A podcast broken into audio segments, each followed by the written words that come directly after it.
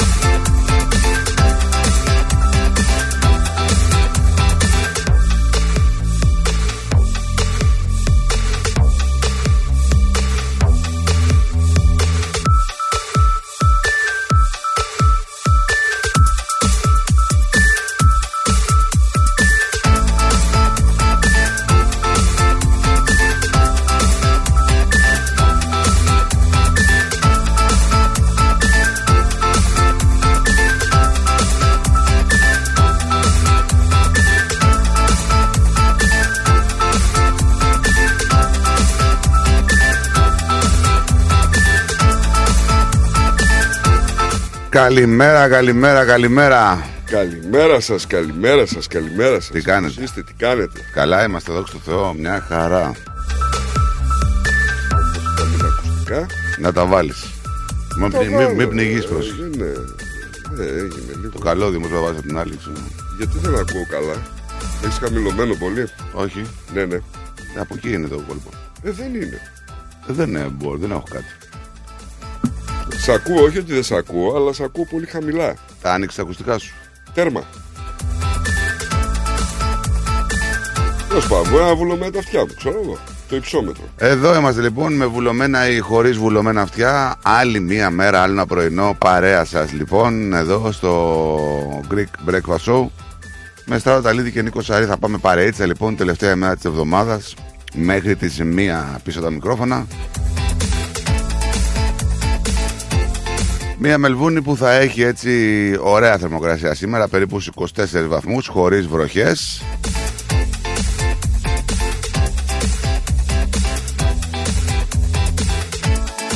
Τι έγινε εκεί πάλι στο Αμβούργο, ρε φίλε; Μπε- Μπήκε όλος στην εκκλησία και σκότωσε έξι ανθρώπους. Ε; Θα τα δούμε εδώ στη συνέχεια λοιπόν. Καλημέρα, καλημέρα. Είμαστε σε πολύ καλό έτσι mood ε, καθώς έρχεται τριήμερο.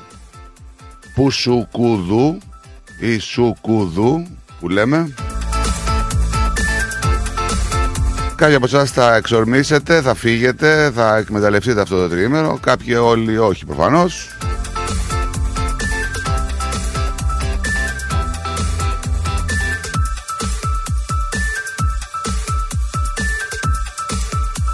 Να πούμε λοιπόν ότι και αύριο θα έχει έτσι ωραία θερμοκρασία περίπου στους 24 και Κυριακή Δευτέρα στους 22 βαθμούς. Την Κυριακή μας δείχνει έτσι πιθανότητα βροχοπτώσεων. Για τους φίλους μας ακούτε από τις άλλες πόλεις της Αυστραλίας. Καλημέρα σε όλους σας λοιπόν. Η Αδελαίδα θα έχει 26 με λίγα σύννεφα σήμερα. 26 θα έχει και το Brisbane. Η Καμπέρα θα έχει 26 και η Καμπέρα. Η Καμπέρα θα έχει 26 και το πρωί έχει 6. Καταλαβαίνεις τι γίνεται εκεί. 32 το Darwin, 22 το Hobart. Καλημέρα και στο Hobart. Καλημέρα και στο Perth με 27. Καλημέρα και στο Sydney με λίγα συνέφα και 27 βαθμούς σήμερα.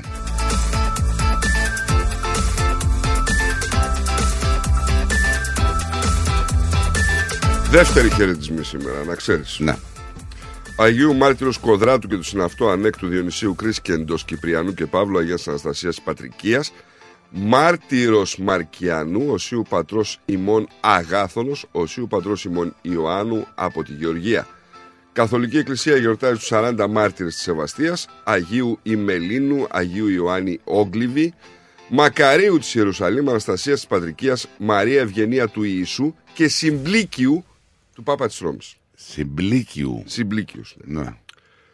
Είναι. ε, ο, το είπα και λατινικά, ρε φίλε. Συμπλίκιου. Συμπλίκιου. Ναι, εγώ το είπα. Τι λατινικά. σημαίνει; Πού να ξέρω. Δεν μπορεί κάτι να σημαίνει αυτό. Το μόνο σε συμπλή που ξέρω είναι οι συμπληγάδε πέτρες. Δεν ξέρω. Άλλο τίποτα συμπλή; Όχι. Συμπληρώμα. Ούτε καν μου πήγε. Ε; Ούτε καν μου πήγε το μυαλό. Δεν... δεν τίποτα. τίποτα. Τι άλλη λέξη υπάρχει με, συμπλ... με συμπλο- Συμπλήρωμα συμπλή- τώρα αυτό με, συμπλά. με τσιγκλάς. Μην είναι άστο. Γιατί Γιατί; συμπλήρωμα. Ήθελα λίγο συμπλήρωμα χθες το βράδυ. Αλλά Διατροφής. Ε; έφαγα κάτι πάρα πολύ καλό. Τι; Έφαγα κατσικάκι κοκκινιστό με μακαρόνια. Κατσικάκι κοκκινιστό μα καλό. Καλό ακούγεται. Τρικάλο. Ναι, ναι. Τρι- Και ξέρεις γιατί δεν έφαγα; Γιατί; Γιατί μου το φάγανε οι άλλοι, ρε φίλε. Ήταν Πάλι τα λίγο. ίδια. Πάλι τα ίδια. Πάλι τα ίδια. Δεν είναι ότι πίνουν, τρώνε κιόλα. Να πω ρε.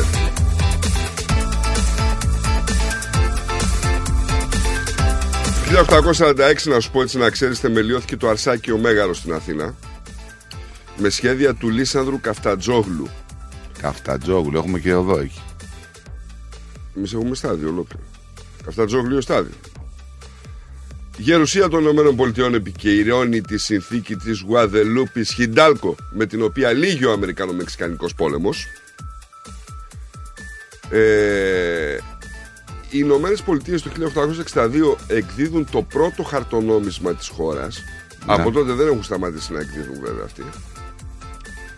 Το 1876 πραγματοποιείται η πρώτη επικοινωνία μέσω τηλεφώνου όταν ο Αλεξάνδερ Γκράχαμ Μπέλ καλεί το βοηθό του που βρίσκεται σε παράπλευρο δωμάτιο μέσω της πρώτης συσκευής μεταφοράς ήχου. Είδες. Μμμ. Το 1910 κατεργείται η δουλοπαρικία στην Κίνα, ενώ το 1905 ξέσπασε η κριτική επανάσταση στο χωριό Θέρισος με αρχηγό τον Ελευθέριο Βενιζέλο. Οι κινηματίες με υπόμνημά τους προς τις μεγάλες δυνάμεις ζητούν την ένωση του νησιού με την Ελλάδα. Α, το 1925 ιδρύεται ο Ολυμπιακός Σύνδεσμος Φιλάθλων Πυραιός όταν τα μέλη του Πυραϊκού Ποδοσφαιρικού Ομίλου και του Ομίλου Φιλάθλων Πυραιός αποφασίζουν σε μια ιστορική συνέλευση τη διάλυση των σωματείων που υπήρχαν τότε και την ίδρυση ενός νέου. Πώς τον είπες; Ολυμπιακός Σύνδεσμος Φιλάθλων Πυραιός. Κάπου τον έχω ακούσει εγώ αυτό. Κοίταξε, οι φίλαθλοι είχαν τις αγνότερες προθέσεις, ειδικά το 1925. Κάτι μου θυμίζει. Το αν ε, οι πρόεδροι που παρήλασαν από εκεί, αλλά και από άλλες ομάδες, μην να είμαστε δίκαιοι, ήταν, πώς να το πω, να το πω Πώς στα να το κινέζικα, λαμόγια, Ναι. είναι άλλη ιστορία. Έτσι. Το 1923 είχαμε το τραγικό ναυάγιο που σημειώθηκε στο Σαρονικό. Το επίτακτο ναυαγοσωστικό Αλέξανδρο Ζήτα βυθίζεται κοντά στην Ψιτάλια με αποτέλεσμα να πνιγούν περισσότεροι από 150 αξιωματικοί και ναύτες. Πολύ. Σεισμό είχαμε το 33 στο Long Beach στην Καλιφόρνια. Ε, 6,4 βαθμοί της κλίμακας Ρίχτερ. Σκοτώθηκαν 115 άτομα και προκάλεσε ζημιές περίπου 40 εκατομμυρίων δολαρίων. Ε, μ, είχαμε το αποτυχημένο, το επιτυχημένο πραξικόπημα στην Κούβα με τον Μπατίστα να ορίζει τον εαυτό του σαν προσωρινό πρόεδρο το 52 το 59, 300.000 Τιβετιανοί περιστοιχίζουν το παλάτι του Δαλαή Λάμα φοβόμενοι απα... απόπειρα απαγωγής του από την Κίνα. Να σου πω ότι γι' αυτό το λόγο οι Θιβετιανοί σήμερα τιμούν την επέτειο της εξέγερσης κατά των κατοχικών δυνάμεων της Κίνας, έτσι. Ναι. Οι αστρονόμοι ανακαλύπτουν τους δακτυλίους του ουρανού τελικά, δεν ήταν μόνο μία υποψία. Είδε. Το Το 69 το δικαστήριο του Μέμφυς των ΗΠΑ βρίσκει ένοχο για την δολοφονία του μαύρου ακτιβιστή Μάρτιν Λούθερ Κίνγκ, το James Earl Ray και τον καταδικάζει σε θάνατο. Το 1978 απαγορεύονται με νόμο στην Ελλάδα οι διαφημίσεις των τσιγάρων στο ραδιόφωνο και την τηλεόραση. Δεν θυμάσαι τα Marlboro και αυτά τον καουμπόι που βλέπαμε στις αφίσες και όλα αυτά; Πού να θυμάμαι, Χριστιανέ μου. Το 78 σου λέει απαγορεύτηκε. 78 απαγορεύτηκε, όχι Ναι, ρε φίλε. Αφού έτσι λέει. Το 1978 Συγγνώμη. απαγορεύονται με νόμο στην Ελλάδα οι διαφημίσεις τσιγάρων στο ραδιόφωνο και την τηλεόραση. Βέβαια, μπορεί η εφαρμογή του νόμου να άργησε λίγο. Δεν νομίζω, γιατί εγώ θυμάμαι τώρα, τι θυμάμαι, τις θυμάμαι τις διαφημίσεις. Περίμενε. Λέει στο ραδιόφωνο και την τηλεόραση. Νομι- Δεν λέει στις αφίσες. Και στην τηλεόραση νομίζω θυμάμαι αυτόν με το Marlboro που έδειχνε. Εγώ, ναι. Πολύ μικρός. Το 1994 κηδεύεται σαν σήμερα με τιμές πρωθυπουργού η Υπουργός Πολιτισμού Μελίνα Μερκούρη. Το, χι- το 2020 η Ιταλία έγινε η πρώτη χώρα στον κόσμο που μπαίνει σε καραντίνα με τον αριθμό των κρουσμάτων του νέου κορονοϊού να φτάνει στα 10.149. Ενώ την ίδια μέρα ο Υπουργός Υγείας Βασίλης Κικίλιας ανακοινώνει ότι κλείνουν για 14 μέρες όλα τα σχολεία και τα πανεπιστήμια στην Ελλάδα. Μμμ. Ευθύμος Κουλοχέρης έχει σήμερα τα γενέθλιά του. Ο Ράκιτιτς, ο Κροάτης ε, ποδοσφαιριστής. Ο Νάσος Γαλακτερός, τον θυμάσαι; Βεβαίως. Ωρες. Ρε φίλε, ποιος έχει γενέθλια Ποιος, σήμερα; Νίκο, ποιος; Καλά, αυτός κάθε μέρα έχει γενέθλια. Ποιος; Ο Τσακ Νόρις. Ωρε φίλε. Ξέρεις πότε γεννήθηκε; Πότε; 1940. Το 40. Το 40 ρε φίλε. Είναι 83 ετών. Ο Τζακ. Ναι. Δεν πάθαινε τίποτα αυτός. Ο Τζακ δεν έχει ηλικία. Δεν Είναι αυτά πάθαινε που τίποτα. λες. Δεν πάθαινε. Και επίσης, σαν σήμερα, εκτός τον Οσάμα Μπιν Λάντεν που γεννήθηκε, δεν πέθανε, μην... Καλά αυτό όποιος το πιστεύει. Σαν σήμερα, φίλε, γεννήθηκε η μία και μοναδική Σάρον. Stone. Ναι, Ωρε, βρε. Φίλε. Σαν σήμερα πέθανε ο Βασίλης Αυλονίτης όμως. Εσύ ξέρεις που κάνεις ο Τζακ Νόρις διακοπές; Πού; Γατάκι. Τη χαμένη Ατλαντίδα. το ξέρεις ότι μπορεί να νικήσει το σκορ 4 μόνο με τρεις κινήσεις.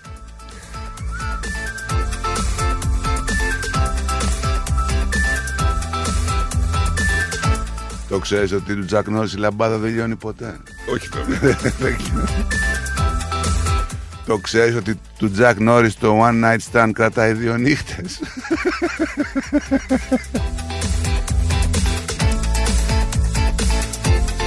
Έχουμε πάρα πολύ σημαντικούς θανάτους σαν σήμερα. Τι πλέκει η αγιά του Τζακ Νόρις, ξέρεις; Θυρματόπλεγμα. Πού τα βρίσκουνε. Έχει κερδίσει λέει το Super Mario από τα δεξιά προς τα αριστερά.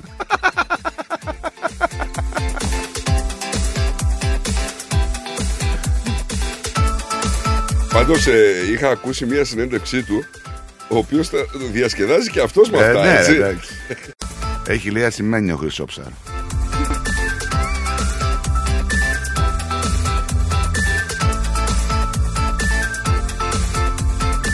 Και είναι ο μόνος λέει που έχει πιει ίντερνετ καφέ.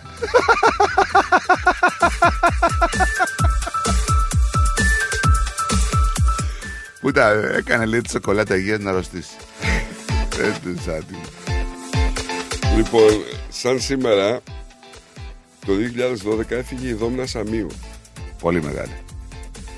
Ο Βαγγέλης Καζάν, σαν σήμερα όμως, έφυγε για μένα ένας πάρα πολύ σημαντικός άνθρωπος, ένας μεγάλος καλλιτέχνης και συνθέτης.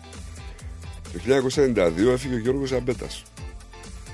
Μεγάλος, τεράστιος. Και την ίδια μέρα πέθανε ο γιος του, Μιχάλης Ζαμπέτας. Σοπα ρε. Γιος του δεν ήταν ο Μιχάλης Ζαμπέτας. Δεν ξέρω, νομίζω. Ναι. Ωραία Ο τούρτα σου οποίος ήταν φτιάξανε. ένας Πότε έχει γενέθλια. αύριο. Ε, φίλε, συγγνώμη, ε, να είμαστε λίγο λογικοί δηλαδή. Δεν είναι ωραία. Ποιος την έστειλε κανένας; Τι είναι, μουσακά, σου φτιάξανε. Ναι. Μουσακά τούρτα. Ναι, ρε φίλε. Ήμαρτον. Δεν είναι τούρτα, είναι μουσακάς, original. Ήμαρτον, ρε φίλε. Κάτσε δεν είναι άχρηστο. Βλέπεις κάνουν κάτι τούρτες καταπληκτικές. Και δεν τις τρώει κανένας, ναι. Ναι, ρε Ναι, φίλε. ναι. Κόβεις ένα κομματάκι εκεί με το στανιό την τρως και την πετάς. Δεν τούρτα να σου κάνω, μουσακά. Να κάνω παστίτσιο. Όχι, ρε, παστίτσιο είναι εύκολο. Κάνε μουσακά. Γιατί; Κάνεις ένα μουσακά. Το θέμα είναι το κεράκι να σβήσεις. Ναι. Αυτοί ήταν οι σημαντικότεροι άνθρωποι που ήρθαν ή φύγαν από τη ζωή. Με σημαντικότερο σου λέω τον Γιώργο Ζαμπέτα, θεωρώ εγώ. Και η Δόμνα Σαμίου βέβαια.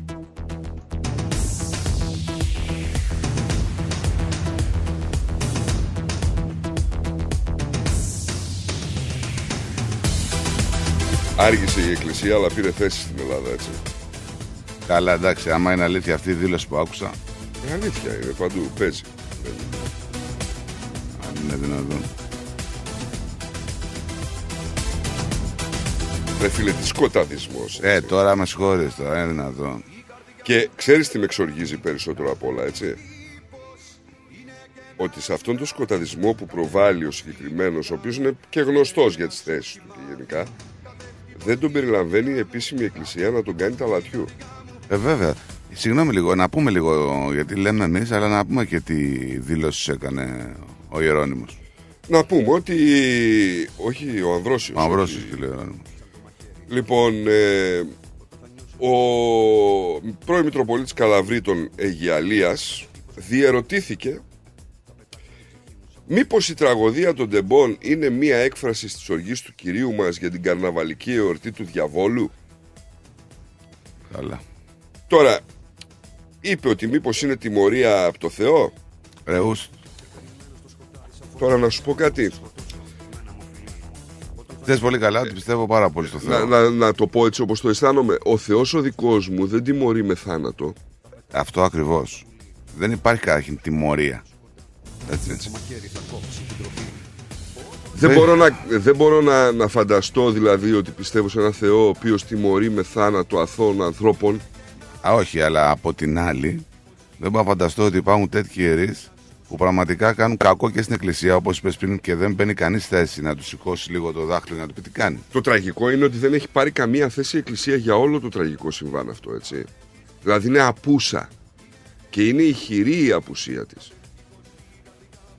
Αν κάποιοι θα έπρεπε να συμπαρασταθούν ιδιαίτερα στα θύματα, αυτή θα ήταν η Και Εκκλησία. ιδιαίτερα, όχι, θα, θα εννοείς τα θύματα στους ανθρώπους που έχουν Βέβαια. χάσει τους ανθρώπους. Ε, μα και, και στα θύματα και στους τραυματίες και στους ανθρώπους που γλιτώσανε. Να πλώσουν το χέρι τους, να, να σταθεί η Εκκλησία δίπλα τους. Γι' να τους αυτό δώσει είναι. μια δύναμη. Αλλά δυστυχώς, ε, γι' αυτό κάποιες φορές διαχωρίζουμε τη θρησκεία από την εκκλησία σε πάρα πολλά πράγματα. Γιατί βλέπετε τι γίνεται. Δυστυχώς. Γιατί; Είπε πολλά έτσι. Είπε πολλά. Διαρωτήθηκε μήπως το γεγονός αυτό έρχεται ως τιμωρία από το Θεό για την υπερβολική ασέβεια του ανθρώπου και τον πλεονασμό της αμαρτίας Καλά, εντάξει. κατά το προηγηθέν τριήμερο του καρναβαλιού που τόσο πολύ γιορτάστηκε όχι μόνο σε ολόκληρη σχεδόν την Ελλάδα αλλά και σε διάφορες άλλες περιοχές του πλανήτη μας. Μήπως λοιπόν αυτή η τραγωδία των τεμπών είναι μια έκφραση της οργής του Κυρίου μας για αυτή την πανηγυρική καρναβαλική εορτή του διαβόλου; Το σκέφτηκε πολύ να, το, να την κάνει αυτή τη Ε, δήλωση. δεν νομίζω ότι σκέφτεται Η Μάρτιν δηλαδή. εντάξει. Τέλειο Θεός. Ζητάει αίμα. Για, για, είμαστε πιστοί. Αυτά είναι που έχονται σε αντίθεση και με τους νέους ανθρώπους. Καταλαβες. Αυτό είναι το πρόβλημα. Ακούει τώρα ο νέος άνθρωπος και λέει τι λέτε. Είναι δυνατόν να λέτε τέτοια πράγματα. Τι να πω ρε φίλε, δεν... Κάτσε γιατί δεν έχουμε απειλές. Όπα. Καλό θρησκέ, βάλε τη θάλασσα του Πειραιά σήμερα, μη σε περιλάβω. Καλημέρα. Όχι, θέλω να μας περιλάβεις. Ε, Μα μας απειλεί τώρα. Ποια θάλασσα του Πειραιά, έχει θάλασσα ο Πειραιάς; Καταρχήν ο Πειραιάς είναι νησί είπαμε. Έχει θάλασσα ο Πειραιάς. Μα δεν το ξέρουν ότι ήταν νησί. Και με τα μπάζα που κατέβασε στο ποτάμι κάποια στιγμή ενώθηκε και έγινε ξηρά. Δεν τα ξέρω, αυτά είναι αρχαία ιστορία και αυτά τα ξέρετε εσείς οι Αθηνέζοι, εγώ που να τα ξέρω. Αλλά Σιγά μην το ξέρουν. Νησιώτες είναι αυτοί όλοι. Και ο άλλος είναι νησιώτης. Που κάνει το γάβρο. Ναι, ναι. Ε, Αυτός που εξαφανίστηκε, έτσι. Έστειλες ένα μήνυμα, δεν πρόλαβα να το παίξω. Κάπου, Α, κάπου έστειλε. Λοιπόν, ε, πολλές καλημέρες έχουν ήδη σταλεί. Ξέρετε, ρυθμό.com.au. Μπαίνετε, ενημερώνεστε, ακούτε ραδιόφωνο, βλέπετε ραδιόφωνο από το ρυθμός TV και φυσικά στέλνετε τα μηνύματά σας στο chat. Έχουμε ήδη μηνυματάκια. Πάμε να τα διαβάσουμε πριν πάμε σε διάλειμμα. Ε, δεν τα έχω ανοίξει ακόμα. Κάτσε να τα ανοίξω και να τα διαβάσω. Ευχαρίστως. Λοιπόν, πάμε να ξεκινήσουμε από. από, από, από, από, από, από, από Και Και την συνεντεύξεις. Έλλη. Καλημέρα, λέει η Έλλη, στο παρεάκι μας. Γεια σου, Έλλη μας. Καλό που σου κου δου. Ο Αντώνης στέλνει καλημέρες και λέει καλό που σου κουδού να έχουμε. Καλησπέρα στον Αλέκο από την Κεφαλονιά. Καλή εκπομπή, παιδιά. Να είσαι καλά, φίλε μας. Καλημέρα στο μαράκι μας, στο Χριστάρα και στη ρυθμούλα μας που έρχεται. Στον Νικόλα με τα καφεδάκια λέει, μας έχει στείλει φυσικά καφέ και πάντα κλασικός ο Νίκος. Morning gentlemen, ε, πόσα χρόνια γίνεται το καρναβάλι; Τώρα το θυμήθηκε ο Θεός να τιμωρήσει. Με τέτοια δήλωση δίνει και όπλα στους άπιστους. Πόσο αλήθεια; Εννοείται. Πραγματικά πόσο Εννοείται. αλήθεια; Εννοείται. Μα ξέρεις τι, η Εκκλησία πυροβολεί τα πόδια της με τέτοιες δηλώσεις. Δηλαδή δεν το καταλαβαίνω αυτό. Δεν δεν φτάνει τόσος ε, κόσμος που ε, εναντιώνεται στη χριστιανική θρησκεία και όχι μόνο. Έχουμε και κανένα δυο ας πούμε τσαρλατάνους, κυριολεκτικά τσαρλατάνους, που προβάλλουν ένα σκοταδισμό, μία, μία άναρχη ιεροεξεταστική λογική. Τι είναι αυτά τώρα δηλαδή; Τέλος Ποιος πάντων, σου είπε ότι ο Θεός είναι τιμόρο, δηλαδή, ξέρεις, αυτός ο παπάς είναι και μεγάλης ηλικίας. Αδυνατό να πιστέψω ότι αυτός ο άνθρωπος πορευόταν σε όλη του τη ζωή πιστεύοντας ο ίδιος πρώτα απ' όλα ότι ο Θεός θα τιμωρούσε με θάνατο αθώους ανθρώπους. Ότι ο Θεός αυτός που πιστεύει και υπηρετεί τιμωρεί με θάνατο. Δεν τιμωρεί ο Θεός. κατά τα λεγόμενά του. Λοιπόν, ε, καλημέρα Μαράκι. Δεν είναι πουσουκού Μαράκι, είναι πουσουκουδού. Πάμε Να σε ξέρουμε διάλειμμα. και τι Πάμε λέμε. σε διάλειμμα και γυρνάμε. Ερχόμαστε για τα υπόλοιπα. Γιαούρτι, αν θέλεις Κρεμόδες και απολαυστικό Ρόγαν μόνο Είναι τετρεπτικό Έχει γεύση ελληνική Έχει για πάλι υφή. Πόσο μ' αρέσει Το γιαούρτι προκάλ. Ρυθμός DAB+. Ό,τι παίζεις στην παροικία παίζεις στο κανάλι 31 κάθε Δευτέρα στις 6 το βράδυ. Καλησπέρα Μελβούρνη Extra Edition. Με τον Πλάτωνα Δενεζάκη. Μια τηλεοπτική εκπομπή γεμάτη ενημέρωση, συνεντεύξεις και δραστηριότητες γύρω από την ελληνική παροικία της Μελβούρνης και όχι μόνο. Καλησπέρα Μελβούρνη Extra Edition.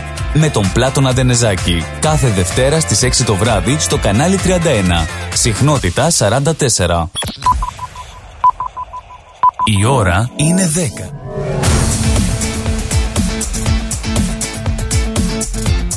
Στη Μελβούρνη ακούς ρυθμό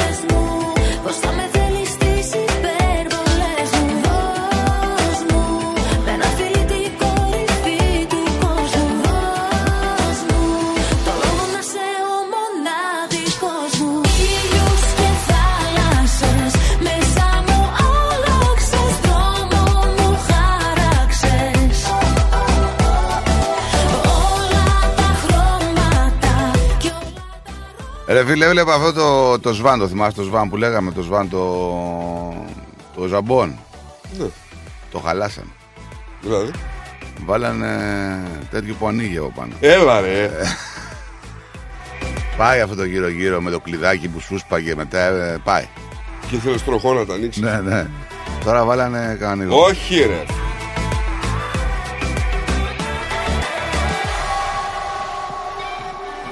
Καλημέρα στο Γιάνγκο. Καλημέρα στο παλικάρι μου. Βαθιά, βαθιά, μες στα νερά σου και στα όνειρά σου. Αυτό γιατί τώρα; Το ποιο; Κάνει παρατήρηση ο Βανζέκλο Καμά. Τι σου πω. Για να ξέρουμε τι λέμε, είναι σουκουδουτού. Σου κουδού του γιατί του; Αυτή είναι ικανή.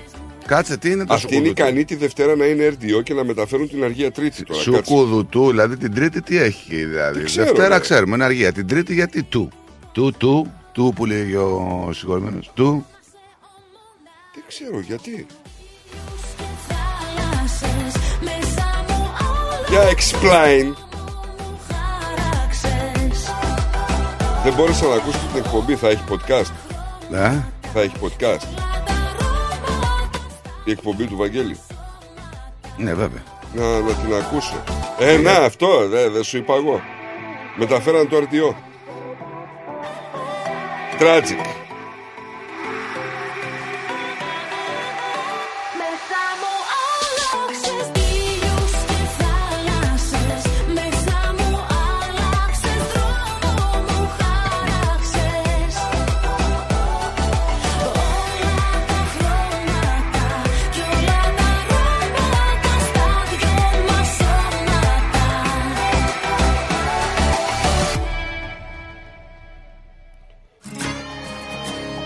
Λοιπόν, για πάμε να ρίξουμε μια ματιά τι έχουμε εδώ στα δικά μας. Έχουμε μια γυναίκα να κάνει τη ζωή της καθώς το γιούτ που οδηγούσε με υπερβολική ταχύτητα στο Δεν οδηγούσε αυτή.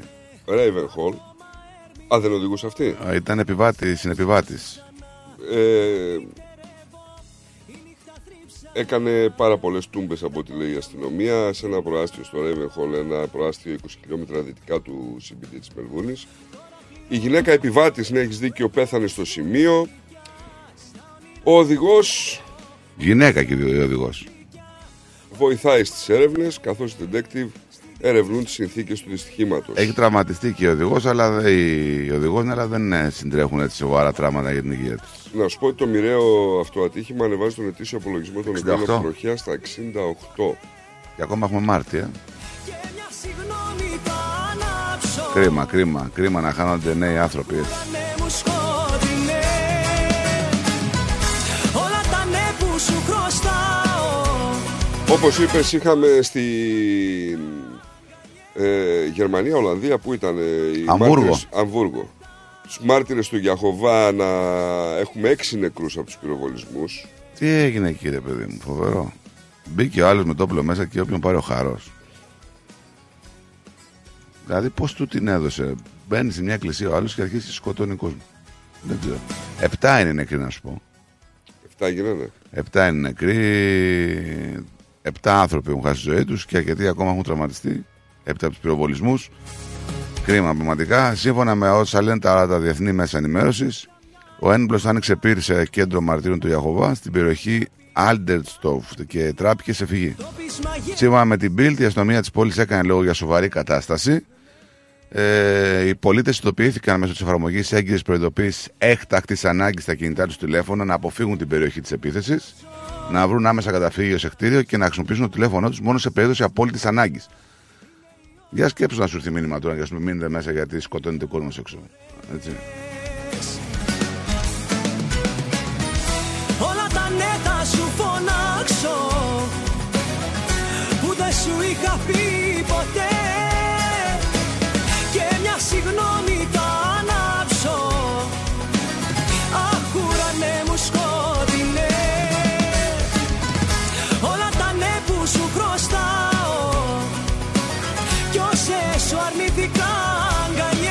Είχαμε έναν άντρα και μια γυναίκα μετά από μια σοβαρή έκρηξη και μια εκδήλωση πυρκαγιάς στο Queensland. Brisbane. Α, ναι. Ε, στη Ναράγκα, βόρεια του Brisbane, ο άνδρας και η γυναίκα έχουν πολύ σημαντικά τραύματα και εγκάβματα από το περιστατικό που έγινε τα ξημερώματα. 3,5 ώρα περίπου. Ναι.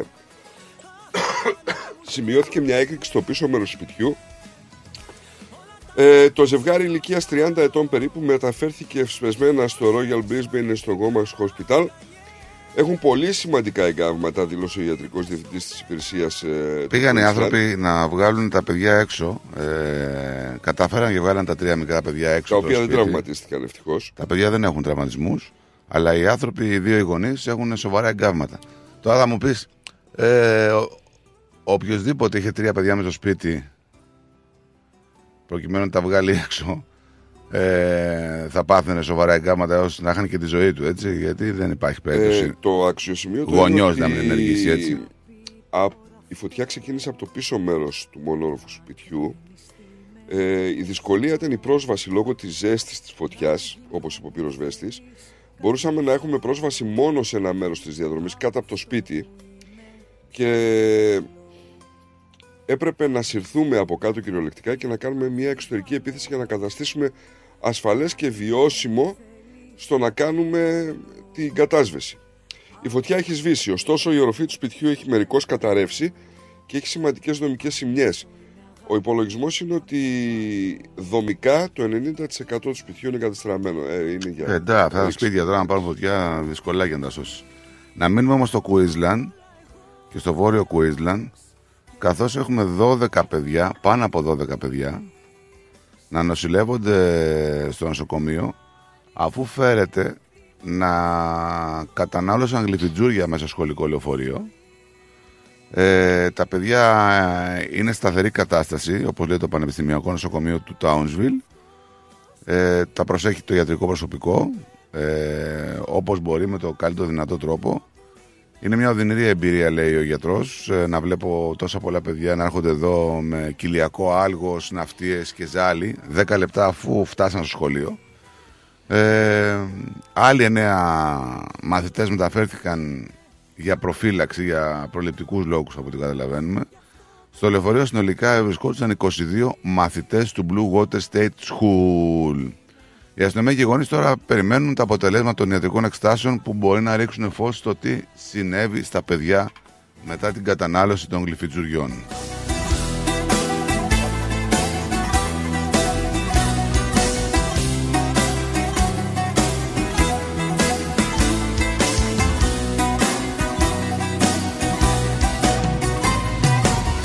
Δεν είναι αγάπη ό,τι ζητάς Είναι η σκιά της μοναξιάς. Από ανάγκη μόνο ίσως μένεις. Έπαψες να με καταλαβαίνεις. Σκέψου τι χαμόσο προλαβαίνεις. Από ανάγκη μόνο ίσως μένεις. Έπαψες να με καταλαβαίνεις Σκέψου τι χαμόσο Θυμάσαι που είχαμε μια μαθήτρια τη Στέλλα την οποία είχε πεθάνει από την επίθεση του Καρχαρία εκεί στο ποτάμι, στο Σουάν. Αρτιό ρε, ξυπνήστε. Κατάλαβες. Ποιος είναι αυτός; Αρτιό ρε, ξυπνήστε. Μας κράζουν κιόλας επειδή εμείς δεν κάνουμε αρτιό. Κατάλαβες. Πώς πρέπει να αρχίσουμε. Ε, πώς θα το πούμε; Ράντιο θα το πούμε. Ωραία, τι λέω. Λοιπόν, ε, θυμάσαι που Καρχαρίας επιτέθηκε στη νεαρή κοπέλα και δυστυχώς έχασε τη μάχη με τη ζωή; Ναι. Μόλις εχθές το απόγευμα είχαμε μια προειδοποίηση στο Western Australia πάει και στο Perth αφού ένας άνθρωπος ειδοποίησε για έναν ε, τάβρο καρχαρία λίγο μεγαλύτερο από τα τρία μέτρα Πού εκεί στο ποτάμι; δύο μέτρα από την ακτή ανάμεσα σε δύο προβλήτες. Ο μεγάλος καρχαρίας Ταύρος ήταν ε, περίπου τριών μέτρων ίσως και παραπάνω παρατηρήθηκε μεταξύ της τέταρτης και πέμπτης προβλήτας. Τώρα ήδη οι κάτοικοι του Περθ βρίσκονται σε εγρήγορση μετά τη θανάσιμη επίθεση στην κοπέλα από έναν παρόμοιο καρχαρία. Ναι. Ε, οι υπηρεσίες έκτακτης ανάγκης κλήθηκαν. Κραυγές τρόμου ακούγονταν από τα νερά μόλις ειδοποιήσανε πριν κάποιος δει τον Καρχαρία. Τώρα, Μέρες αργότερα από αυτό, ένας ντόπιος ψαράς έπιασε έναν άλλο τάβρο καρχαρία τριών μέτρων στο ίδιο ποτάμι. Δεν προήλθε, λέει, από τον ωκεανό. Ήταν στο ποτάμι και κολυμπούσε εκεί. Μάλλον είναι επικίνδυνο για τους άλλους και οι άνθρωποι δεν μπορούν να φτάσουν εκεί γύρω και δεν μπορούν να φανταστούν πόσο μεγάλοι γίνονται αυτοί οι καρχαρίες στον ποταμό Σουάν εδώ στο Πέρθ. Τώρα βέβαια όμως θα σου πω και το, του στραβού το δίκιο. Ναι. Οι επιθέσεις καρχαριών εξακολουθούν να θεωρούνται σπάνιες στον ποταμό Σουάν με την τελευταία επίθεση να σκοτώνει ένα νεαρό μαθητή στις 27 Ιανουαρίου του 1923.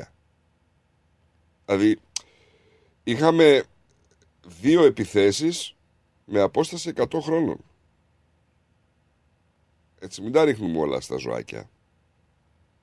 Όχι, εντάξει, δεν τα ρίχνουμε στα ζωάκια, αλλά, αλλά, αλλά. Αλλά τι; Έχετε πέσει να το φάτε να πούμε το, το, το καημένο το ζωάκι. Καλά, αυτό δεν κάνει. Αυτό στη φύση του είναι κυνηγάει. Θέλει να φάει, εντάξει. Οκ.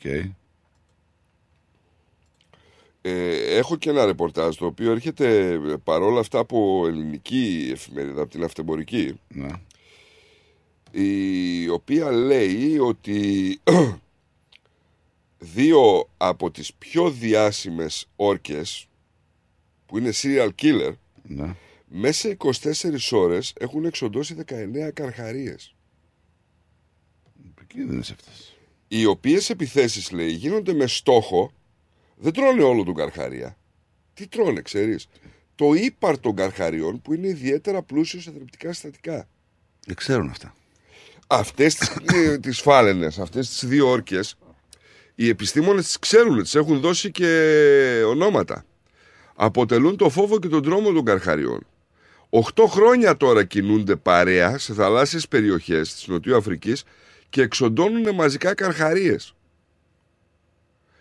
Σε 24 ώρες εξοντώσαν 17 καρχαρίες με τον αριθμό αυτό να αυξάνεται σε 19 λίγη ώρα μετά την αρχική αναφορά.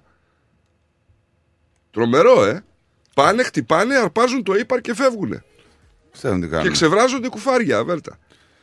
Λοιπόν, να αλλάξω λίγο έτσι το οποίο και να σα πάω στο κο- τοπίο το πολιτικό και το κομμάτι των εξοπλισμών, καθώς η Αυστραλία θα αγοράσει πυρηνοκίνητα υποβρύχια δύο τύπων διαφορετικών.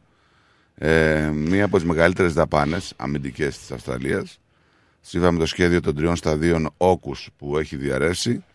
Η συμφωνία λοιπόν για την Αυστραλία να αγοράσει υποβρύχια κλάσης Βιρτζίνια θα ανακοινωθεί τη Δευτέρα καθώς ο Πρωθυπουργός μας, ο κ. Αλμπανής, και ο Πρόεδρος των ΗΠΑ, ο κ. Μπάιντεν, και ο Πρωθυπουργός του Ηνωμένου Βασιλείου θα συναντηθούν σαν Διέγκο για συνομιλίες για την πυρηνική συνεργασία αυτή των 18 μηνών, γνωστή και ως όκους. Τα θέλουμε. Οτιδήποτε πολεμικό δεν θα ήθελα να υπάρχει, αλλά δυστυχώ. Γιατί και ε, να τα πάρουμε. Από ποιον ε, σκεφτόμαστε ότι θα απειληθούμε; Απάντηση θες. Ναι. Τους Κινέζους. Και τι θα κάνεις δηλαδή; Θα πάρεις πέντε υποβρύχια Ε, παραπάνω θα και. έχεις μια άμυνα, ξέρω εγώ. Εντάξει. Καλά. Πάρει πέντε υποβρύχια παραπάνω. Τι να κάνουμε. Τσάμπα λεφτά. Ε, δεν, μπο- εκεί τι να κάνει, παραδοθείς, άντε παραδίνομαι. Τσάμπα λεφτά. Ναι, ρε φίλε, αλλά η άλλη λογική ποια είναι. Εντάξει, παραδίνομαι. Ε, καλύτερα παραδοθείς παρά να σε Ε, διαγράψω. δεν νομίζω, δεν νομίζω. Γιατί βασίζονται καμιά και τύχη. στις σύμμαχες δυνάμεις και. Σίγουρα οι συμμαχικέ δυνάμεις, άμα μπει η Κίνα στη, στη- σε ένα τέτοιο πόλεμο με την Αυστραλία, θα σε βοηθήσουν. Σίγουρα. Μυστήριο κατάντησες για μένα. Και τα έχω αγαπούλα μου χαμένα. Και το σφίγμο σου να βρω δεν μπορώ. Γι' αυτό με τυραννάς τόσο καιρό. Αλλά μου λένε τα μάτια σου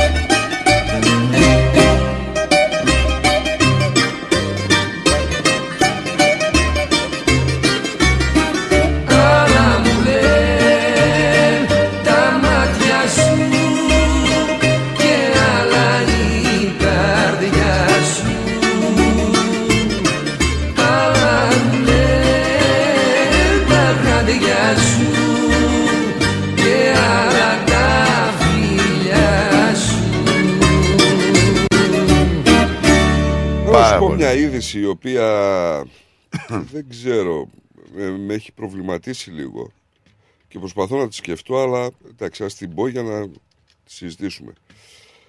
Λοιπόν, ε, πρόκειται να γίνει μια δοκιμή, αν και έχουν ξεκινήσει οι δοκιμές σε πάρα πολλές επιχειρήσεις, για τετραήμερη εβδομάδα εργασίας. Οι Αυστραλοί λοιπόν θα μπορούσαν σύντομα να εγκαταλείψουν την πενθήμερη εβδομάδα εργασίας, αλλά θα συνεχίσουν να πληρώνονται ολόκληρο το μισθό τους στο πλαίσιο τολμηρών μεταρρυθμίσεων που προτείνονται από μια έρευνα ορόσημο. Συγγνώμη, θα δουλεύουν οι ίδιες ώρες, Όχι. πιο λίγες; Το μοντέλο λέγεται 100-80-100. Ναι. Δηλαδή, προσπαθούν να έχουν το 100% της παραγωγής με το 80% του χρόνου εργασίας, αλλά στο 100% αμοιβόμενο. Λοιπόν, ε, οι Αυστραλοί λέει, θα μπορούσαν σύντομα να λάβουν το μισθό της πλήρους απασχόλησής τους, να εργάζονται μόλις 4 μέρες την εβδομάδα, εάν εγκριθούν οι σαρωτικές προτάσεις από μια έρευνα της Γερουσίας. Είναι μια έκθεση ορόσημο της Επιλεκτικής Επιτροπής για την Εργασία και τη Φροντίδα και υποστήριξε μια σειρά αλλαγών συμπεριλαμβανομένου και ενός έτους γονικής άδειας μεταποδοχών και του δικαιώματος αποσύνδεσης από την εργασία εκτός ωραρίου. Τώρα, η γερουσιαστής των Πρασίνων, η Μπάρμπαρα Πόκοκ, η οποία προείδρευσε της έρευνας, κάλεσε την κυβέρνηση να εξετάσει σοβαρά τις φιλόδοξες μεταρρυθμίσεις για την ενίσχυση ποιότητας ζωής. Στην ιστορία μας ανέφερε, η Αυστραλία ηγήθηκε του κόσμου σε μειώσεις στην εργάσιμη εβδομάδα τη δεκαετία του 1850. Είμαστε στο άλλο άκρο του φάσματος με πάρα πολλούς Αυστραλούς να εργάζονται πάρα πολλές ώρες. Πρέπει να σκεφτούμε πιο σοβαρά πώς αντιμετωπίζουμε ένα αλλαγμένο εργατικό δυναμικό. Τώρα, λέει ότι έχουμε ακούσει, έχουμε πάρει πάρα πολλά στοιχεία, έχουν γίνει έρευνες για ανθρώπους που εργάζονται ήδη τετραήμερα την εβδομάδα σε χώρους εργασίας, δοκιμάζοντας τη μείωση των ωρών εργασίας και έχουν πολύ θετικά αποτελέσματα. Βλέπουμε λοιπόν στα στοιχεία βελτιώσεις στην παραγωγικότητα, πολύ μεγαλύτερη ισορροπία μεταξύ εργασίας και οικογένειας και πολύ καλά αποτελέσματα στον εργασιακό χώρο και στο σπίτι όσον αφορά τις σχέσεις και το συνδυασμό της ζωής και της δουλειάς σας. Με λίγα λόγια. Άστε το τι λένε αυτοί και τι θέλουν και τι. Το είπα με λίγα λόγια από την Ναι, αρχή. ώρες κεφαλίδα. πες μου, ώρες. Τέσσερις μέρες, 4-8-32. Γεια σας. 32 ώρες τη εβδομάδα. Ναι. Αμοιβή κανονική για 40 ώρες. 38 είναι; εν πάση περιπτώσει. Τι είναι αυτό τώρα; Τι είναι; Δεν, δεν συμφωνώ εγώ σε αυτό. Ε, συμφωνείς, δεν συμφωνείς; Θα είμαστε οι τελευταίοι που θα μας ρωτήσουν. Αλλά το, το θέμα δεν είναι αν συμφωνούμε ή όχι. Το θέμα είναι αυτά που λέει καλά είναι και άγια. Ότι μπορεί κάποιος να πάει πιο ρεξάτος για δουλειά και να Τι παράγει με νοιάζει περισσότερο. εμένα ρε φίλε να πάρω σαν τη δουλειά. Δηλαδή και ο επιχειρηματίας θα κάνει. Θα πληρώνει δηλαδή για 40 ώρες 32. Θα πληρώνει δηλαδή για. Θα Ε, όχι, αυτό είναι στενό που λες τώρα. Αν ο Γιατί είναι επιχειρηματίας- στενό; Γιατί αν ο επιχειρηματίας θέλει να έχει 7 μέρες την εβδομάδα ανοιχτή την επιχείρησή του, μπορεί να έχει άλλη βάρδια στο προσωπικό του. Δεν, δεν έχει να Θα κάνει. με πληρώνει κάτι. δηλαδή κάποιον, συγγνώμη, full time για 32 ώρες. Ναι. Ε, τι είναι αυτό τώρα, δεν το κατάλαβα. Ε, τι είναι αυτό, άμα θα σου δίνει μεγαλύτερη παραγωγικότητα; Γιατί θα, ποιο, πώς θα μου δώσει μεγαλύτερη παραγωγικότητα. λέει. Άμα είναι ένα εργοστάσιο, ρε παιδί μου, και η παραγωγή του ανθρώπου, η εργατόρα του είναι να κατασκευάζει 10 κομμάτια, μπορεί να κατασκευάζει 12. Για να το μετρήσανε κάτι τέτοιο αναφέρουν. Για τις υπόλοιπες δηλαδή ώρες, δηλαδή, εσύ γιατί πας στο εργοστάσιο και στην παραγωγή; Ε, πού να πάω; Να πας σε ένα μαγαζί που χρειάζεται τον υπάλληλο 8 ώρες. Και για τις υπόλοιπες, δηλαδή, άμα δουλεύει 6 Θα θα δουλέψει. 2 ώρες θα, θα, θα κλείνεις. δουλέψει, συγγνώμη, θα δουλέψει ένας υπάλληλος τις τέσσερις μέρες αυτές, Ναι. το 8ωρο Ναι. του ή δεν ξέρω εγώ πώς Ναι. θα είναι, και θα έχεις κι άλλον υπάλληλο μετά. Όχι, εγώ θέλω να έχω έναν υπάλληλο. Ε, δεν γίνεται. Θα Να- πάρεις να- δύο, πώς να- θα γίνει; γιατί να πάρω δύο; Και, Ε, το- γιατί είναι τέσσερις μέρες; και ο άλλος γιατί θα δουλεύει. Κοίταξε, να πούμε λίγο κάτι. Και αυτή τη στιγμή υπάρχει πενθήμερη εργασία, αλλά πολλοί άνθρωποι δουλεύουν 6 μέρες και 7. Ωραία. Έτσι.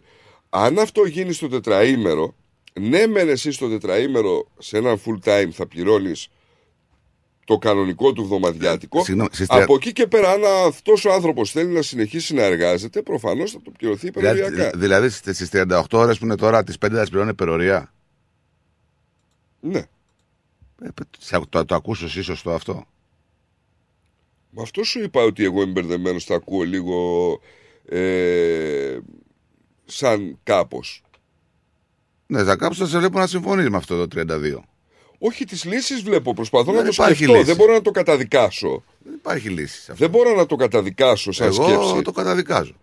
Έχει πολλούς παραμέτρους, έτσι. Βρε, δεν πάει να έχει ό,τι θέλει τώρα. Και προφανώς μην κρίνεις από μία δουλειά. Δηλαδή, δεν μπορώ να το κρίνω από τη δική μου δουλειά, γιατί ε, είναι, έχει να κάνει με ώρες. Εγώ είναι κρίνω, από τη άλλος δική, νόμος. εγώ κρίνω από τη δική μου δουλειά. Ε, δεν μπορούμε να το κρίνουμε έτσι. Εγώ την Σφαιρικά, τη, τη γνώμη σφαιρικά. μου. Σφαιρικά τι να σου πω δηλαδή; Δεν μπορώ να το κρίνω εγώ σου λέω από τη δική μου δουλειά. Δεν ξέρω. Ε; Δεν ξέρω αν ένας άνθρωπος δουλεύει σε μια παραγωγή ή αν ένας άνθρωπος δουλεύει σε ένα συνεργείο αυτοκινήτων που μπορεί να είναι πιο γρήγορος ή οτιδήποτε. Δεν, δεν μπορώ να το κρίνω. Αλλά αν δεν- πάμε δεν στο το κατάλαβα. τετραήμερο, δες και αυτό που προσφέρει. Δηλαδή λέει ότι τα στοιχεία βελτίωσης στην παραγωγικότητα είναι μεγαλύτερα και εκτός αυτού υπάρχει μεγαλύτερη ισορροπία μεταξύ εργασίας και οικογένειας. Για δηλαδή ένα- είναι για- και για ένα- κοινωνικό το μέτρο, Ο, έτσι. ο, ο Έρικ λέει για έναν άνθρωπο που πληρώνει κάποιον 40 ώρες την εβδομάδα αλλά δουλεύει μόνο 32 θα μείωνα το ποσό των εργαζομένων για να αναπληρώσει το χαμένο εισόδημα. Λέει εδώ ένας φίλος. Ναι, αλλά αυτό είναι μια πρώτη ανάγνωση. Δεν θα μπορούσε να το κάνει πιο παραγωγικό, ούτως ώστε να Όχι, πάρει ρε από τον φίλε. εργαζόμενο αυτά που Δεν χρειάζεται. θα γίνονταν παραγωγικός γιατί τις ίδιες ώρες θα δουλεύει. Τι θα, δηλαδή θα έβγαζε δηλαδή στις 4 μέρες περισσότερο. Περισσότερη δουλειά. Γιατί, 8 ώρες δουλεύει και πάλι.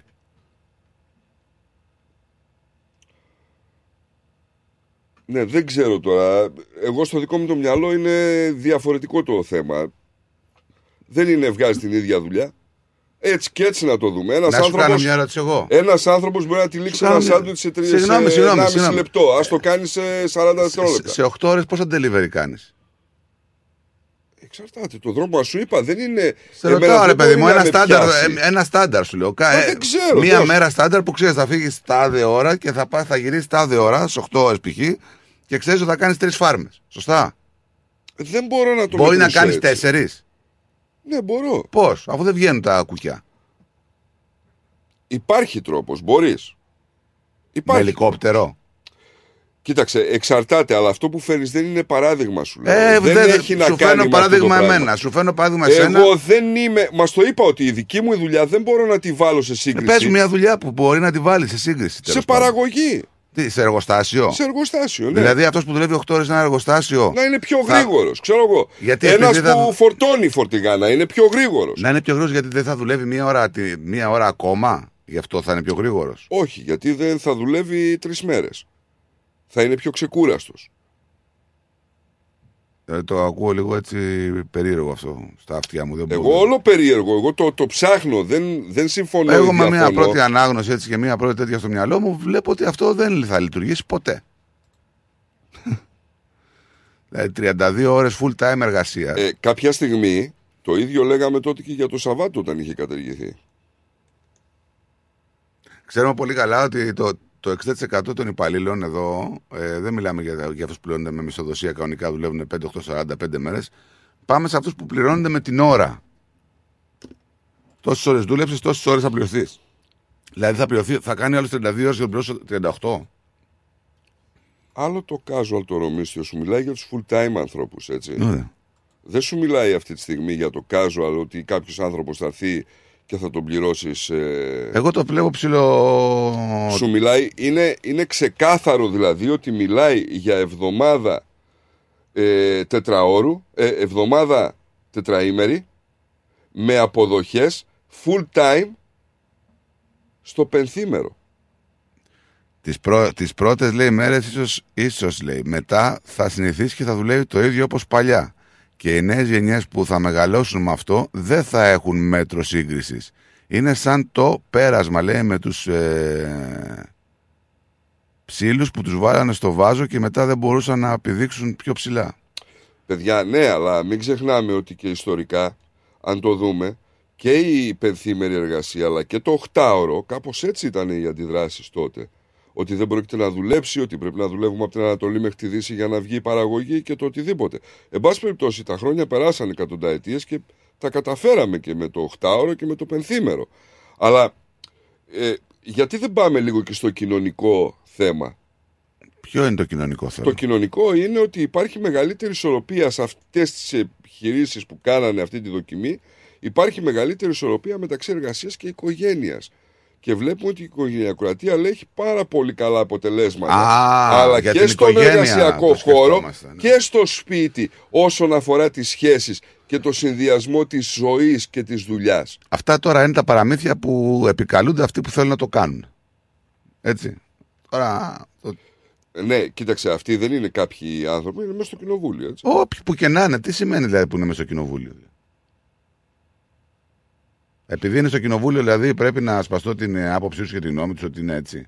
Δεν, δεν εξέφρασα άποψη. Δεν είπα ναι, είναι ωραίο ή όχι. Εγώ να- εξέφρασα Ναι, όμως. ναι. Εγώ λέω ότι δεν πρόκειται να δουλέψει. Γιατί δεν θα το δεχτεί κανένας επιχειρηματίας. Να πληρώνει κάποιον για 40, για 40 ώρες και να δουλεύει 32. Κάποιοι όμως το έχουν δεχθεί ήδη. Και το έχουν κάνει πειραματικά. Εντάξει, ας το κάνουν αυτοί πειραματικά και να μας πούνε μετά από 2-3 μήνες, 4 το πώς θα λειτουργεί αυτό το, το έργο. Ε, πέστε μας και στην άποψή σας, στείλτε τα μηνύματα, πάρτε τηλέφωνο 83 51 56 54. Πάμε σε break και γυρνάμε. The Greek Breakfast Show. Και πάλι μέρη μου να τα εκατοστήσεις Το πάρτι ήταν τέλειο Και ο Μπουφές Καλετέλειος Είχε και του πολιού το γάλα Μμμ, μμμ. Τα λέμε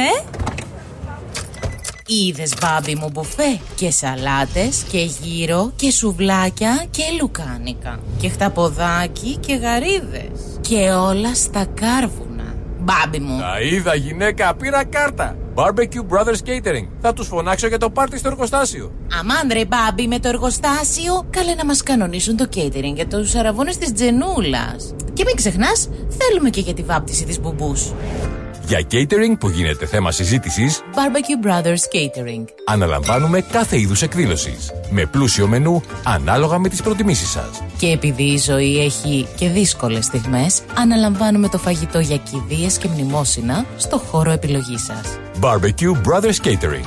Δείτε τα πακέτα προσφορών και τις τιμές στο site μας www.barbecuebrothers.com.au ή τηλεφωνήστε στον Ανδρέα στο 0412 445 929. Και τώρα επιστρέφουμε στο Greek Breakfast Show με Στράτο και Νικό, το αγαπημένο ελληνικό πρωινό σοου της Αυστραλίας. Εδώ είμαστε, επανήλθαμε λοιπόν. Ε, Όντως είναι ένα περίεργο. το σκέφτομαι, το ξανασκέφτομαι. Δεν ξέρω κατά πόσο μπορεί να λειτουργήσει. Κοίταξε, ε, βασικά δεν έχουμε και όλο το, το φάσμα. Δεν, δεν μπορούμε να έχουμε ξεκάθαρη άποψη τώρα γι' αυτό. Δεν ξέρω τι γίνεται και τι δεν γίνεται με αυτό το τέτοιο. Εγώ διαβάζω το άρθρο, διαβάζω την αίτηση αυτή και μάλιστα είπε ότι η, θα εξεταστεί η ιδέα της 38ωρης εβδομαδιαίας εργασίας και αν απαιτούνται αυστηρότερες ε, λέει μάλλον ότι η Επιτροπή Δίκαιης Εργασίας, το Fair Work, είπε ότι θα πρέπει να εξεταστεί η ιδέα της 38ωρης εβδομαδιαίας εργασίας και αν απαιτούνται αυστηρότερες ποινές για τους εργοδότες που έκαναν το προσωπικό τους να εργάζεται πολλές ώρες, σύμφωνα με την έρευνα. Ε, όχι χωρίς αμοιβή, απλά οι εργαζόμενοι δεν θέλουν να δουλέψουν παραπάνω. Ναι. Μια άλλη βασική σύσταση από την έκθεση ήταν ο περιορισμός της επικοινωνίας των εργοδοτών με τους εργαζομένους εκτός όλων εργασίας, εκτός αν πρόκειται για έκτακτη ανάγκη. Δηλαδή, έλεγε ότι. Μην Δεν επικοινωνείς με γουστάρω τον να με εργαζόμενο. πάρεις τηλέφωνο, ρε φίλε, να, με, Μετά τη άμα δουλειά. είμαι μετά τη δουλειά, εκτός αν είναι κάποια έκτακτη Δεν είμαι ανάγκη. υποχρεωμένος να το σκόσω. Ναι. Ε, Αυτό που λένε οι άνθρωποι είναι ότι μπορούμε να δουλεύουμε τις ώρες εργασίας μας και όταν ξεπεράσουμε αυτές, εκτός αν είναι απολύτως επίγον, θα πρέπει να μπορούμε να κλείσουμε το τηλέφωνο και να μην είμαστε στη διάθεση του εργοδότη μας. Αυτό συμφωνώ. Κατά... Αλλά υπάρχει και ανθρωπιά. Δηλαδή, όταν ε, συνεργάζεσαι με κάποιον άνθρωπο και κάτι του τύχει, το να σε πάρει ένα τηλέφωνο και να σου πει μήπως μπορείς να με βοηθήσεις και να του πεις όχι δεν είναι κακό. Το να σε πάρει τηλέφωνο και να του πεις έλα, σε, κόψε το ρεπό σου ή σταμάτα, ξαναγίνει να πίσω, αυτό είναι κακό. Κοίταξε, εγώ το σεβασμό ε, τον έχω αντιμετωπίσει σε πάρα πολλά πράγματα. Δηλαδή, πολλοί είναι οι άνθρωποι που με πήραν για οποιαδήποτε δουλειά, σε όλη μου τη καριέρα, ας πούμε, στην Αυστραλία, που πάντα μου λέγανε ότι με συγχωρείς που σε ενοχλώ τέτοια ώρα, ας πούμε, ή μου στέλναν πρώτα ένα μήνυμα και μου λέγανε μήπως... Αυτό και έχει αυτά να κάνει και- με σένα, Νικό, είναι αυτό αναφορικό. Ο άλλος μπορεί να μας πάει να μας πει κάτι άλλο. Δεν έχει να κάνει. Όχι, τα ακούω και από άλλους. Δεν έχει τύχει και μαζί όταν μιλάμε που λέμε πολλές φορές να τον πάρουμε τηλέφωνο, αλλά είναι αργά, μωρέ. Το, το είναι αργά ε, εννοεί ότι μπορεί να είναι μετά τις 5.30-6, ας πούμε. Δεν, δεν ξέρω. Εντάξει, δεν μπορεί να τον ενοχλήσει αν είναι πάει συντρέχει κάποιος σοβαρός λόγος. Έτσι. Αλλά υπάρχει και ε, το ανθρώπινο κομμάτι και το τι σχέση έχεις με, βασικά με τους εργαζόμενους. Ε,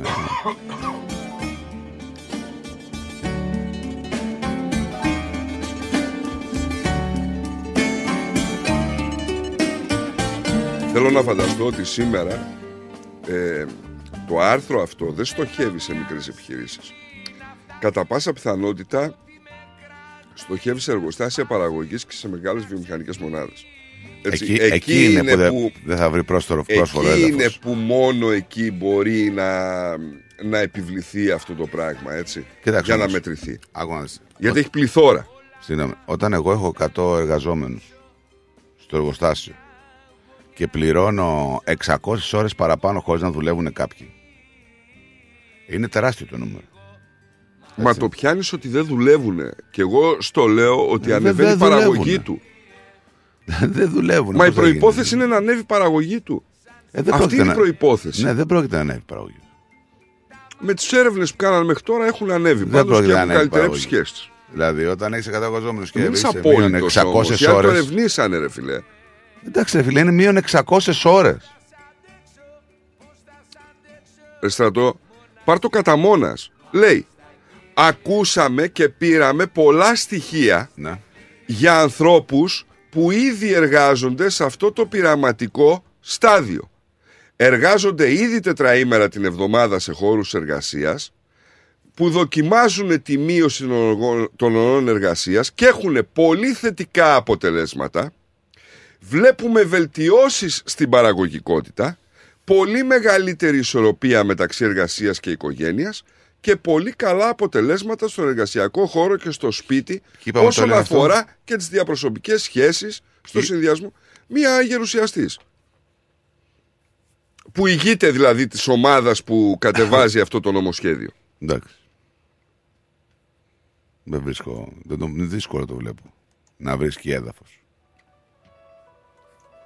Εσύ που το βλέπεις δηλαδή ότι μπορεί να λειτουργήσει. Πολύ δύσπιστος.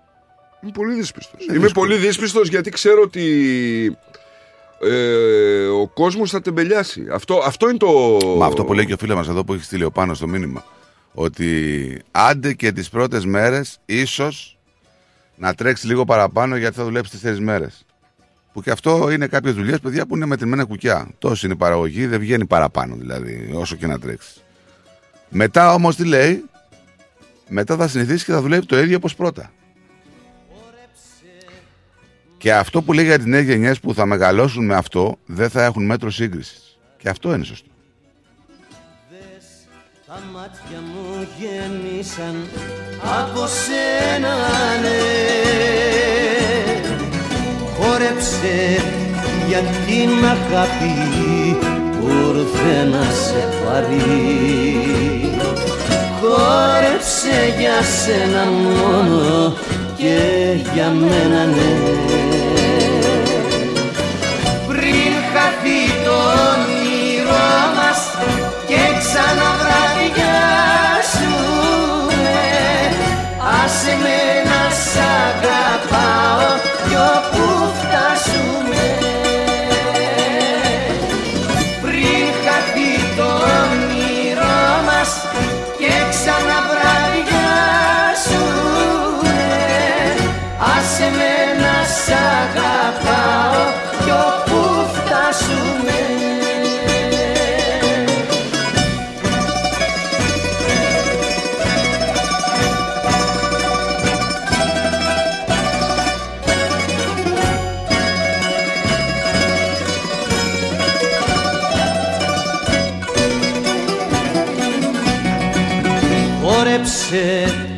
μαζί μου τώρα στου καημού την μακρύ. Πιες απόψε τη ζωή μου και αγάπαμε Χόρεψε για δυο αγάπες και μια χούφτα δάκρυ. Έχουμε πολλά να πούμε που δεν τα πάμε Πριν χαθεί το όνειρό μας και ξαναβραδιάσουνε Άσε με να σ' αγαπάω κι όπου φτάσουμε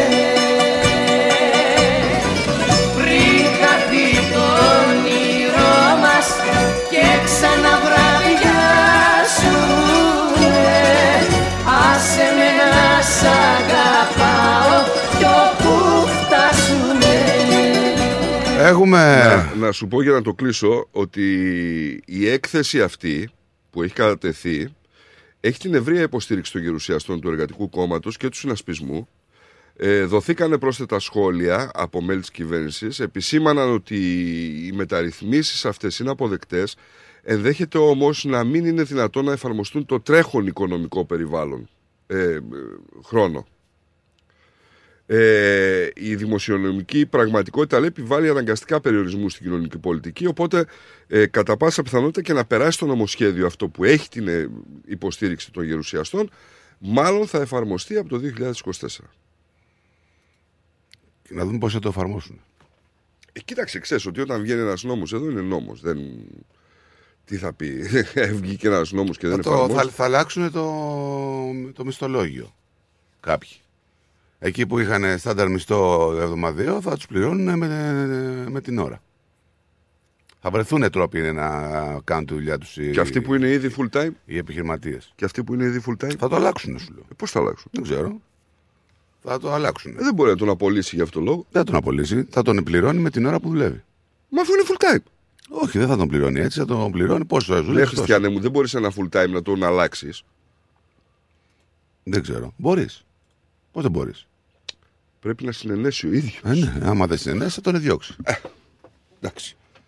Δεν ξέρω κατά πόσον. Δεν δηλαδή, ξέρω, θα δεν ξέρω. Δεν ξέρω. Μη, συμφωνήσουν. ούτε εργατολόγος είμαι, ούτε. Μιλάμε για κάτι το οποίο δεν έχει καν ε, ε, περάσει σε συζήτηση. Έτσι. Δεν έχει συζητηθεί καν στο κοινοβούλιο. Το τι είναι θετικοί κάποιοι ή δεν είναι, ε, θα το δούμε αυτό. Κατά πόσο μπορεί να περάσει. Τώρα, για τους εργαζόμενους και μετά από καμιά δεκαετία χρονικά να το πάμε στις 25 ώρες. Full time. Καλό θα είναι και αυτό. Δεν ξέρω τι θα κάνουν. Δεν θα υπάρχει κάποιο πρόβλημα.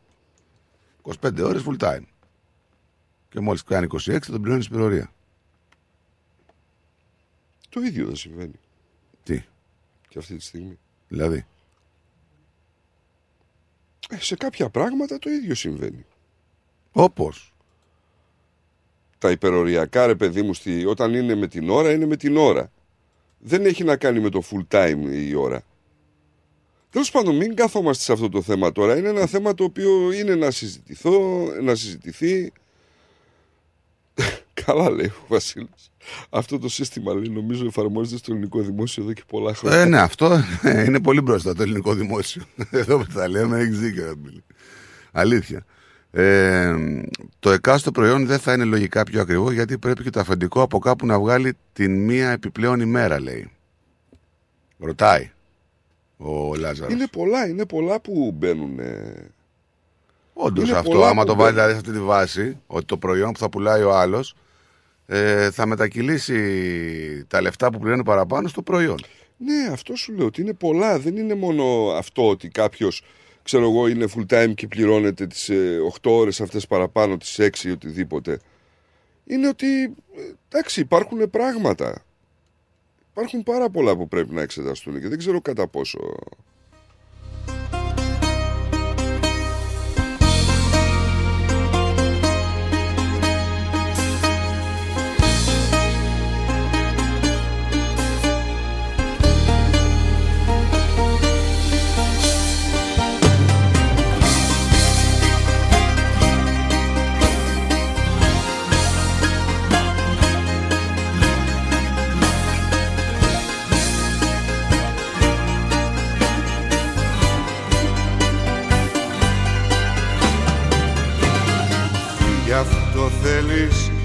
να σε εμποδίσω Με τα λόγια δεν μπορώ.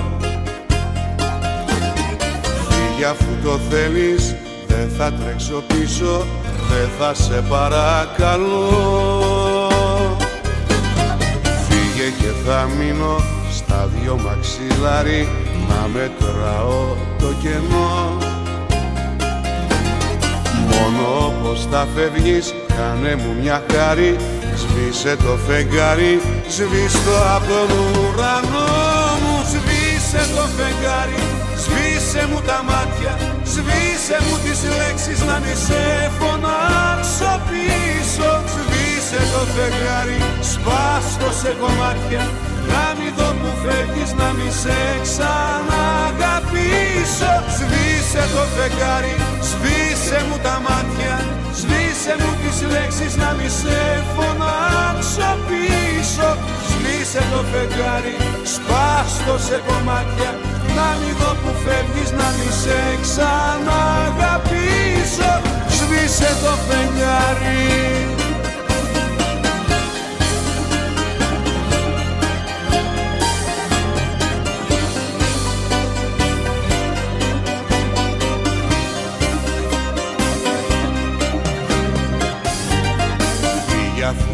θέλεις με κόρμι σκυμμένο με το βλέμμα χαμηλά.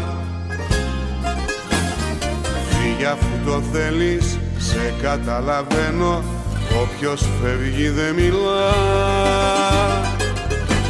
Φύγε και για μένα μη σε ενδιαφέρει τίποτα δεν σου ζητώ. Μόνο πως θα φεύγεις Απλώσε το χέρι Σβήσε αυτό το αστέρι Σβήστο από τον ουρανό μου. Σβήσε το φεγγάρι Σβήσε μου τα μάτια Σβήσε μου τις λέξεις Να μη σε φωνάξω πίσω Σβήσε το φεγγάρι Σπάστο σε κομμάτια Να μη δω που φεύγεις Να μη σε ξαναγαπήσω. Σβήσε το φεγγάρι Να στείλω μια καλημέρα στον Γκον που λέει Καλημέρα παιδιά. Αυτό το καινούριο ωράριο λέει είναι πιο πολύ για τα γραφεία. Όπου το αφεντικό μπορεί να πει θέλω αυτά τα πράγματα να γίνουν αυτή την εβδομάδα και να προλάβει ο άλλος να τα βγάλει προφανώς. Πολύ πιθανό δεν Σβήσε το φεγγάρι Σβήσε μου τα μάτια Ναι, η αλήθεια είναι ότι δεν μπορείς να, το, να συζητήσεις για όλα τα επαγγέλματα το ίδιο. Μα βλέπεις πόσα πράγματα μπαίνουν στη μέση. Μα γι' αυτό σου λέω δεν πρόκειται να δουλέψεις. Βλέπεις το κόστος παραγωγής, βλέπεις ε, το, τη μετακύληση της αύξησης, βλέπεις ε, σε ποιες ε, τέτοιες ε, σε ποιες υπηρεσίες μπορεί να έχει εφαρμογή, σε, ποι- σε παροχή υπηρεσιών, σε τι μπορεί να έχει εφαρμογή αυτό το πράγμα. Δηλαδή, θα μπορούσε ένας απασχολούμενος ηλεκτρολόγος στην οικοδομή να δουλεύει μόνο 8 ώρες, ξέρω εγώ, ή, θα να δουλεύει μπορούσε- μόνο 4 μέρες. Ή θα μπορούσε να βγάζει τη δουλειά, ξέρω εγώ, αντί για πέντε μέρες σε τέσσερις. Δεν ξέρω κατά πόσο μπορεί να γίνει αυτό. Και δεν ξέρω και κατά πόσο μπορεί να έχουμε και πίεση στους εργαζόμενους και λάθη.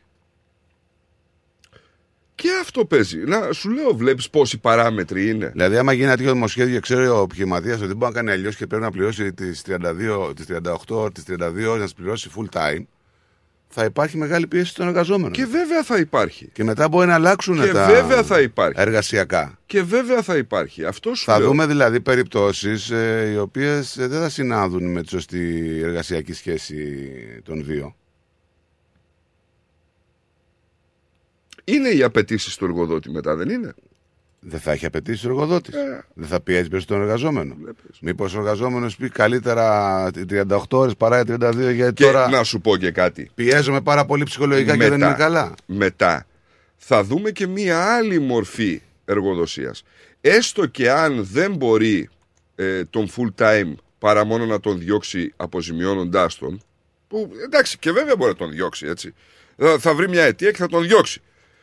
Και θα τον αποζημιώσει. Αυτή είναι η διαφορά.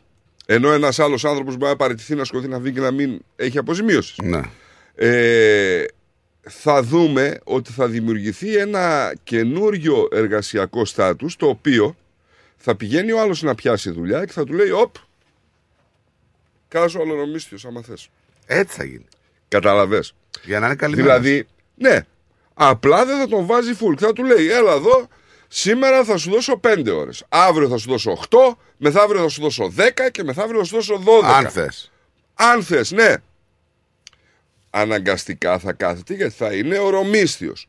Αυτό έχει να κάνει και ένα άλλο πράγμα όμως.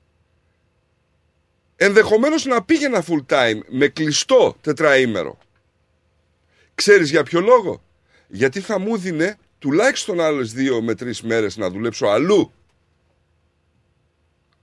Άνετες. Και τι είναι αυτό τώρα. Τι είναι αυτό; Εγώ θα το συμπληρώνω το εισόδημά μου. Δηλαδή, Μα εσύ μπορεί δεν θα χάσεις πονηρά- εισόδημα. Δεν θα χάσεις εισόδημα, αφού ποτέ δεν πληρώνεις το ίδιο. Όχι ρε, ε, πάλι το ρίχνουμε πάνω στο τραπέζι σου λέω. Αφού υποτίθεται ότι δεν θα χάσεις εισόδημα για να συμπληρώσεις να πάει να δουλέψεις. Είναι αλλού. και ένα θέμα, το ρίχνεις στο τραπέζι. Ναι, αλλά βλέπουμε ότι οι περισσότεροι εδώ πέρα, ρε παιδί μου, τώρα δεν δουλεύουν 8 ώρο κακά τα ψέματα. Καλά, μην το λες. Μην το λες. Δεν δουλεύουν και όλοι full ε, overtime. Έχουμε φίλους λεωφορείατζίδε που θα έπρεπε να δουλεύουν 8 ώρο και φεύγουν 8-7 η ώρα το πρωί από το σπίτι τους και γυρνάνε η ώρα 8. Είναι προφανώς το έχουν υπογράψει αυτό. Δεν είναι ότι δεν το έχουν υπογράψει. Σου λέει Περιοριακό είναι, δεν είναι. 12 ώρες οδήγηση. Ε, δεν είναι 12 ώρες οδήγηση, έχει gap μεταξύ, αλλά ε, έχει υπερορία. Έχει. Αυτοί οι άνθρωποι δηλαδή ενδεχομένως να μην θέλουν κάποια στιγμή να κάνουν υπερορία, να μην τη θέλουν κάθε εβδομάδα την υπερορία. Είναι ένα επάγγελμα. Ένα άλλο επάγγελμα που μπορώ να φανταστώ ας πούμε είναι άνθρωποι που δουλεύουν σε οικοδομικές εργασίες. Δουλεύουν παραπάνω ώρες. Όπως ο Δημήτρης, ο Γάβρος. Άστο, αυτός είναι αυτοαπασχολούμενος. Δεν Όχι, είναι... έχει υπαλλήλους. Δηλαδή μπορεί να πεις στον υπάλληλο, κάτσε αγόρι μου εδώ, εσύ σε παρακαλώ, θα δουλέψεις 30 ώρες. 32 ώρες. Να μου βγάλεις, ξέρω εγώ. Μα δεν πέντε νομίζω ο μπάνια. Δημήτρης με αυτό το επάγγελμα να έχει full time κόσμο. Και αν έχει θα έχει casual. Δηλαδή ναι μεν με τα δικαιώματά του, αλλά να μπορεί ο άνθρωπος να ελιχθεί γιατί προφανώς και δεν μπορεί να έχει έναν άνθρωπο αν δεν έχει μια μέρα δουλειά ή βρέχει ή για οποιασδήποτε συνθήκες δεν μπορεί να, να δουλέψει να το πληρώσει. Πιστεύω, δεν ξέρω κιόλας.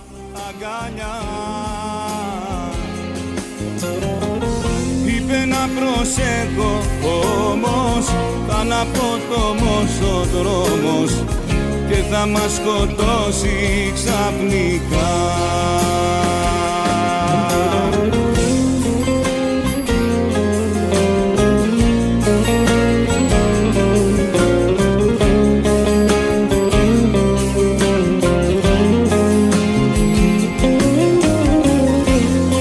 Καλημέρα στον Δημήτρη. Καλημέρα φίλοι μου. Καλημέρα. Να έχουμε ένα ωραίο Σαββατοκύριακο. Και θα κάνουμε κάποιες συζητήσεις. Ρε παιδιά, ζούμε σε ένα καπιταλιστικό κράτος, δεν είναι. Η αρχή του καπιταλισμού ποιο είναι; Να οικονομάνε οι βιομηχανίες και αυτά για να περνάει καλά ο εργαζόμενος, να πληρώνει και αυτός καλά. Άμα δεν οικονομήσουν οι βιομηχανίες, δεν θα τα αποκριθούν στον εργαζόμενο. Οπότε θα υπάρχουν ορισμένα τερτύπια τα οποία θα μπαλώσουν αυτές τις ώρες που θα λείπουν. Δεν υπάρχει περίπτωση. Ναι. Μα Γιατί- είπαμε ένα, ότι νόμιμα αυτός ο άνθρωπος ε, αυτή τη στιγμή νόμιμα έχει 7 ημέρη εργασία. Ναι. Τώρα, για το θέμα που θα είναι πιο ξεκούραστος, Νίκο, να σου πω κάτι. Εγώ δουλεύω από το 1973 με 74 είχα το πρώτο ένσημο. Και η πείρα μου ποια είναι.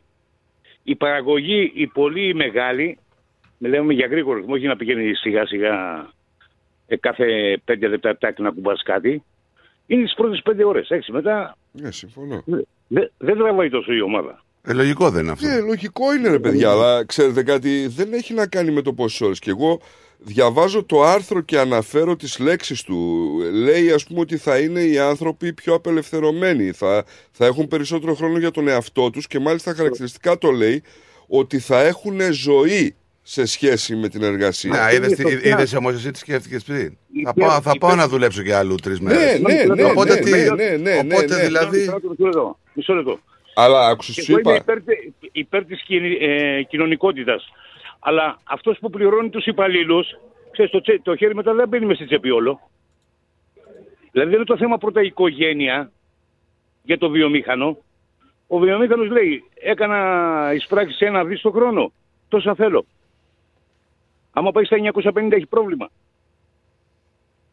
Οπότε τι θα κάνει, θα ανεβάσει την τιμή. Ναι. Γιατί όχι να προσλάβει υπαλλήλους; Οπότε θα πάει στα 900 μετά. Πώς θα πάει στα 900, αφού παραγωγή του Ε, για βα- Αυτό ε, είπα ε, προηγουμένως, ε, ότι το πενθήμερο μετά που θα είχε θα το κάνει νόμιμο 7ήμερο. Κατάλαβες; Εγώ πιστεύω ότι θα μπαίνει μέσα. Και μην το βλέπουμε σε βάθος χρόνου. Αυτό σου λέω. Ότι αυτό Καλά. μπορεί να συμβεί τον ένα, δύο χρόνια, τρία. Μετά, εγώ βλέπω το full time να κατεργείται. Ναι, εκεί έχεις δίκιο γιατί κάποτε όταν ε, είχε νομιμοποιηθεί το οκτάρο λέγανε Ω, πώς θα τα βγάζουμε και έτσι μετά η κατάργηση του Σαββάτου. Μπράβο. Κατάλαβες. Αλλά θα- θα υπάρχουν ορισμένα πράγματα όμως να τα τακτοποιήσουν αυτά, δηλαδή το θέμα ας πούμε, των απολειών. Η βάση τιμής ή η χιλιαδιό. Ή αυτό που λες εσύ, η καινούργια γενιά να δουλεύει part-time. Όχι, δεν μιλάω για καινούργια γενιά. Για δύο-τρία χρόνια, όχι παραπάνω. Μέχρι να επαναδιαπραγματευτούν τα πάντα. Δεν είναι...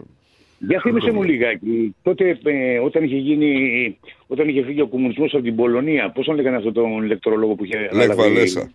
Μπράβο, ναι. Το είχε κάνει το τετράδο ή το είχε πει μόνο; Όχι, όχι, δεν, Δεν δεν το έχει έκανε. Δεν το έκανε. Α, δεν είχε ξεκινήσει. Δεν Οκ. το έκανε. Αλλά εκεί τώρα μιλάς για μια βιομηχανία, έτσι. Που στα κομμουνιστικά καθεστώτα ξέρεις ότι κάποιοι κάναν πως δουλεύαν και κάποιοι κάναν πως Παιδιά, τους πληρώναν. Ξεφεύγει η συζήτηση. Πάμε αλλού τώρα. Έτσι. Παρασκευή είναι. Εντάξει. Λοιπόν, χαιρετώ. Καλή συνέχεια. Γεια σου Δημήτρη, να είσαι καλά. Να είσαι καλά. Λοιπόν, ε, διάλειμματάκι και γυρνάμε. The Greek Breakfast Show. Μερικές στιγμές στη ζωή μας μένουν για πάντα αποτυπωμένες. Όπως η στιγμή που το μεγαλείο του Παρθενώνα είχε καθυλώσει το βλέμμα σου καθώς έπινες ένα μυρωδάτο ελληνικό καφέ στην ταράτσα ενός ξενοδοχείου στο κέντρο της Αθήνας. Η στιγμή που περπάτησες στα ρομαντικά στενά της παλιάς πόλης του Ναυπλίου με ένα παγωτό στο χέρι.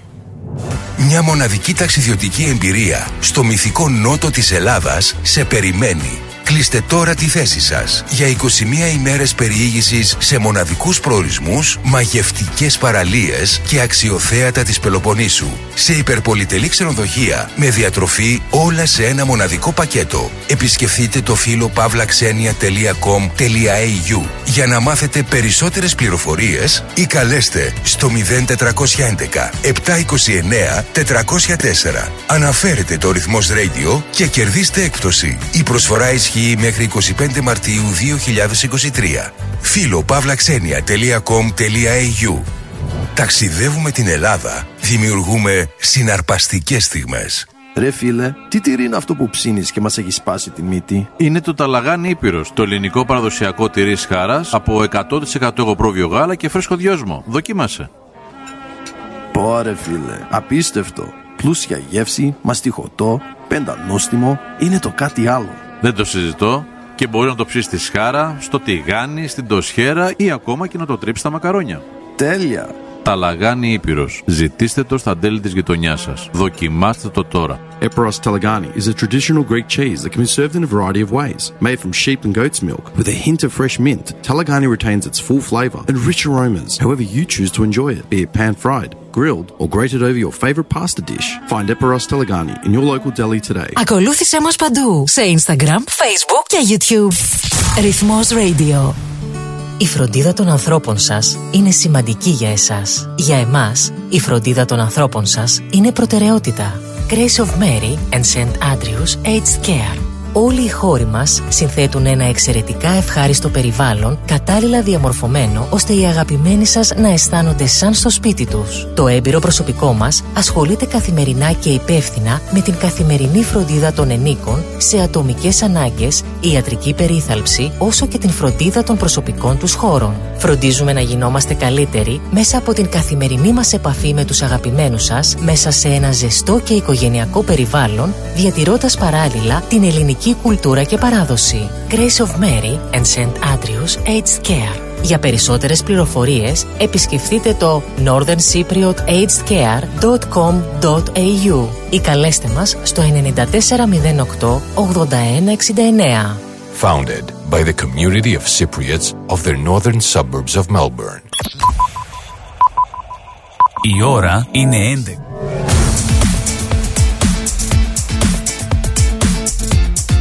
Στη Μελβούνι ακούς ρυθμό Περισσότερο ελληνικό πρωινό σοου έρχεται αμέσως τώρα. The Greek Breakfast Show με Στράτο και Νικό.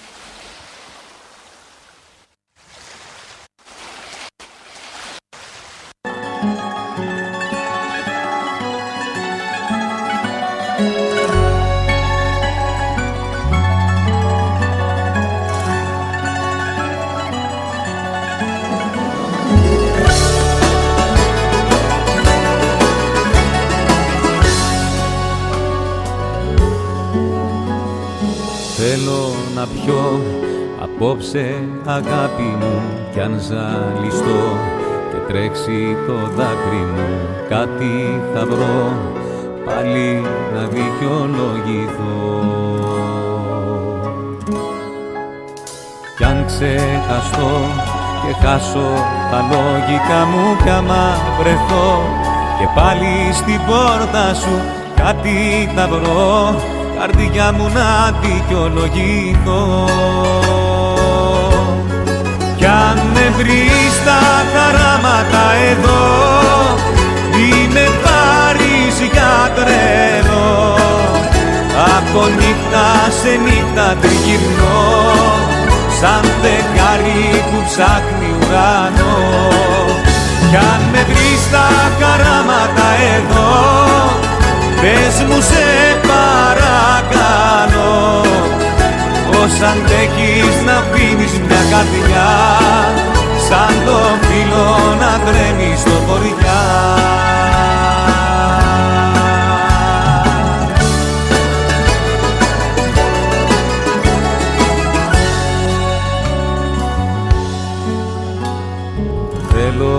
Θέλω να πιω απ' τη στενοχώρια μου κι αν μπερδευτώ και χάσω τα λόγια μου κάτι θα βρω. Πάλι να δικαιολογηθώ. Κι αν ξεχαστώ και χάσω τα λογικά μου κι άμα βρεθώ και πάλι στην πόρτα σου κάτι θα βρω καρδιά μου να δικαιολογηθώ κι αν με βρεις στα χαράματα εδώ Μη με πάρεις για τρένο. Από νύχτα σε νύχτα τριγυρνώ Σαν φεγγάρι που ψάχνει ουρανό. Κι αν με βρεις στα χαράματα εδώ Πες μου σε παρακαλώ. Πώς αντέχεις να αφήνεις μια καρδιά Σαν το φύλλο να τρέμεις στο βορειά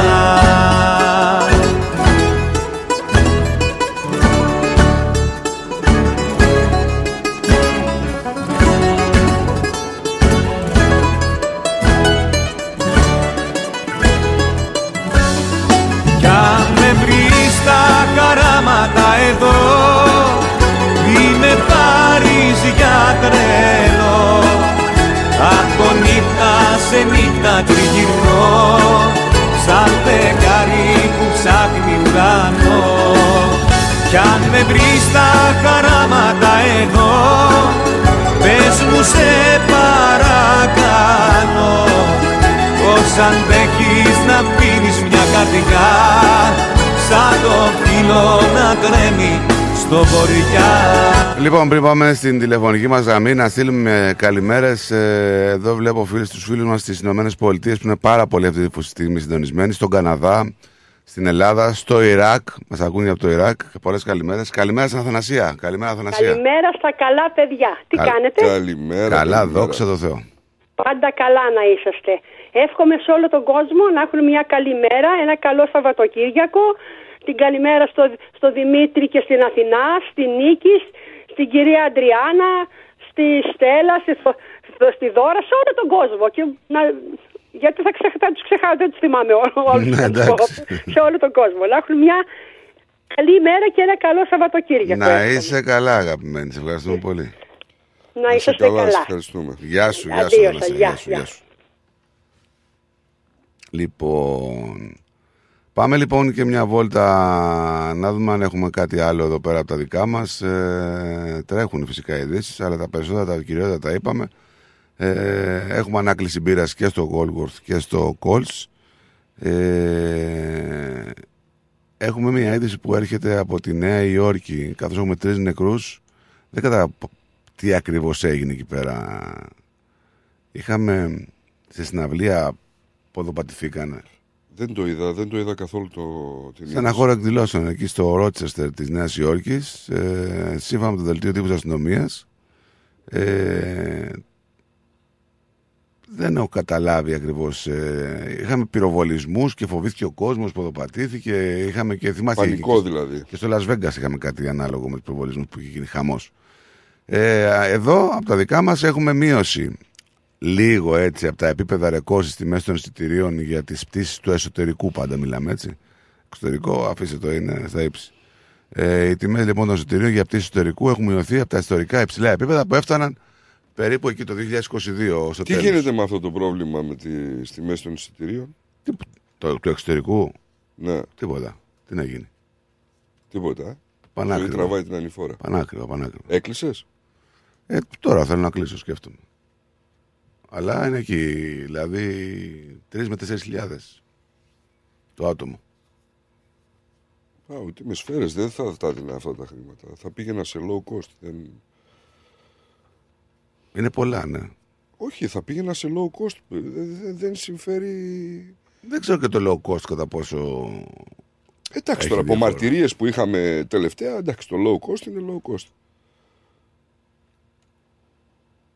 Απλά όσοι σχεδιάζουν να κλείσουν, κλείστε γιατί μην περιμένετε να πέσουν.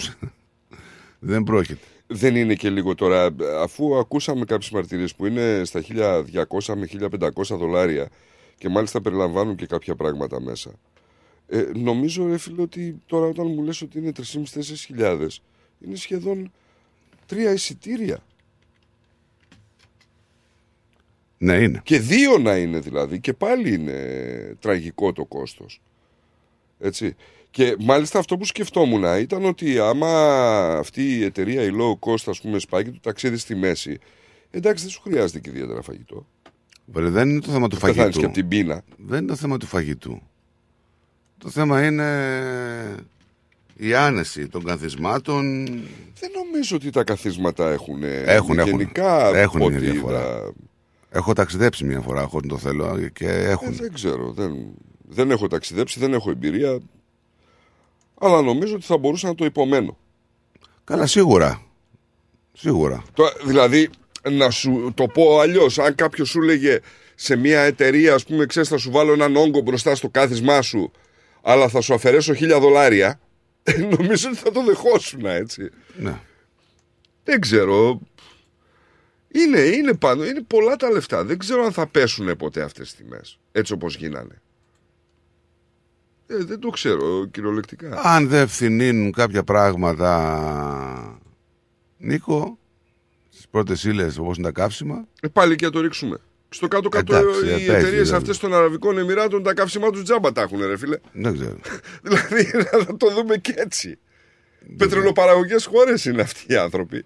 Εδώ δηλαδή, άμα φορτώνουν. έχουν πρόβλημα αυτοί, τι κάνουμε; Εδώ φορτώνουν πάντως. Ε, δεν φορτώνουν μόνο. Από εκεί που πού φορτώνουν, από εδώ; Από εδώ για να φύγει, Ε, εντάξει, πάλι θα μπορούσε το κόστος να το περιορίσει. Δεν ξέρω, είναι στα ύψη πάντως τα ειστήρια και δεν ξέρω κατά πόσον θα συνεχιστεί αυτό ή αν θα είναι και καινούργια χρονιά. Εγώ δηλαδή θα το δεχόμουν αυτό αν μου λέγανε ότι άξες είναι τα καύσιμα, αλλά πετάω με την Κατάρ. Θα έλεγα κάτσε ρε φίλε, η Κατάρ παράγει να πούμε και το έχουν τζάμπα εκεί πέρα. Δηλαδή μας βρήκατε.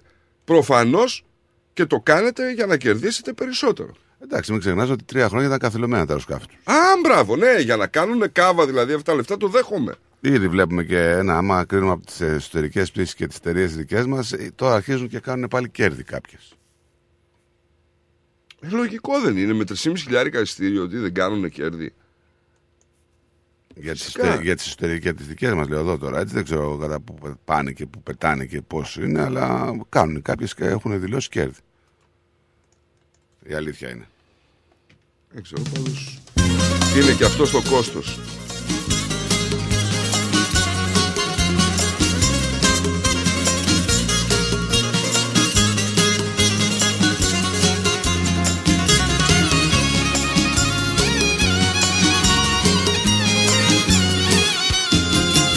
Σου έμαθε τέλει να χορεύεις τσίφτε τέλει; μήπως ήσουν στα πολσοή μπαλαρίνα από ζωή μήπως ήσουν στα πολσοή μπαλαρίνα από ζωή Όταν χορεύεις μάτια μου ζηλεύουν οι γοργόνες.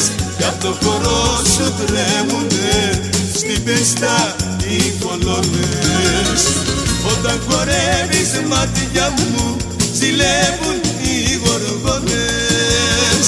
Κι απ' το χορό σου τρέμουνε στην πίστα οι κολόνες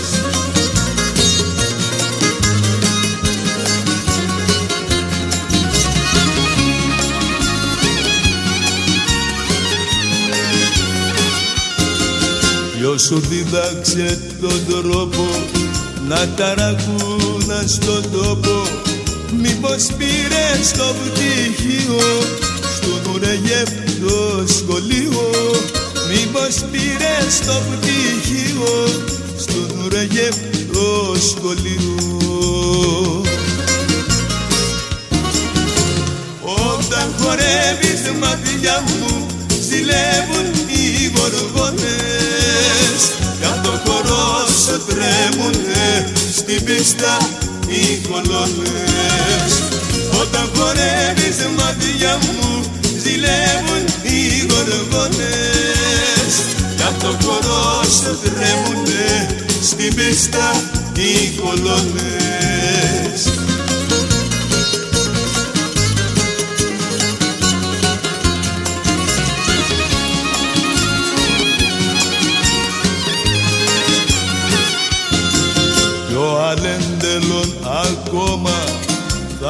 θα ποθούσε τα δυο σώμα για μαζούς ο Βαλεντίνο θα το τρέλαινες κι εκείνον για μαζούς ο Βαλεντίνο θα το τρέλαινες κι εκείνον Όταν χορεύεις μάτια μου ζηλεύουν οι γοργόνες. Κι απ' το χορό σου τρέμουνε στην πίστα οι κολόνες Όταν χορεύεις μάτια μου ζηλεύουν οι γοργόνες κι απ' το χορό σου τρέμουνε στην πίστα οι κολόνες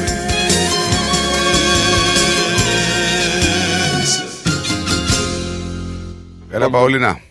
Καλημέρα, καλημέρα. Καλημέρα, καλημέρα. Κάνετε. Καλά είστε; Καλά είμαστε. Μπράβο, έτσι καλά. Ε, Δευτέρα είσαστε ανοιχτοί; Όχι. Α, είναι public holiday. Ναι. Ναι, ναι, ναι. Έπαιρνα, μπα, είναι busy η γραμμή και εχθές και προχθές. Εχθέ έπαιρνε την ώρα που κάναμε το interview. Ε, Μας άκουγες; Ναι, ναι. Α. Πώς δεν άκουγα, εγώ ακούω κάθε μέρα. Απλά δεν μπορούσα να σου σηκώσω εκείνη την ώρα. I know, I know. Όλα καλά, παιδιά. Να είσαι καλά, είστε Πόλινα. Καλά και καλό Σαββατοκύριακο. Καλή Δευτέρα και την Τρίτη τα λέμε. Έγινε Παολίνα. Bye Γεια σας, bye. Παολίνα, καλά. γεια σου, γεια σου. Bye, Γεια bye, σας, bye, γεια bye. σας. Τι πήγες να πεις πριν το τηλέφωνο; Ε, να πηγαίναμε προς την Ελλάδα. Ναι, πάμε σιγά σιγά. Εκεί έχουμε εξελίξεις. Έχουμε διώξει σε τρεις. Όχι στον σταθμάρχη μόνο. Έχουμε και στους δύο σταθμάρχες. Έχουμε και στον επιθεωρητή. Δίωξη. Οι οποίες, να σου πω, κατηγορίες ε, επισύρουν από 10 χρόνια σε Σόβια. Με τον καινούριο νόμο που έχει αλλάξει πρόσφατα. Μάλιστα. Δεν έχω να πω κάτι. Τώρα άλλες τρεις ποινικές διώξεις για την τραγωδία Όχι, στα τρεις, τέλη. τρεις μέχρι στιγμής. Έτσι. Να πούμε Πιστεύεις ότι... θα επεκταθούν, ας πούμε, οι διώξεις; Θα σου πω τι γίνεται τώρα. Ε, έχει φύγει από το ανακριτή υπόθεση και έχει πάει σε, πάει σε εφέτη ανακριτή και μάλλον θα πάει και σε δεύτερο, σε δύο εφέτες. Τι εννοούμε όταν λέμε εφέτες ανακριτές για να καταλάβει και ο κόσμος, έτσι. Εφέτη ανακριτής είναι ότι ασχολείται μόνο με αυτήν την υπόθεση. Για το χρόνο. Για να γίνει δηλαδή γρήγορα η έρευνα. Τώρα αυτά που έρχονται είναι συγκλονιστικά. Πραγματικά είναι συγκλονιστικά. Βγαίνουν νέα στοιχεία σε φως δημοσιότητας σχετικά με τις βάρδιες του Σταθμάρχη το μοιραίο βράδυ. Τον είχαν βγάλει λέει από αυτές τις βάρδιες. Γιατί ήταν νέος. Ε, σου είπα, ήταν τριήμερο. Το χώσανε κατά τη Ποιος τον καθομιλουμένη. έχωσε; Ο Οι επιθεωρητής. παλιοί. Ο Τι, επιθεωρητής. ε, ναι, σε συνεννόηση με τον επιθεωρητή. Τι, Λοιπόν, ε, στο κάδρο λοιπόν των κατηγορουμένων έχουν μπει άλλα τρία πρόσωπα, στο βάρο των οποίων έχουν ασκηθεί ποινικές διώξεις. Ε, οι ποινικές διώξεις θα μου πείτε γιατί είναι. Οι ποινικές διώξεις είναι για διατάραξη ασφάλειας συγκοινωνιών, που είναι κακούργημα, με ποινές από 10 χρόνια στη Σόβια, καθώς και για τα δικήματα των ανθρωποκτονιών και σωματικών βλαβών κατά συρροή που είναι πλημελήματα. Οι διώξεις ασκήθηκαν κατά του επιθεωρητή του ΕΣΕ που έβαλε στη νυχτερινή βάρδια τον ακατάλληλο σταθμάρχη της Λάρισας που ήδη έχει προφυλακιστεί να πούμε αλλά και κατά δύο σταθμαχών που όφυλαν να είναι παρόντες ως τις 11 το βράδυ και έφυγαν νωρίτερα εγκαταλείποντας το πόστο τους. Γιατί άλλο να είναι δύο μάτια και άλλο έξι. Καλά, τώρα θα βρουν το γράμμα του νόμου τώρα. Κοίτα, Νίκο, η Το αλήθεια. οποίο δεν εφαρμοζόταν ποτέ. Οκ, άλλο ότι δεν εφαρμοζόταν. Τώρα πρέπει να εφαρμοστεί όμως και οι... να, να πέσουν και οι καμπάνες. Ναι, μαζί σου δεν το συζητάω. Άλλο δύο μάτια Μαζί και άλλο σου. έξι μάτια. Μαζί σου δεν το συζητάω. Γιατί Στο άμα- μέτρο που αφορά τους σταθμάρχες, ναι. Ναι, γιατί άμα ήταν έξι μάτια, όλο και κάποιος θα βλέπει το λάθος. Το μόνο σίγουρο. Το μόνο σίγουρο. Και αν δεν ήταν αυτός ο άνθρωπος εκεί πέρα ε, και ήταν κάποιος έμπειρος, δεν θα συνέβαινε και ποτέ. Όπως έγινε γνωστό στα χέρια της ανακρίτρια, βρίσκεται το έγγραφο των βαρδιών για το μοιραίο βράδυ. Σύμφωνα λοιπόν με πληροφορίες, προκύπτει πως οι μόνες βάρδιες που έκανε στη Λάρισα ο προφυλακισμένος σταθμάρχης Βασίλης Σαμαράς ήταν οι πέντε νύχτες κοντά στο τριήμερο της Καθαρής Δευτέρας. Δηλαδή κάλυψε ρεπό άλλων πιο έμπειρων συναδέλφων του. Αυτό που λέμε τόσο καιρό, ρε, παιδί, όλοι το λένε τώρα αυτό, εντάξει. Το, χώσανε. Το πρόγραμμα με τις βάρδιες του Μαρτίου βγήκε στη, στη, στην 25η Φεβρουαρίου με το όνομα του σταθμάρχη του Σαμαρά να μην βρίσκεται εκεί. Πώς τώρα να δεις. Βγήκε το πρόγραμμα στις 25 Φεβρουαρίου και δεν ήταν μέσα το όνομα του Βασίλη Σαμαρά.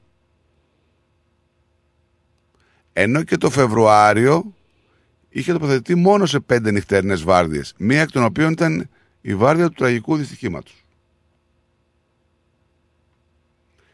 Οι βάρδιες διορθώθηκαν με μπλάνκο, καταγγέλει ο Σταθμάρχης. Ε, έχει ψωμί, το θέμα είναι ότι θα βγουδούμε πίσω από αυτούς τους τρεις. Γιατί από ό,τι βλέπω τώρα εδώ, ε, από ό,τι λένε οι πληροφορίες, που μας έρχονται δηλαδή από τα μέσα μαζικής ενημέρωσης και τα site της Ελλάδος, μιλάνε ότι θα ξεκινήσει τέλος του μήνα ο σιδηρόδρομος. Με ασφάλεια λέει και. Τι ασφάλεια. Τι θα κάνουν λέει. Με την υπέρμετρη ασφάλεια, έτσι λέει. Με την υπέρμετρη σε 20 μέρες, έτσι. Οκ. Αφού το λένε τα πα- παλικάρια, Πώς μπορούν μέσα σε 20 μέρες δηλαδή να ετοιμάσουν κάτι που δεν ετοιμαζόταν για χρόνια ολόκληρα. Είναι η απορία. Έτσι. Να πούμε ότι ο σιδηροδρομικός σταθμός έχει ιστορία 180 χρόνια, έτσι. Μπορεί και παραπάνω. Το Τέλος πάντων, θέμα είναι να, να προσαρμόζεται, να μην μένουμε στα 180 χρόνια; Είχαμε Υπουργικό Συμβούλιο. Τέλος Μαρτίου η επανεκκίνηση των σιδηροδρόμων με ενισχυμένες εγγύησει ασφάλειας. Έτσι. Ούτε συζήτηση για εκλογές στο Υπουργικό Συμβούλιο. Αποκλείεται να γίνουν πριν το Πάσχα οι εκλογές. Ο Μητσοτάκης λέει συγγνώμη και πάλι. Όλοι φταίμε και εμείς πρώτα ω κυβέρνηση θα τα αλλάξουμε όλα. Θα τα αλλάξεις όλα, αλλά κούλι μου, βλέπουμε ότι μετά το τραγικό δυστύχημα στα Τέμπη, έχασε τρεις μονάδες σύμφωνα με δημοσκόπηση της Μάρκ Γκάλοπ. Ναι, αλλά δεν. Ε... Ο ΣΥΡΙΖΑ δεν πήρε τίποτα, έτσι. Ναι, Σαν δεν πήρε. κύριο αντιπολιτευτικό. Απίστευτο. Ε, τι απίστευτο. Α, Αυτό ξέρεις τι υποδηλώνει. Την οργή του κόσμου εναντίον στην πολιτική γενικά. Προβάδισμα λοιπόν, μια που το αναφέρουμε, προβάδισμα ε, 4,6 μονάδων έναντι του ΣΥΡΙΖΑ διατηρεί η Νέα Δημοκρατία σύμφωνα με τη δημοσκόπηση της ΜΑΡΚ. Όσον αφορά την πρόθεση ψήφου, το κυβερνών κόμμα παραμένει πρώτο με 29,6 και ο ΣΥΡΙΖΑ ακολουθεί με 25. Στη τρίτη θέση είναι το ΠΑΣΟΚ με 10% κοντά, 9,7. Μεγάλο νούμερο. Έτσι. Σου είπα ότι προς τις εκλογές θα έχουμε έκπληξη από το Πασόκ, θα δεις. Το ΚΚΕ σταθερό, στο 5 με 6% εκεί είναι η δυναμική του. Αλλά βλέπουμε την ελληνική λύση με 4. Αυτός που του στέλνει που έχει τις επιστολές του Ιησού. Και το μέρα με 3,5%. Που το βλέπω το μέρα θα μπει, θα μπει. Το ελληνική λύση είναι η εξοργισμένη της Χρυσής Αυγής, να ξέρεις. Είναι πολλοί που στρέφονται κατά εκεί, έτσι. Ναι. Και το μέρα, 3, το μέρα 25 είναι εξοργισμένη το 3,5% του ΣΥΡΙΖΑ. Αυτό είναι που με ξεπερνάει εμένα δηλαδή. Πηδάνε από τη μία βάρκα στην άλλη. Α, νομίζω. Ο κόσμος είναι- έχει, ε, ε, Νομίζω δεν έχεις καλύτερη, ξέρει. κα- καλή, κα- καλύτερη καρέκλα να κάτσω, παιδί μου, κάπως έτσι. Τώρα έχουμε στο όριο του 3% για την είσοδο στη Βουλή το Εθνικό Κόμμα Έλληνες. Ποιο είναι αυτό, Ποιο είναι αυτό το κόμμα; Έχω χάσει κάτι. Ω Έλληνες. Εθνικό Κόμμα Έλληνες. Ε, νομίζω είναι. Ποιανού είναι αυτό; Αχ, ε, πώς τον λένε μωρέ; Ε, Κάτσα να του γκουγκλάρω για να σου πω, γιατί Εθνικό Κόμμα Έλληνες. Λοιπόν, ποιος είναι ο, ο αρχηγός τους. είναι μετέχει και μία... Α, ο Κασιδιάρης. Του Κασιδιάρη. Ναι, όχι, έχουν και έναν ε, τέτοιο...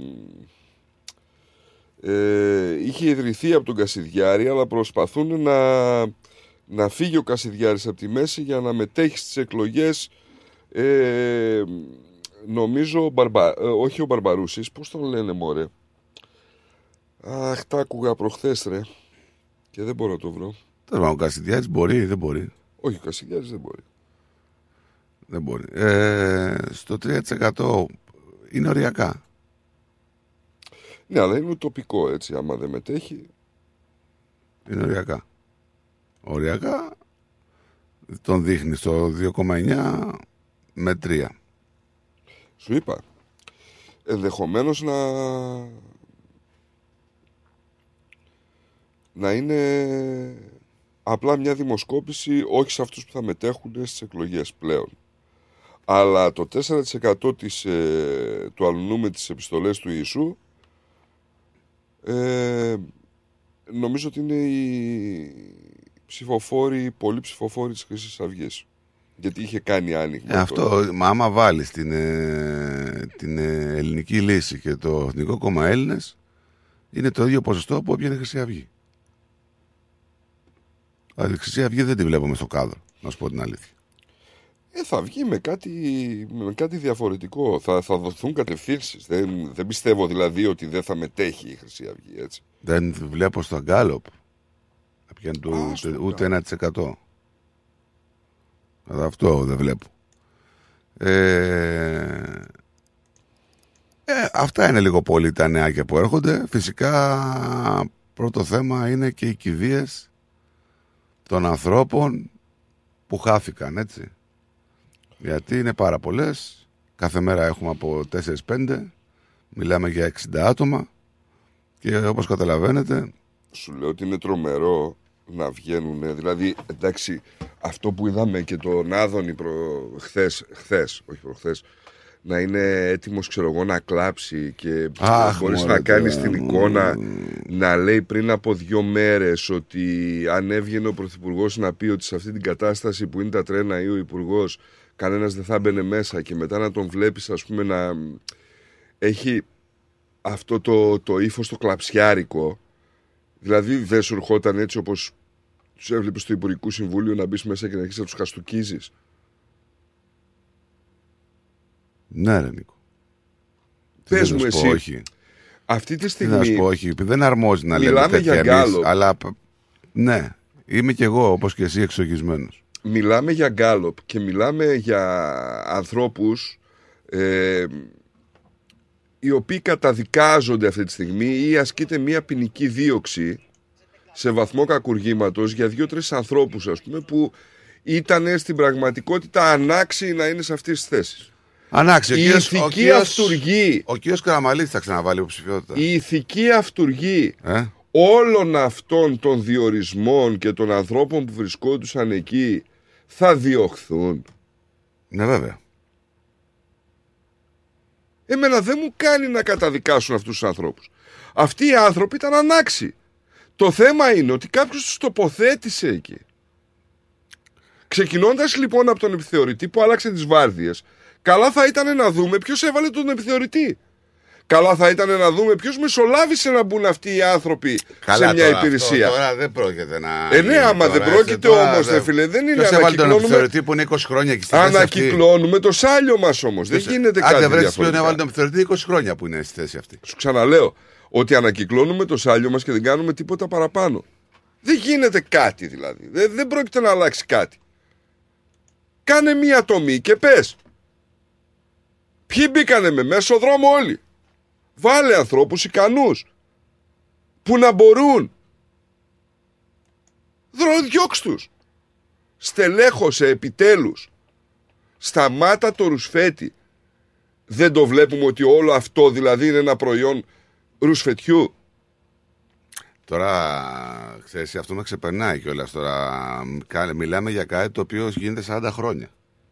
Κατό γίνεται. Και ότι κλείν- κλείναμε τα ματάκια μας και λέγαμε εντάξει, γίνονται Μπράβο. σφέτια. Και αν θυμάσαι, Πάλι θα από την γίνονται. πρώτη μέρα τι σου είπα; Πάλι θα γίνονται γιατί μετά από δύο εβδομάδε Κάνε πάλι θα εδώ γίνονται. πέρα όποιος έχει ενσυναίσθηση ας βγει και ας πει ότι εγώ δεν θα πήγαινα σταθμάρχης άμα είχα ένα μέσον. Εγώ σου λέω ότι θα πήγαινα. Εγώ ξεκινάω και σου λέω ότι θα πήγαινα. Άμα είχα ένα μέσον θα πήγαινα. Ξέρεις ε, ε, τους μισθούς που έχουν οι σταθμάρχες. Δεν ξέρω. Το ξέρεις ότι είναι, Δεν έχει να κάνει με... το ξέρεις ότι είναι υψηλότεροι από τους γιατρούς; Δεν το γνωρίζω σου λέω. δεν όχι, το όχι, γνωρίζω. όχι ότι εγώ δεν είπα να μην παίρνουν τα λεφτά αυτά οι άνθρωποι γιατί έχουν μεγάλη ευθύνη σε αυτό που κάνουν. Έτσι. Αλλά βλέπουμε από τα. Εμένα αυτό με εξογίζει ότι από τα έγγραφα των συμβάσεων που έρχονται σιγά σιγά στην ε, επιφάνεια και από ερωτήσεις κατά καιρούς που έχουν έρθει στο κοινοβούλιο εγώ έχω καταλάβει ότι προκύπτει από όλα αυτά και μέσα από τη Βουλή ότι ήξεραν ότι τα τρένα στην Ελλάδα είναι τυφλά και ότι επί επί μία σειρά δεκαετιών υπήρξε τεράστιο φαγοπότη μεταξύ των εργολάβων και του δημοσίου. Δεν το ξέραμε. Το λέγανε στο κοινοβούλιο, το, λέγα, το λέγανε. Έτσι. Φάγα ένα κάρο λεφτά, ένα σκασμό λεφτά, δεν παραδόθηκαν τα έργα ποτέ, είτε όσα παραδόθησαν, παραδόθησαν ημιτελεί. Πάντως να πούμε ότι ένα είναι το βέβαιο ότι άπαντες γνώριζαν και τώρα απλά μας κάνουν ε, ηθοποιία ότι α, πέφτει από τα σύννεφα. Λοιπόν, Το μόνο που θα περιόριζε, ξέρεις, την όλη υπόθεση, αν αυτός ο άνθρωπος ήταν σε αυτή τη θέση που είναι και αν υπήρχαν τα μέτρα ασφαλείας, ενδεχομένως να μπορούσε να τα διαβάσει ή ενδεχομένως αυτοματοποιημένα να σταματούσαν τα τρένα. Άμα Αυτό είναι. Άμα. Στην ικανότητά ο, του ο- δεν ο- είναι. Ο, ο συγκεκριμένος έκανε και άλλο, τρα- και άλλο τραγικό λάθος λίγες ώρες πριν. Με άλλο τρένο. Και όταν του λέγανε οι μηχανοδικοί κάνουμε οπισθο- οπισθοπορία, γιατί σταθμάρχοι κάνουμε οπισθοπορία, δεν τους απαντούσε. Σας πά- πάμε βόλτα, τους λέει. Έκανε λάθος πάλι γιατί είχε το κλειδί πάλι ξεχασμένο. Πέρασε το τρένο στο αντίθετο ρεύμα, το πήρε χαμπάρι, το γύρισε πίσω για να μπορέσει να ξαναμπεί στη γραμμή του και το ξανά έκανε μετά από λίγο. Οπότε τώρα εδώ κοιτάξτε να δείτε τι γίνεται. Γιατί λέμε, λέμε, λέμε. Λέμε ο Σταθμάρχης, λέμε. Ο Σταθμάρχης άπειρος. Ο έμπειρος Σταθμάρχης έφυγε με άδεια από τη σημαία, σωστά; Ναι. Σωστά. Σχόλασε μια ώρα. εννοείται. Ο επόπτης που ελέγχει αυτούς τους δύο, αν κάνουν καλή δουλειά ή αν δεν φεύγουν ή μένουν στη βάρδια όπως πρέπει, Τοποθέτησε τον άπειρο. όχι με αναρωτική, χωρίς να πάει στο νοσοκομείο, με ένα τηλεφώνημα. Συμπέρασμα, πέστε μου τώρα εσείς. Για το κράτος. Καταρχήν, φτάνουμε στο σημείο να πω ότι αυτό δεν είναι κράτος. Συμπέρασμα ελληνικό δημόσιο. Αυτό δεν είναι κράτος. Είναι μία παροδία και θέλει ξύλωμα και νέο ξεκίνημα από την αρχή. Τι λες, θα μου πεις τώρα. Όπα, εσύ, περίμενε, στράτο, περίμενε. τώρα. Καλά το λες εσύ. Από πού το ξύλωμα; Αυτό σου λέω. Έτσι. Τώρα άμα κάνουμε, ε, σπαρταράμε και κάνουμε αποσπασματικές κινήσεις ε, ή παρεμβάσεις, δεν πρόκειται να λύσουμε τίποτα. Είναι σάπτο από τα, από τα θεμέλια γενικά, μέχρι την κορυφή. Όσο πιο γρήγορα το αντιληφθούμε, τόσο πιο καλά για τα παιδιά μας και τις επόμενες γενιές. Και γιατί το λέω αυτό, γιατί είναι άνθρωποι οι οποίοι είναι με ρουσφέτια ε, στο δημόσιο, είναι πλέον δεινόσαυροι, είναι 20 και 25 χρόνια μέσα, δεν έχουν την απαιτούμενη μόρφωση και τεχνογνωσία να είναι στις θέσεις που είναι, γιατί μπήκανε απλά στο δημόσιο και κάποιοι τους κάνανε μετάταξη και γι' αυτό γίνονται αυτά που γίνονται.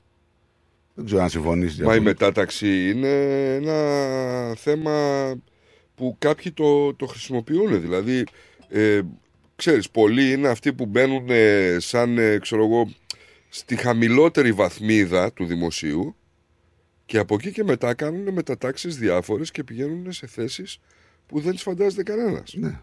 Έτσι. Δηλαδή, κάποιον μπορεί να τον βάλουν, ας πούμε, να είναι υπεύθυνος ρε παιδί μου, να... ε, Δεν, δεν μπορώ να φανταστώ, σε μια κατώτερη βαθμίδα, εν πάση περιπτώσει.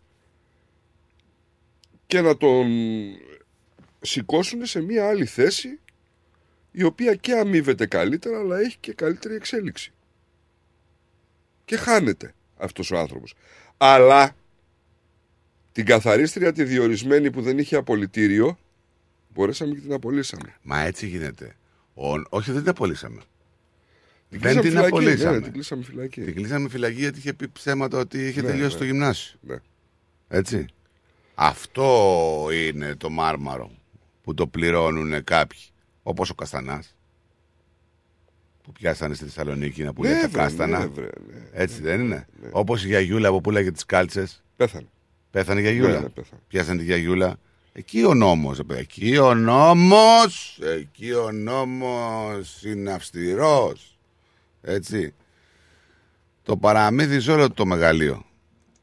Και βλέπουμε τώρα την έχουν πέσει σε ένα-δύο ανθρώπους. Επειδή είπανε τώρα, μην την πέσουμε στον έναν, κάτσε να βάλουμε άλλους δύο στο κάδρο, να μπράβο, φανούν αυτό πολύ. σου λέω.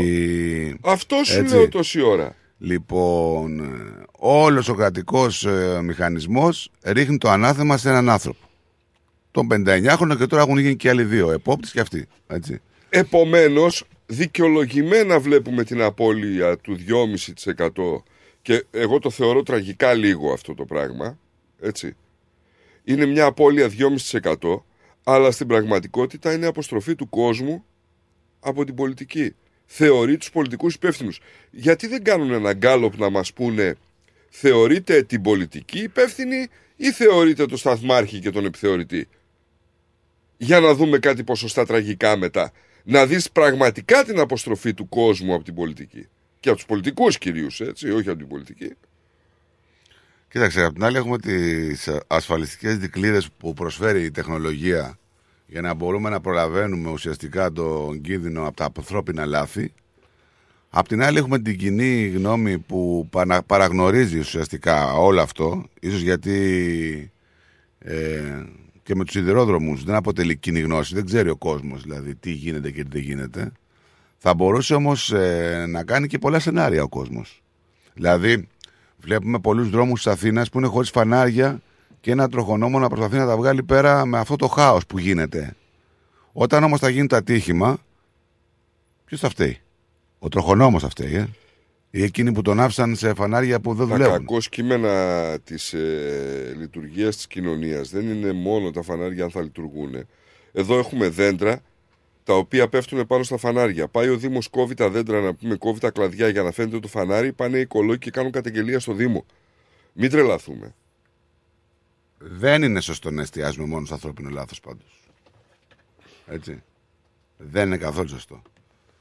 Τέτρα, τέτοια ατυχήματα δεν πρέπει να αποδίδονται ε, μόνο στο ανθρώπινο λάθος. Υπάρχει και σχεδιασμός που γίνεται για όλο αυτό. Σου Υπάρχει είπα. κάποιο σχέδιο που γίνεται. Εγώ στο είπα και στο ξαναλέω αυτή τη στιγμή για μένα. Δεν υπάρχει ανθρωπινό. Το ανθρώπινο, λάθος. όχι, συγγνώμη, το ανθρώπινο λάθος είναι αναμενόμενο υλικό να γίνει. Αλλά το θέμα είναι κατά πόσο το σύστημα επιτρέπει να συνεχίσει να εφίσταται το ανθρώπινο λάθος. Και πόσοι έχουν βγει στα κανάλια και πόσοι έχουν μιλήσει και οι ειδικοί. Τώρα έχουμε τους σταθμάρχες να μην βγαίνουν στα κανάλια. Γιατί τους απειλεί, τους απειλούν υψηλόβαθμα το Μάρια εκεί από τον ΟΣΕ ότι μην τολμήσετε και ξαναμιλήσετε γιατί θα χάσετε τη δουλειά σας. Τι θα κάνει ο άλλος; Έχεις συνταξιούχου, μην στεναχωριέσαι.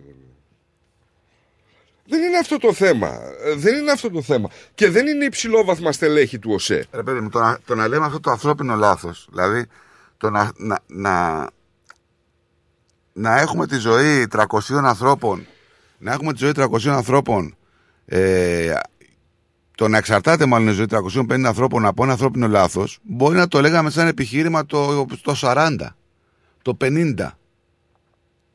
Που ακόμα και τότε, ακόμα και τότε, όταν ήταν οι Γερμανοί στην Ελλάδα, πόσο άσχημα αυτό που θα πω τώρα, ακόμα και τότε που ήταν, όταν ήταν οι Γερμανοί στην Ελλάδα, είχαν σύστημα να παρακολουθούν τα τρένα για δολιοφθορές στους ελληνικούς σιδηρόδρομους. Ακόμα και τότε. Οπότε το επιχείρημα αυτό του ανθρώπινου λάθους ήταν εκείνη την περίοδο, το 40, το 50. Έτσι.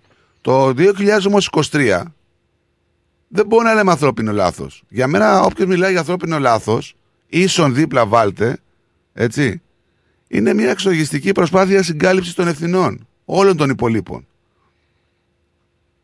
Και αν ο σταθμάρχης πάθαινε μια ανακοπή, τι θα λέγαμε; Η κακιά η ώρα, ε, γαμώ το η κακιά η ώρα που θα ανακοπεί και σκοτώθηκαν 250 άνθρωποι, πλάκα μου κάνετε. Ε, δεν νομίζω, σου είπα ξανά στη συνείδηση του κόσμου ότι φταίει το ανθρώπινο λάθος. Αυτό φταίει που έβγαινε πριν από 20 μέρες στο Ελληνικό Κοινοβούλιο ότι όταν γίνονται επίκαιρες ερωτήσεις, όλοι μιλάμε στα τοπικά μας εκλογικά ακροατήρια. Αλλά καλό είναι, κύριε Μαϊκόπουλε, να διαβάζετε καλύτερα. Μεϊκόπουλος. Μεϊκόπουλε, πριν έρχεστε σε αυτή την αίθουσα. Ένα-ένα λοιπόν να τα πάρουμε με τη σειρά. Είναι ντροπή και ντρέπομαι που θέτετε θέματα ασφαλείας. Και θα ήθελα να ανακαλέσετε αμέσω. Είναι ντροπή. Όταν σας εξήγησα και το ξαναλέω ότι το γεγονός ότι αυτή τη στιγμή υπάρχουν ειδοί διασφαλίζουμε την ασφάλεια. Τε- δια- διασφαλίζουμε την ασφάλεια. Και έχετε κα- μπερδέψει και κάτι άλλο. Γιατί και πάλι στα διάβαστος, δυστυχώς όπως πολλοί συνάδελφοί σας, η Ευρωπαϊκή Οδηγία είναι σαφής. Είναι ένα δρομολόγιο το οποίο έχει τα έσοδα που έχει. Δεν γνωρίζω αν τα νούμερα των 200.000 είναι αυτά τα οποία λέτε. Θα το διαπιστώσω. Αλλά το ζήτημα δεν είναι εάν έχει έσοδα ή δεν έχει έσοδα.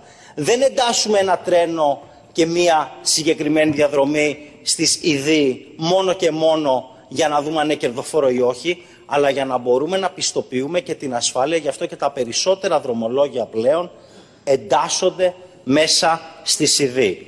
Αλλά να ακούγονται από αυτό την αίθουσα και μάλιστα εκλέγεστε και στην περιοχή ότι δεν είναι ασφαλές το τρενάκι του Πηλίου, νομίζω ότι δεν τιμάει ούτε εσά, δεν τιμάει ούτε τον ΟΣΕ, ούτε τη Hellenic Train, ούτε κανέναν μας. Και πραγματικά θα ήθελα να ανακαλέσετε. Εντάξει. Ε, δε- μα κάθεσαι σε συγκεκριμένε προϋποθέσεις. φράσεις. δεν τιμά λέει την Τρενοσέ, δεν τιμά την ε, Ελλάσοσέ, δεν ξέρω εγώ πώς τη λένε, δεν τιμά τον ΟΣΕ.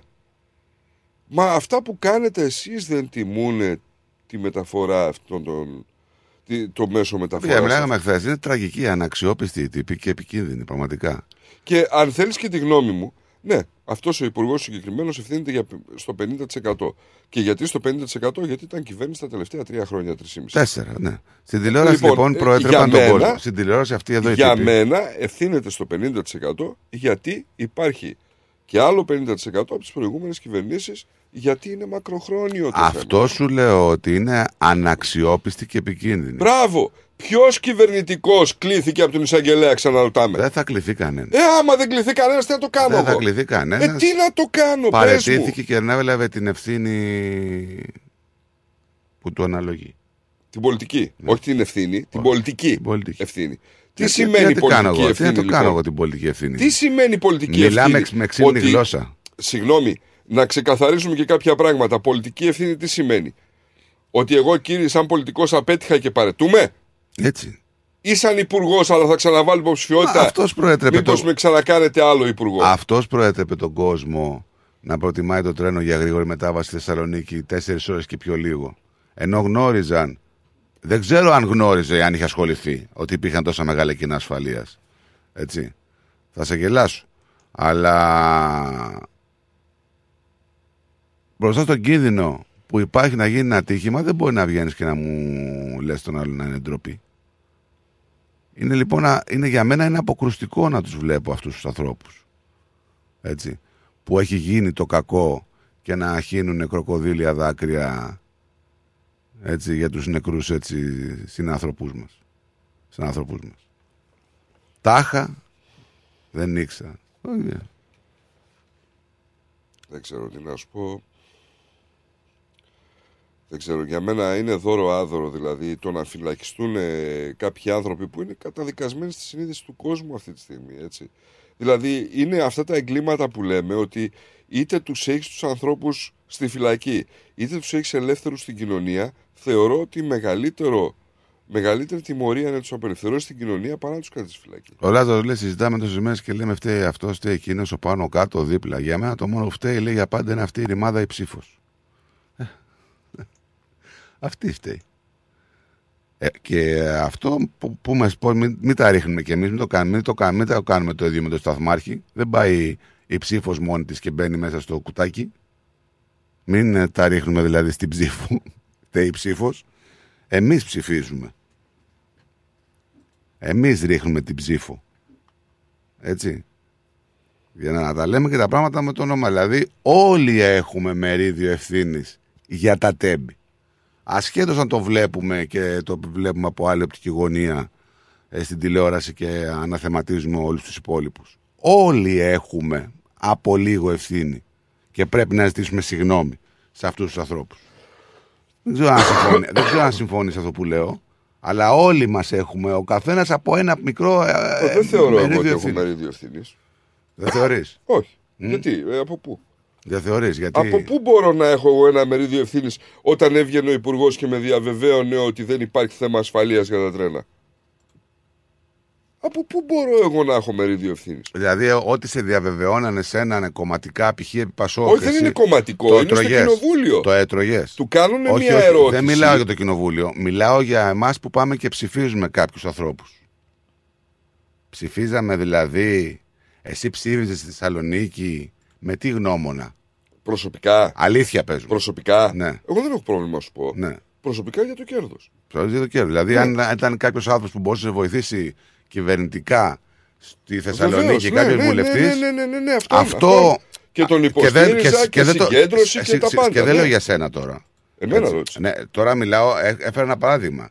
Μιλάω για όλους μας. Αυτό είναι το μερίδιο ευθύνης που σου λέω. Μας που στο έχουμε- είπα. που έχουμε Εγώ όλοι δεν μας. το κρύψα. Εγώ εκπροσωπώ αν θες το μέσο Έλληνα και σου λέω σε επιχειρηματικό στάδιο θα τον υποστηρίξω αυτόν που νομίζω ότι θα βγει και μάλιστα όχι από ένα κόμμα, από δύο. Για να Όχι, είμαι ρε παιδί σίγουρος. μου, εμείς κοιτάγαμε πώς θα κάνουμε τη δουλειά μας. από, από θέση ψηφοφόρου απλού θα τον προσέγγιζα και αν θα με έβαζε στον ΟΣΕ θα τον ψήφιζα όχι με αυτό που μου λέει με το ότι θα με βάλεις στον ΟΣΕ. Οπότε προ, προς ιδίον όφελος θα ψήφιζες. Εννοείται. Χωρίς να βλέπεις και να εθελοτυφλείς. Αλήθεια τώρα; Και να, ε, ναι, εντάξει. Εννο- τι λες τώρα; Και, ε, δεν, και μιλάω σε άλλο χρόνο. Δηλαδή, χωρίς να βλέπουμε και ουσιαστικά να θελοτυφλούμε για τα λάθη και την παπαρολογία που μας λέει.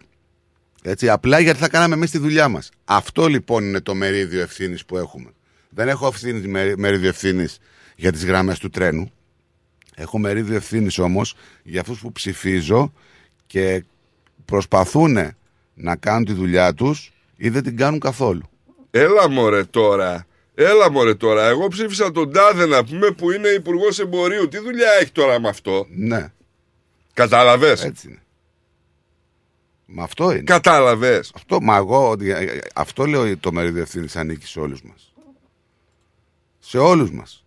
Ακόμα και θα ακουστεί λίγο άκομψο αυτό που θα πω, αλλά ακόμα και για τους συγγενείς των θυμάτων έχουν και αυτοί μερίδιο ευθύνης.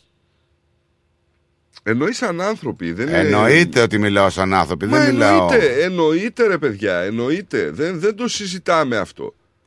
Δεν το συζητάμε αυτό.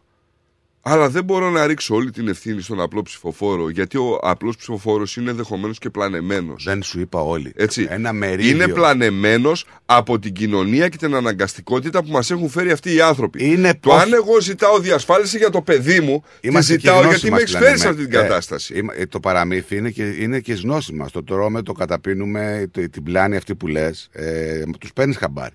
Ότι ναι, σε κατάλαβες πλανεύουν. όμως τι σου είπα. Και το καταπίνεις και να κάνεις τη δουλειά μου. Καταλαβαίνεις τι σου λέω όμως. Σου λέω ότι αυτή τη στιγμή, αν κάποιος πολιτικός ερχόταν και μου έλεγε θα βολέψω τα παιδιά σου σε μια δημόσια θέση και θα φύγουν από εκεί με το εφάπαξ, θα πήγαινα με 10 χέρια, όχι να τον ψηφίσω, να κάνω και προεκλογικό αγώνα για αυτόν. Και ξέρεις γιατί; Γιατί αυτός με έφερε σε αυτή τη θέση των 400, των εκτάκτων, των μη ασφαλισμένων, των χιλίων δύο πραγμάτων. Αυτός με έφερε σε αυτή την κατάσταση. Δεν την έφερα εγώ αυτή την κατάσταση. Αυτή είναι η διαφορά μας. Αυτό λέμε. Ότι τεχνικά, από ό,τι αποδεικνύεται, οι πολιτικοί στην Ελλάδα πάντα πλούτιζαν με αφορμή. Ναι, αλλά συνεχίζαμε και τους πληρώναμε, τους ψηφίζαμε. Και τι να κάνεις; Για 20 και 25 χρόνια σε ρί. Τι να κάνεις, πες μου την εναλλακτική σου. Βλέπαμε το Πασόκ και ήταν στην εξουσία πάνω από 20 χρόνια. Και ξέρεις, 20 χρόνια κυβέρνησης μετά από κάποια στιγμή θεωρείσαι καθεστώς. Δεν είναι έτσι. Δηλαδή. Ωραία, συμφωνώ. Κάτι πες μου έχεις τι κάνει θα κάνεις. δηλαδή για να είσαι 20 χρόνια στην εξουσία. Πες μου τι θα κάνεις. Και εν πάση περιπτώσει να σου πω και κάτι. Εντάξει, πέρασε το Πασόκ. Ας κάτσουμε να δούμε από τις τελευταίες κυβερνήσεις τι αφήσανε και τι δεν αφήσανε. Όχι ας το παίξω τώρα αγνός Πασοξής. Έτσι. Ούτε υπέρμαχος του Πασόκ. Αλλά ρε φίλε κάτι είδαμε και με Πασόκ. Από εκεί ξεκινάμε στο κακό. Ή έτσι θέλουν να μας το παρουσιάζουν. Όχι, από εκεί ξεκινάει. Και Ή δεν μιλάω έτσι τώρα για το θέλουν να Πασόκ. μας το παρουσιάζουν. Μιλάω για τους κομματικούς στρατούς Μήπως- του τότε. Συγγνώμη, μιλάω, και- μιλάω για τους κομματικούς στρατούς του Πασόκ, της Νέας Δημοκρατίας. Το όλο αυτό το, των σφετιών που είχαν γίνει. Από εκεί ξεκινάει το κακό της τεχνογνωσίας. Θα σε ρωτήσω κάτι. Της γνώσης. Θα σε ρωτήσω κάτι και απάντησε μου ειλικρινά. Ειλικρινά θα σου πω. Η- ο κατήφορος του Πασόκ άρχισε από την εποχή Σιμίτη και των κυβερνήσεων εννοείται. Ναι. Ήτανε ο Σιμίτης ο μοναδικός άνθρωπος που δεν ήθελε να δει ο Παπανδρέου στην εξουσία. Γιατί άρχισε επί την εποχή Σιμίτη; Μήπως άρχισε ο κόσμος και έβλεπε κάποια πράγματα τα οποία δεν τα έβλεπε κόσμος, πριν; Ναι. Ο κόσμος. Εκεί δεν παίχτηκε του Σιμίτη, του οικονομολόγου όλο το σχέδιο με το ευρώ. Βρε, σίγουρα, ναι. Εκεί, Εκεί δεν, δεν βγήκε και μας έγινε. είπε, κάναμε δρόμους, κάναμε τη Μπράβο. γέφυρα στο Ρίο, κάναμε, Έτσι δεν κάναμε, έγινε. κάναμε. Δεν ε, βγήκε. Τα έκανε. Εγώ δεν θα αναφερθώ στο τι έκανε και τι δεν έκανε. Εγώ θα αναφερθώ ότι από την εποχή του Σιμίτη, από την ώρα που ανέλαβε τη διακυβέρνηση ο Σιμίτης και του Πασόκ και της χώρας, εγώ θυμάμαι ότι ο μόνος άνθρωπος που δεν θα ήθελε να δει σε αυτόν τον ρόλο ο Ανδρέας Παπανδρέου ήταν ο Σιμίτης. Δεν τον εγούστα. Δεν τον εγούστα. Α, μπράβο. Ποιοι ήταν οι λόγοι που δεν τον Δεν τον γούσταρε; εγούσταρε, Δεν τον εγούστα. Γιατί, να σου πω κάτι, Τον ήταν είχε πάρει χαμπάρι. ό,τι θέλεις. Ό,τι θέλεις μπορεί να ήταν ο Παπανδρέου. Δεν ήτανε εχθρός της Ελλάδος και δεν ήταν εχθρός του κόσμου. Όχι, αλλά με την πολιτική του έκανε κακό στην Ελλάδα. Έτσι. Αυτό είναι Το ένα ότι- παραμύθι, εγώ θεωρώ, που το σερβίρουν τα τελευταία χρόνια οι δεξιές κυβερνήσεις Όχι, και ρε, οι Νίκο. άνθρωποι που θέλουν να μεμφθούν την οικογένεια του Παπανδρέου ρε, για να διώξουν τον Γιώργο. Είναι και αυτό μια άποψη όμως. Εντάξει, εγώ δέχομαι την άποψή σου, Το, δέχομαι θε- και στη το, δική το- μου. το θέμα είναι ότι επέλεξε να δώσει λεφτά στον κόσμο για να κρατάει την εξουσία. Το κάποια κακό στιγμή. που είναι. Το κακό είναι ότι πληρώσαμε μετά. Αυτό το λένε αυτοί, δεν το λες εσύ. Πληρώσαμε μετά πράγματα τα οποία μπορούσαμε να μην τα πληρώνουμε. Έτσι μας το είπανε. Έτσι μας είπανε. Αλλά δεν μας είπανε όμως γιατί πληρώσαμε εμείς που έχουμε το λιγότερο χρέος από όλη την Ευρώπη. Ακούμε, όχι βάσει του ΑΕΠ σου. Ακούμε πολιτικούς, ακούμε δημοσιογράφους. Και γιατί σήμερα έχουμε βγει από το μνημόνιο με περισσότερα χρέη; Γιατί είναι το παραμύθι. Α, γιατί εκείνο δεν ήταν παραμύθι και Το, το, το αυτό. πιστεύουν κάποιοι, το πιστεύουν, πιστεύουν οι Έλληνες το παραμύθι; Γιατί αυτό το παραμύθι τώρα πρέπει να το πιστέψω και να Το, μην όχι, πιστέψω το πιστεύουν, εκείνο. πιστεύεις; Κατάλαβες τώρα τι Το γίνεται. πιστεύουνε. Ποιοι Έλληνες; Ότι. Ο καθένας πιστεύει ότι νομίζει. Πιστεύουν, Εγώ δηλαδή, ότι προσωπικά έχουμε- δεν το πιστεύω. Δηλαδή πιστεύει ο Έλληνας ότι έχει ανάπτυξη. Όπως του λένε; Ούτε μία στο τρισεκατομμύριο. Τι λες τώρα; Ε, όχι. Πιστεύει δηλαδή ο Έλληνας ότι μετά μνημονίων εποχή ότι όλα περάσανε και το χρέος έχει ανέβει άλλα 60 δισεκατομμύρια; Υπάρχουν άνθρωποι που το πιστεύουν, ναι. Υπάρχουν άνθρωποι που το Αυτοί οι πιστεύουν. άνθρωποι λοιπόν θα πάνε να ψηφίσουν. Ναι, υπάρχουν άνθρωποι που το πιστεύουν. Θυμάσαι τι λέγανε; Απομακρύνετε τους πάνω από 65 από τις κάλπες. Αυτοί οι άνθρωποι θα πάνε να ψηφίσουν δυστυχώς. Α, Μπορεί, με λέει, μία φορά να ψηφίσουμε ο φίλος εδώ για το καλό του τόπου χωρί συνταλλάγματα, μίζε και ρεμούλε. και εγώ σου απάντησα. Εσύ δεν μου απάντησες αν ερχόταν ένας σήμερα πολιτικός στην Ελλάδα και σου λέγε θα βάλω το, γιο- τους γιους σου μεγαλο... σε μια θέση ανώτερη στον ΟΤΕ. Ναι. Θα μπουν σήμερα και θα βγουν συνταξιούχοι σε 30 χρόνια και θα πάρουν το εφάπαξ εκείνο και θα είναι μισθωτοί εκεί πέρα. Θα το ψήφιζες ή όχι; Να σου πω την αλήθεια. Ναι, με το χέρι στην καρδιά. Ε, θα το σκεφτόμουν πολύ σοβαρά να τον ψηφίσω. Ούτε δευτερόλεπτο δεν το σκεφτόμουν. Ξέρεις γιατί; Στην Ελλάδα. Ξέρεις γιατί; Ξέρεις γιατί; Γιατί εγώ θα ήμουν ο Νίκος. Και ο Νίκος είναι ένας. Και ξέρεις τι λέει στο τέλος της ημέρας ο Έλληνας; Έλα μωρέ τώρα, από μένα περιμένει να σωθεί η Ελλάδα. Ο- Άσε να βολέψω ο- εγώ τα παιδιά μου και βλέπουμε. Ο Ευάγγελος λέει και έχει πω απόλυτο δίκιο για μένα, γιατί γυρνάμε πίσω τα χρόνια και μιλάμε το τι έχει γίνει στην Ελλάδα πριν 30 χρόνια. Πάντως ο Παδρέου λέει έχει να κυβερνήσει 30 χρόνια. Τι κάνουν οι κυβερνήσεις 30 χρόνια τώρα; Ε, αυτό ακριβώς. Έτσι. Όχι, το θέμα του ρουσφετιού δεν άλλαξε. Δεν έχει αλλάξει. Και το θέμα του ρουσφετιού δεν το κάνει ο, δεν το κάνει ο Παπαδρέου, ούτε ο Μητσοτάκης, ούτε ο εκάστοτε πρωθυπουργός. Για μένα πιο δίκιο έχει ο Νικόλας Τα που λέει ρους- ότι ακούμε δημοσιογράφους Λύσεις, πολιτικούς δεν έχουμε αλλά λύσεις. λύσεις δεν έχουμε. Τα ρουσφέτια δεν τα κάνει ο Παπαδρέου. Ούτε ο Μητσοτάκης. Όχι βέβαια. Τα ρουσφέτια τα κάνουν ε, αυτοί που βγαίνουν σε περιοχές στην επαρχία. Εκεί γίνονται τα ρουσφέτια. Έτσι. Αλλιώς δεν βγαίνουν. Ε, αυτό ακριβώς. Ο άλλος πήρε το βαγόνι το καινούργιο και το πήγε στο χωριό του. Με τη ζελατίνα και το φυλάγαν λέει εταιρείου security για να μην γίνει πλιάτσικο. Αυτοί είναι οι άνθρωποι που έχουν πάει τον τόπο πίσω. Ε. Έτσι ακριβώς σου είπα με το χέρι στην καρδιά κανένας Έλληνας όταν του τάξουνε κάτι ή όταν ζητήσει κάτι προκειμένου να ψηφίσει δεν θα γυρίσει να πει και να σου πω και κάτι. Δεν είναι μόνο η τοποθέτηση του δημοσίου ξέρεις. Ένας αγρότης θα πάει στον πολιτικό του και θα του πει κοίταξε βγάλε μου μια επιδότηση τάδε γιατί δεν- έχω 10 ζώα Βρε, δεν και δουλεύουν θέλω να το κάνω έτσι. Θα πάει στον συνεταιρισμό που είναι άλλοι 50 και θα τους υποσχεθεί το και το. Αυτοί οι 50 θα περάσουν άλλους 200. Το ίδιο και λέμε. πάει. Ναι, Το εκεί θα ίδιο πάει λέμε. τώρα. Το ίδιο λέμε. Αλλά οι εξυπηρετήσεις και τα ρουσφέτια δεν έχουν κάνει να κάνουν μόνο με διορισμούς.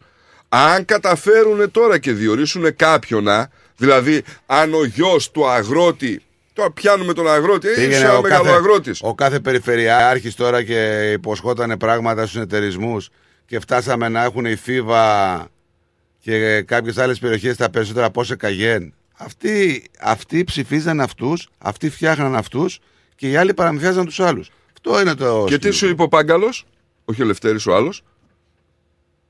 Ότι σου μαζί είπε ο τα φάγαμε. Ναι, δεν είχε, Και δεν- πού ήταν το άδικο του; Το άδικο του δεν, δεν μπορεί όμως να απευθύνεται στον ελληνικό λαό. Ναι. Έτσι. Και τι έπρεπε να πει; Α, α, Να έλεγε. Ότι με το 60% το- των δεν ανθρώπων τα μαζί φάγαμε. τα όμως. φάγαμε; Όχι, δεν τα φάγαμε μαζί. Φάγαμε ό,τι μπορούσαμε ο καθένας. Δεν τα φάγαμε μαζί. Λοιπόν, πάμε σε διάλειμμα, διαμεσικό δελτίο και γυρνάμε. Μην φύγετε. Ερχόμαστε. The Greek Breakfast Show. Ω, ωραίο αυτοκίνητο, ωραίο χρώμα, καλορίζικο, καλοτάξιδο. Ευχαριστώ πολύ. Cars of Melbourne. Βρήκα επιτέλους το αυτοκίνητο που έψαχνα. Και το χρώμα και η μάρκα που ήθελα. Λίγα χιλιόμετρα και επιστοποιημένο με εργοστασιακή εγγύηση. Και ο Πάνος μόλις πήρε από το Cars of Melbourne το επαγγελματικό βαν που ήθελε. Και από τιμή, Δεν θα βρεις αλλού καλύτερη. Και με δυνατότητα δανειοδότησης. πάνω στην ώρα. Καιρός να αλλάξω αυτοκίνητο. Τι περιμένεις; Cars of Melbourne. Εκεί σίγουρα θα βρεις αυτό που ψάχνεις. Μεγάλες ευκαιρίες μεταχειρισμένων αυτοκινήτων, πάνω από 250 αυτοκίνητα από όλες τις μάρκες. Δεν μου λες, hatchback έχει; Βρε πήγαινε σου λέω αυτοκίνητα επιβατικά επαγγελματικά, SUV, sedan, van, wagon, hatchback, 4-wheel drive. Cars of Melbourne. Ο Πίτερ και ο Σπύρος Χριστόπουλος πρόθυμοι να σας εξυπηρετήσουν. 1109 Sydney Road, Coburg North. Τηλέφωνο 9354 8828 ή στο 0412 335996. carsofmelbourne.com.au Το επόμενο σου αυτοκίνητο είναι εδώ. Cars of Melbourne. Η ώρα είναι 12. Η ώρα στην Ελλάδα είναι 3 τα ξημερώματα.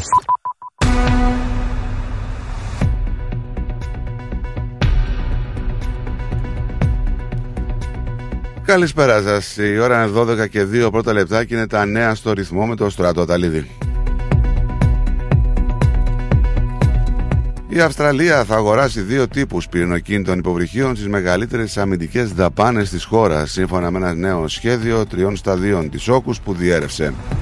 Η συμφωνία για την Αυστραλία να αγοράσει υποβρύχια κλάσης Virginia θα ανακοινωθεί τη Δευτέρα, όταν ο Πρωθυπουργός Άντωνι Αλμπανής, ο πρόεδρος των ΗΠΑ Τζο Μπάιντεν και ο Πρωθυπουργός του Ηνωμένου Βασιλείου Ρίτσι Σουνάκ θα συναντηθούν στο Σαντιέγκο για συνομιλίες για την πυρηνική συνεργασία 18 μηνών γνωστή ως όκους.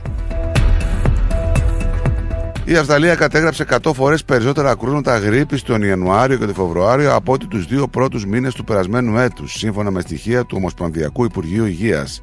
Η γρήπη είχε σχεδόν εξαφανιστεί κατά τη διάρκεια της πανδημίας, ωστόσο πλέον τα κρούσματα της κλιμακώνονται. Κατά τους δύο πρώτους μήνες του 2022, οπότε η παραλλαγή όμικρον του κορονοϊού κυριαρχούσε, καταγράφηκαν μόλις 79 κρούσματα γρήπης στην Αυστραλία, έναντι 8.435 την ίδια περίοδο φέτος. Οι τιμές των εισιτηρίων για πτήσεις ιστορικού έχουν μειωθεί από τα ιστορικά ε, υψηλά επίπεδα που έφτασαν στο τέλος του 2022. Ωστόσο, παραμένουν πάνω από αυτές του 2019, σύμφωνα με τα πρώτα σφατά στοιχεία της Australian Competition and Customer Commission για τον ανταγωνισμό των αεροπορικών εταιρεών στην Αυστραλία. Ειδικότερα σύμφωνα με την τριμηνία έκθεση, αφού η τιμή των αεροπορικών ναύλων εσωτερικού με έκπτωση έφτασε στο υψηλό 15 ετών το Δεκέμβριο του 2022. Μειώθηκε κατά 1 τρίτο σε πραγματικούς όρους τον Ιανουάριο του 2023.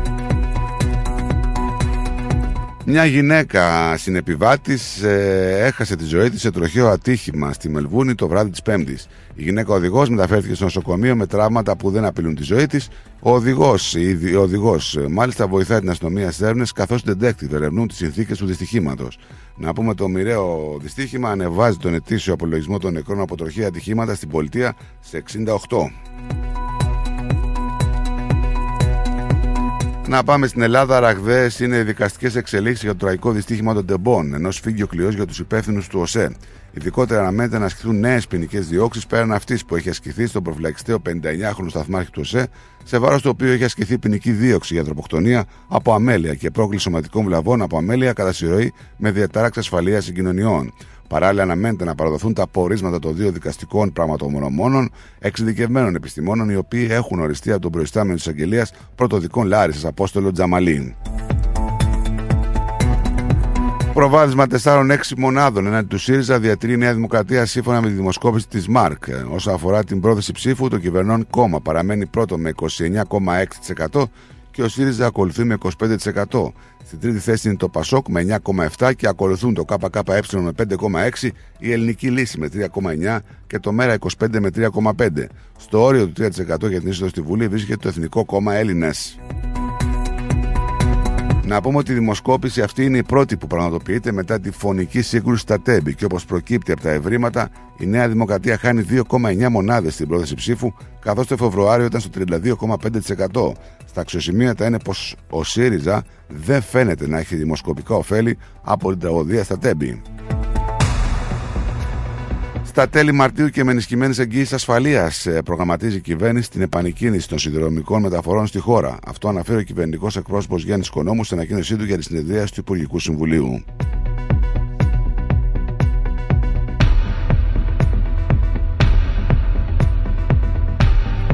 Τουλάχιστον 7 άνθρωποι σκοτώθηκαν και άλλοι τόσοι τραυματίστηκαν σε επεισόδιο με πυροβολισμούς σε εκκλησία μαρτύρων του Ιαχοβά στο Αμβούργο. Οι δράσεις διαφεύγουν τη σύλληψη ενώ είναι σαφές εάν πρόκειται για ένα ή περισσότερα άτομα. Τουλάχιστον 6 άνθρωποι σκοτώθηκαν και δεκάδες άλλοι τραυματίστηκαν όταν ένα τρένο εμβόλησε ένα λεωφορείο στο Λάγκο της Νιγηρίας. Το δυστύχημα σημειώθηκε σε μια στάση λεωφορείου στον άξονα Γκέτζα του Λάγκος, μιας πόλης περίπου 20 εκατομμυρίων κατοίκων, όπως αναφέρουν οι υπηρεσίες αντιμετώπισης εκτάκτων περιστατικών. Τέλος, η Σουηδική κυβέρνηση θα στείλει την Πέμπτη στο Κοινοβούλιο ένα νομοσχέδιο για την καταπολέμηση της τρομοκρατίας, ελπίζοντας να πει στην Τουρκία να άρει τις αντιρρήσεις της για την ένταξη της σκανδιναβική χώρας στο ΝΑΤΟ. Να περάσουμε και στον καιρό της ε, Μελβούρνης. Ε, λίγα σύννεφα σήμερα στο ουρανό της Μελβούρνης με το θερμόμετρο να φτάνει τους 24 βαθμούς. Αυτά ήταν τα νέα μέχρι στιγμής. Για περισσότερη ενημέρωση μπορείτε να επισκεφτείτε το site μας ρυθμός.com.au. Μείνετε συντονισμένοι, ακολουθεί η συνέχεια της εκπομπής του Greek Breakfast Show με τον Στράτο και τον Νίκο. Να έχετε ένα υπέροχο απόγευμα. Γεια σας.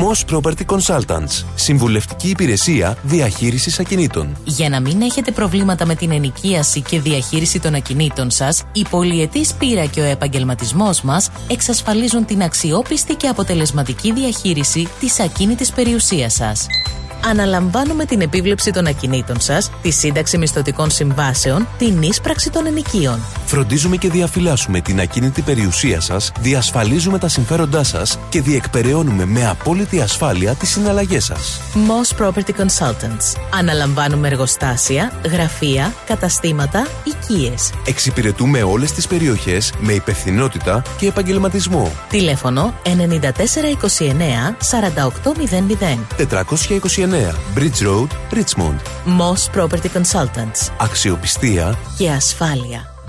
Ήρθε η ώρα να αγοράσεις το σπίτι των ονείρων σου. Ψάχνεις για νέο επαγγελματικό χώρο; Ενδιαφέρεσαι να πουλήσεις το σπίτι σου χωρίς να βγεις χαμένος; Όποιες και αν είναι οι κτηματομεσητικές σας ανάγκες, η επιλογή είναι μία. Ο Brian Real Estate.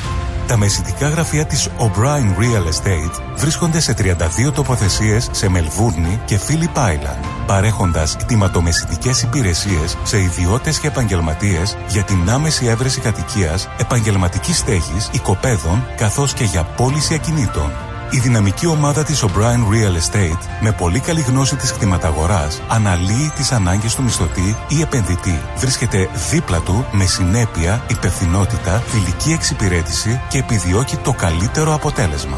Στην O'Brien Real Estate μιλάμε ελληνικά. Για περισσότερες πληροφορίες επισκεφτείτε το o'brienrealestate.com.au ή καλέστε στο 0409 708 000.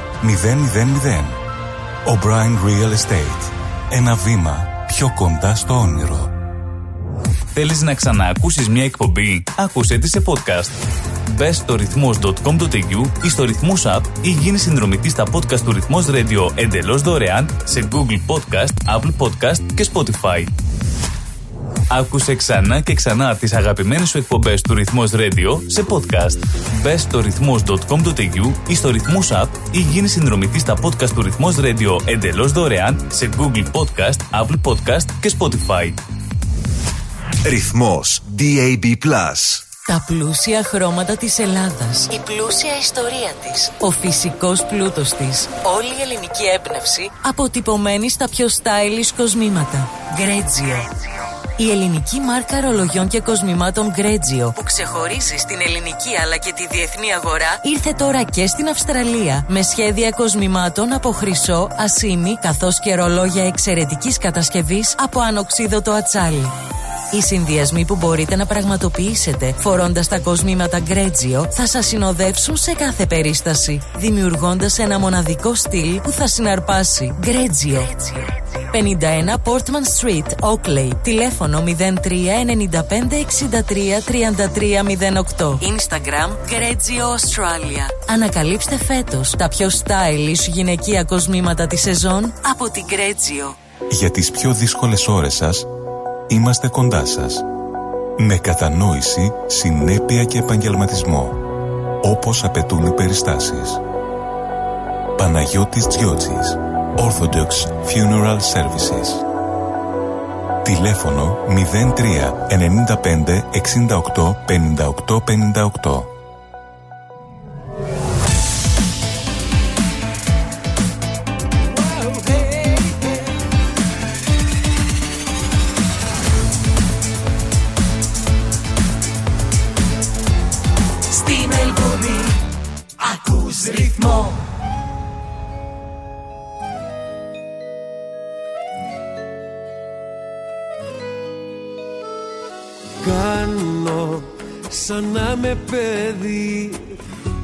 Σε βλέπω ο κόσμος γύρω αλλάζει Είσαι γλυκιά φυλακή.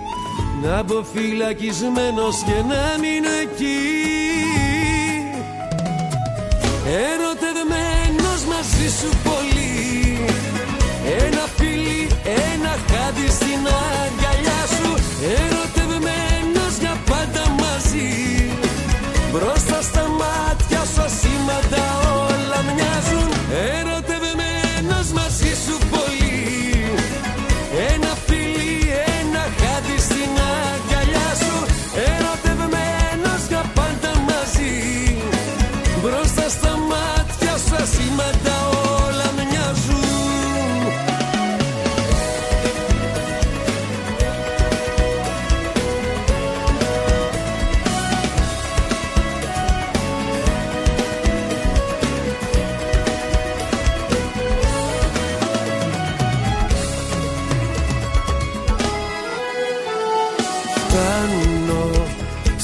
στο Θεό. Η αγκαλιά σου με ουρανό μου μοιάζει μήνε. Για πάντα εγώ θα σε φοράω στο λαιμό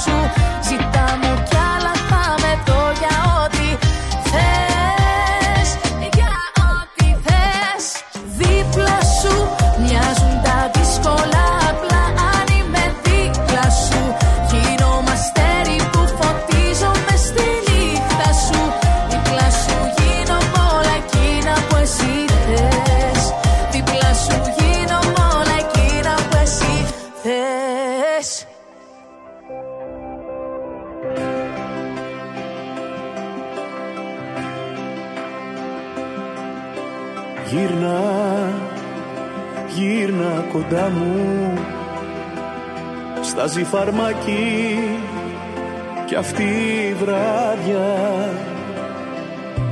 γυρνά στην αγκαλιά μου.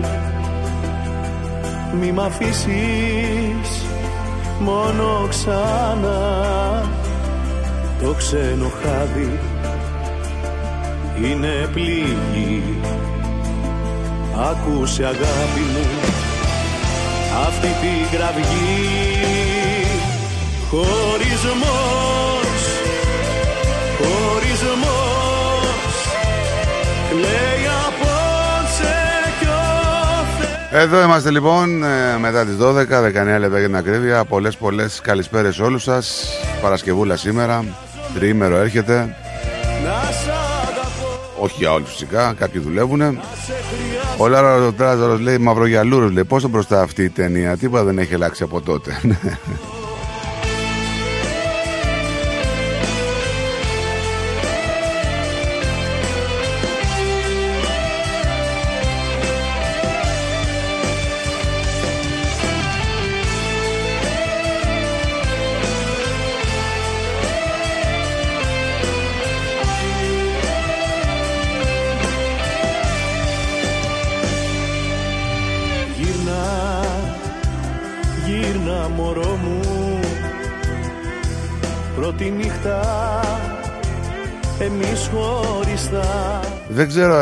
Αν έχει δει μια viral εικόνα από την κηδεία του 23χρονου που σκοτώθηκε στα Τέμπη. Όχι, αποφεύγω. Λοιπόν, ε, στα Λευκά και χαμογελαστεί όλοι οι συγγενείς και φίλοι του Κυπριανού, έτσι λεγότανε. Α, του γιου του παπά. στην Δεν Κύπρο. τον κυδεύουμε, λέει, σαν νεκρόν. Πήγε στη βασιλεία του, νεκ- του Θεού. Και είναι όλοι γύρω από το φέτρο και είναι χαμογελαστοί. Όλοι είναι 20 άτομα, 25 οι συγγενείς και φίλοι, οι οποίοι χαμογελάνε. Πόσο πνευματικά μπροστά μπορεί να είναι αυτοί οι άνθρωποι, ρε παιδιά; Πόσο πνευματικά μπροστά είναι αυτοί οι άνθρωποι; Να τρελαίνομαι Να σε νοιάζομαι Να σ' αγαπώ Να σε χρειάζομαι Και να μείνεις εδώ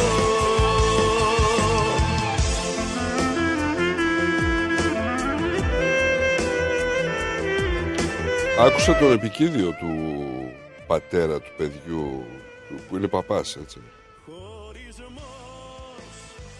Αυτό σου λέω. Α, Είχα ακούσει τον επικίδιο, ένα απόσπασμα τέλος πάντων. Και το είχα ακούσει σε αυτήν την κουτσελίνη. Πώς τη Ναι. λένε, τη Ζήνα. Ναι, είναι. Κάποιοι άνθρωποι όταν φτάνουν σε αυτή την πνευματικότητα, τι να πω, τους θαυμάζω. Ναι, ρε παιδί. Γιατί μιλούσε και με δύο. Μιλούσε σε δύο πρόσωπα. Στο ένα πρόσωπο ήταν του πατέρα και στο άλλο ήταν του ιερωμένου. Φοβερό. Μόνο φοβερό. Μόνο και το ψυχικό σθένος που βρήκε αυτούς τους άνθρωπους να μπορέσει να σταθεί στα πόδια του. Τι να λέμε τώρα. Πάμε να ρίξουμε μια ματιά στο διεθνή χώρο να δούμε τι μας έρχεται και από εκεί. Γιατί τον έχουμε αφήσει λίγο γι' αυτό να είναι. Δεν τον ε, πολύ βλέπουμε. Λοιπόν, Είχαμε συνάντηση καταρχήν ε, της Φιλανδίας ε, με τους Τούρκους και Σουηδία. με τη Σουηδία που εντάξει η Τουρκία δεν δείχνει και διάθεση να άρει το βέτο της ας πούμε και οτιδήποτε. Κοίτα, θα- την Πέμπτη να πούμε, ε, μάλλον ε, έστειλε στο Κοινοβούλιο ε, ένα νομοσχέδιο για την καταπολέμηση της τρομοκρατίας ελπίζοντας να πείσει την Τουρκία να άρει τις αντιρρήσεις της για την ένταξη στην, ε, στο ΝΑΤΟ της σκανδιναβικής χώρας.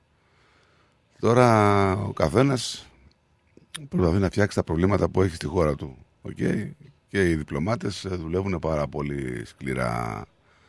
Ε, είχαμε σεισμό στην Ιταλία, 4 4,6 ρίχτερ, εκεί στην Περούτζια. είχαμε επίθεση Ενόπουλου στο Τελαβή με τρεις τραυματίες. Έχουμε νέα δημοσκοπική κατρακύλα για τον Ερντογάν. Από ό,τι λένε εδώ, μειώνεται η εμπιστοσύνη στο πρόσωπο του Τούρκου Δέκα Προέδρου. μονάδες είναι μπροστά ο κ. Τσάρογλου. ε. Ναι, ναι, ναι. ναι. Ε, πάνω από το 1 τρίτο των Τούρκων, λέει, περίπου το 34% λένε ότι η κυβέρνηση είναι υπεύθυνη για τον υψηλό αριθμό νεκρών και τις καταστροφικές συνέπειες του σεισμού που συγκλώνει στην Νότια Τουρκία. Ναι, εκεί και, και εκεί θα, θα γίνονται ρουσφέτια. Εκεί και να γίνονται. Ε, εγώ να σε πάω στην Ιγυρία που είχαμε σύγκρουση τρένου με λεωφορείο με τουλάχιστον 8 νεκρούς και πάνω από 70 τραυματίες. Στην Ουγκάντα έχουμε νομοσχέδιο με 10 χρόνια φυλακή σε όποιον αυτοπροσδιορίζεται ομοφιλόφιλος ή διεμφυλικός. Πώς, πόσο; Νομοσχέδιο με 10 χρόνια φυλακή σε όποιον αυτοπροσδιορίζεται ομοφιλόφιλος ή διεμφυλικός. Στην Ουγκάντα. Θα σε πάω στο Βερολίνο τώρα που έχουμε μια περίεργη είδηση. Έχουμε μια είδηση που έρχεται με στόχο να καταπολεμηθούν οι διακρίσεις μεταξύ αντρών και γυναικών. Η υπηρεσία που διαχειρίζεται τις πισίνες του Βερολίνου ανακοίνωσε ότι οι γυναίκες θα μπορούν να κολυμπούν στις πισίνες γυμνόστιθες. Στο Βερολίνο. Είχε, είχε προσφύγει να πούμε μια γυναίκα στην υπηρεσία καταπολέμηση των διακρίσεων, επειδή οι άντρες επιτρεπόνταν να κολυμπούν στις πισίνες με ακάλυπτο στήθος, αλλά οι γυναίκες όχι. Πώς το βλέπεις αυτό,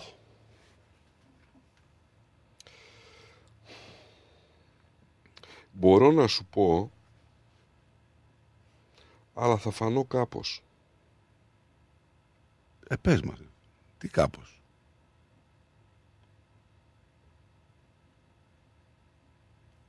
Να πούμε ότι πέρασε αυτό. Έτσι. Είναι, οκ, είναι... Μπορεί να πάει οποιαδήποτε γυναίκα θέλει στις πιστίνες του Βερολίνου και να κάνει μπάνιο γυμνόστιθη.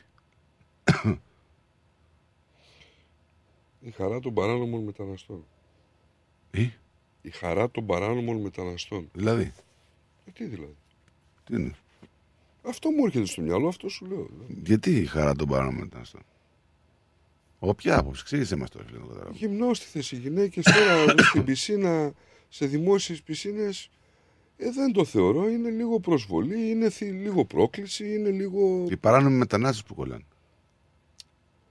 Ότι αν ο Ευρωπαίος ρε παιδί μου είναι εξοικειωμένος και μπορεί να το αποδεχθεί, έχουμε μια νομίζω. τεράστια μετακίνηση ανθρώπων με διάφορες Δεν νομίζω να μπορεί να το- ε, να το διαφορετικές ε, τέτοιες. Ε, τι δεν μπορεί να το δεχθεί αφού το πέρασε. Τι δεν Ναι, μπορεί ε, να το δεχτεί δηλαδή ως προς τι. να Έχεις βλέπει- καμιά αντίδραση; Να βλέπει δηλαδή τις γυναίκες που πηγαίνουν εκεί γυμνόστιθες. Ναι, είναι προκλητικό. Ε, προκλητικό είναι, ναι, δεν, δεν αντιλέγω. Τώρα θα πρέπει να εφαρμοστεί λέει αυτός ο κανόνας και να μην εκδιώκονται ή απαγορεύονται η πρόσβαση στις γυναίκες. Οκ. Εντάξει, ε, υπάρχουν αντιδράσεις. Όχι. Ωραία. Η Γαλλία ακόμα ονειρεύεται να διώξει τη Ρωσία από την Αφρική, λέει η Ζαχάροβα. Ενώ έχουμε αυξήσεις των ποινών για τους διακινητές που προκαλούν το θάνατο μεταναστών και προσφύγων ανακοίνωσε η Μελόνι. Ο 81χρονος στην Καλιφόρνια επιβίωσε για μία εβδομάδα παρακαλώ εγκλωβισμένο στο γιοταχή του τρώγοντας κουρασάν και χιόνι. Είχε κάτι να φάει. Σκύλος. Είχε κάτι να φάει. Νόμος, νόμος στη Λευκορωσία η θανατική ποινή για αξιωματούχους καταδικασμένους για προδοσία. αν μη τι άλλο. Είχαμε έρευνα για τα ηλεκτρικά αυτοκίνητα Tesla που διεξάγουν οι ρυθμιστικές αρχές των Ηνωμένων Πολιτειών έπειτα από καταγγελίες οδηγών για αποκόλληση των, του τιμονιού των οχημάτων μοντέλου Y. Αποκόλληση. Αποκόλληση. Δηλαδή πας εκεί που πας φερμένεις με το τιμόνι στο χέρι. Ναι. Χριστός και Παναγία.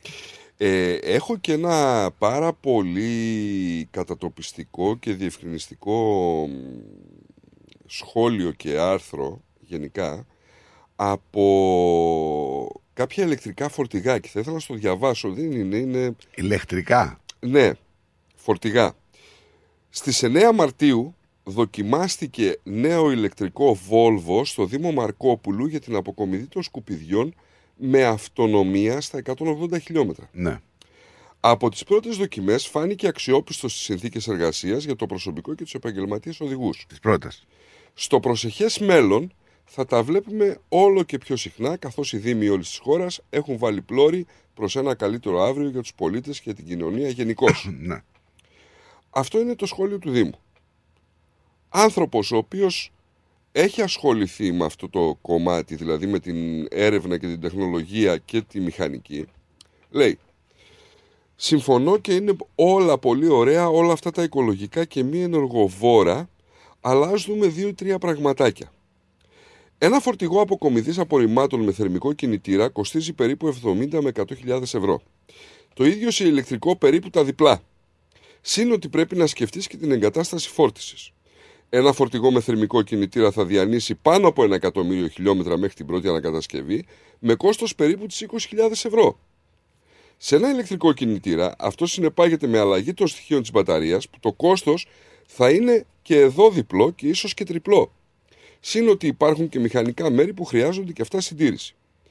Επίσης η μπαταρία στις πρώτες φορτίσεις θα βγάζει κάποιες ώρες έργου οι οποίες με κάθε φόρτιση βέβαια θα μειώνονται. Με αποτέλεσμα τα 180 χιλιόμετρα της αυτονομίας αρχικά να είναι με τις πρώτες 100 φορτίσεις, 150 με τις επόμενες και πάει λέγοντας. Στο θερμικό κινητήρα, και εκεί το έργο μειώνεται αλλά πολύ πιο αργά, όσον αφορά τον περιβαλλοντικό λόγο, και αυτό είναι το βασικότερο, οι μπαταρίες για να κατασκευαστούν χρειάζονται πάρα πολλά χημικά και ορυκτά, τα οποία βλάπτουν το περιβάλλον, αλλά και είναι και πανάκριβα. Στο τέλος της ζωής τους, οι μπαταρίες ανακυκλώνονται μεν, αλλά όχι εξ ολοκλήρου. Και αυτό που απομένει στο τέλος είναι τόσο βλαβερό που κάνει τα θερμικά οχήματα να φαίνονται αθώα ως προς τη μόλυνση του περιβάλλοντος.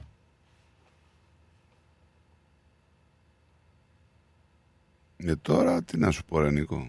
Δεν μπορώ να απαντήσω σε επιστημονικά τι κάνει και δεν κάνει και να Ε, δεν είναι προσδιορίσω επιστημονικό. ακριβώς. Δηλαδή, νομίζω ότι είναι αποδεικτό ότι ξέρεις και εσύ ότι ένα φορτηγό το οποίο καίει πετρέλαιο θα κάνει ένα εκατομμύριο χιλιόμετρα μέχρι την πρώτη ανακατασκευή. Όλοι το γνωρίζουν αυτό ένας μεγάλος κινητήρας. Και το να, να κάνεις ανακατασκευή δεν θα σου πάρει πάνω από 20.000 ευρώ. Ενώ σε ένα ηλεκτρικό κινητήρα, μόνο τα στοιχεία μπαταρίας να, να αλλάξεις, είναι χιλιάδες τα ευρώ. Αυτά θα τα δούμε όλα μετά. Τώρα. Αυτό είναι το θέμα μας όμως. Αυτό είναι το θέμα μας.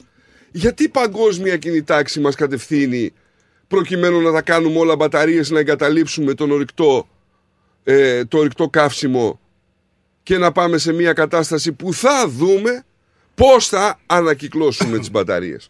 Από τη στιγμή που γνωρίζουμε από την αρχή ότι δεν ανακυκλώνονται. Γιατί πάμε εκεί; Μήπως το θέμα είναι το κέρδος και μόνο; Ε, ίσως. Α, ε, γιατί δεν αντιδρούν όμως και οι αυτοκινητοβιομηχανίες; Γιατί δεν πάμε; Γιατί να αντιδράσουν, κέρδος είναι. Αυτό σου λέω. Αυτή τη στιγμή είναι κέρδος για τις αυτοκινητοβιομηχανίες. Περνάνε στο ηλεκτρικό κινητήρα, περνάνε στις μπαταρίες, περνάνε σε χίλια δυο. Ναι, μεν δεν έχουν καύσιμα, αλλά αυτό ποιον πλήττει; Δεν ξέρω κατά πόσο γίνεται χωρίς καύσιμο. Κοίταξε, τα καύσιμα δεν θα σταματήσουν να υπάρχουν. ε. Έτσι, υπάρχουν διάφορες ε, ε, ενέργειες που παίρνουμε από το καύσιμο. Σε κάθε περίπτωση. Δεν είναι μόνο η ενέργεια που θα πάρεις από ένα αυτοκίνητο. Καύσιμα χρησιμοποιούνται παντού. Σε ηλεκτροπαραγωγικά, σε, σε διάφορα πράγματα. Όσο και αν έχουμε τη δύναμη του ήλιου, όσο και αν έχουμε ολικά πάρκα, όσο και αν έχουμε οτιδήποτε. Πάλι δεν έχουμε πράγματα. Οι ζεύξεις δηλαδή που γίνονται με τις μπαταρίες αυτή τη στιγμή νομίζω ότι δεν ξέρω και γιατί δεν πάμε στο υδρογόνο ας πούμε που είναι αμυγός πιο Όχι, είναι, έρχεται αυτό. Έρχεται ήδη. Οι μεγάλες αυτοκινητοβιομηχανίε όπως BMW νομίζω δοκιμάζουν τέτοιους κινητήρες. τι δοκιμάζουν αφού φαίνεται ότι προωθούν Υδρογόνου. Θα έχουμε και αυτό. Μη σου φαίνεται περίεργο. Κοντοζυγώνει, γιατί παλιά το λέγαμε ήταν επικίνδυνο. Τώρα νομίζω έχουν φτάσει στο, στο κομμάτι να μπορούν να προσφέρουν την ασφάλεια που πρέπει. Από ό,τι λένε αυτοί τώρα, έτσι. Λοιπόν, για να δούμε τραγουδάκι, τι να βάλουμε. δεν ξέρω είναι, είναι είναι ένα θέμα αυτό δεν ξέρω πως θα και αυτό που λέγαμε προηγουμένως για τα τιμόνια του Τέσλα να θεωρήσω ότι είναι μια κατα... κακή κατασκευή. Ε, αποκολλήθηκε πέντε μέρες μετά από την αγορά του οχήματος. Ε, ο ιδιοκτήτης έγραψε ότι δεν υπήρχαν αυτοκίνητα πίσω του και μπόρεσε να πάει προς το διαχωριστικό του δρόμου. Ε, έπειτα από όλα αυτά, ένα κέντρο service της Tesla έδωσε στον ιδιοκτήτη μια εκτίμηση κόστους 103,96 δολαρίων για την επισκευή του προβλήματος. Το κέντρο service βέβαια ζήτησε συγγνώμη με μηνύματα κειμένου που φαίνεται να αναρτήθηκαν στο Twitter και έγραφε ότι είμαστε υπεύθυνοι για το κατασκευαστικό λάθος. Δεν έχει περάσει ούτε μία εβδομάδα και ξανασυμβαίνει αυτό το πράγμα σε ελαττωματικό τιμόνι. Έλα κύριε Λία μου.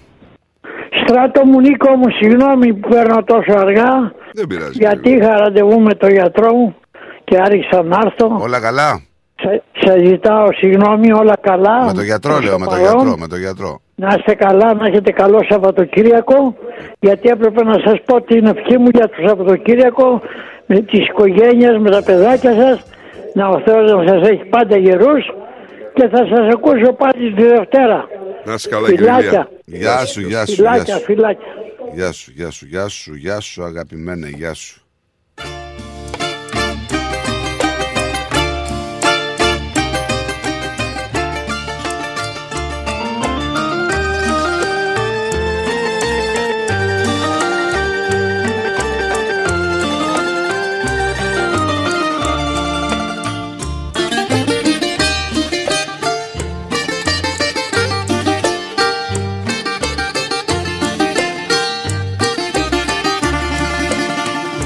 Και τι δεν κάνω.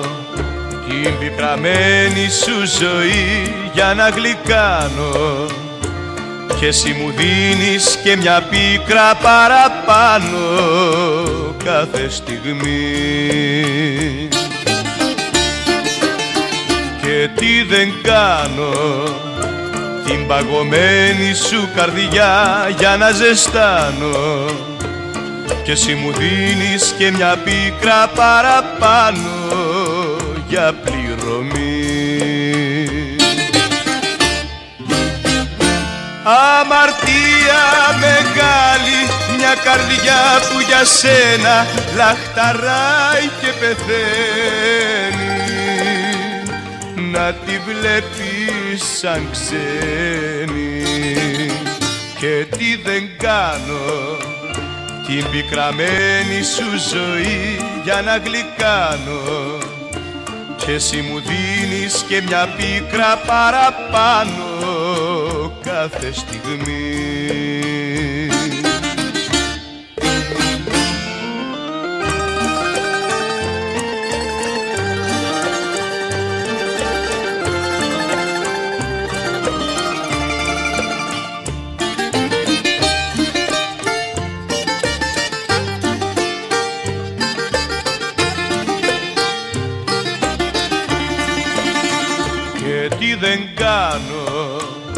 για να βρεθώ στην αγκαλιά σου τι δεν κάνω.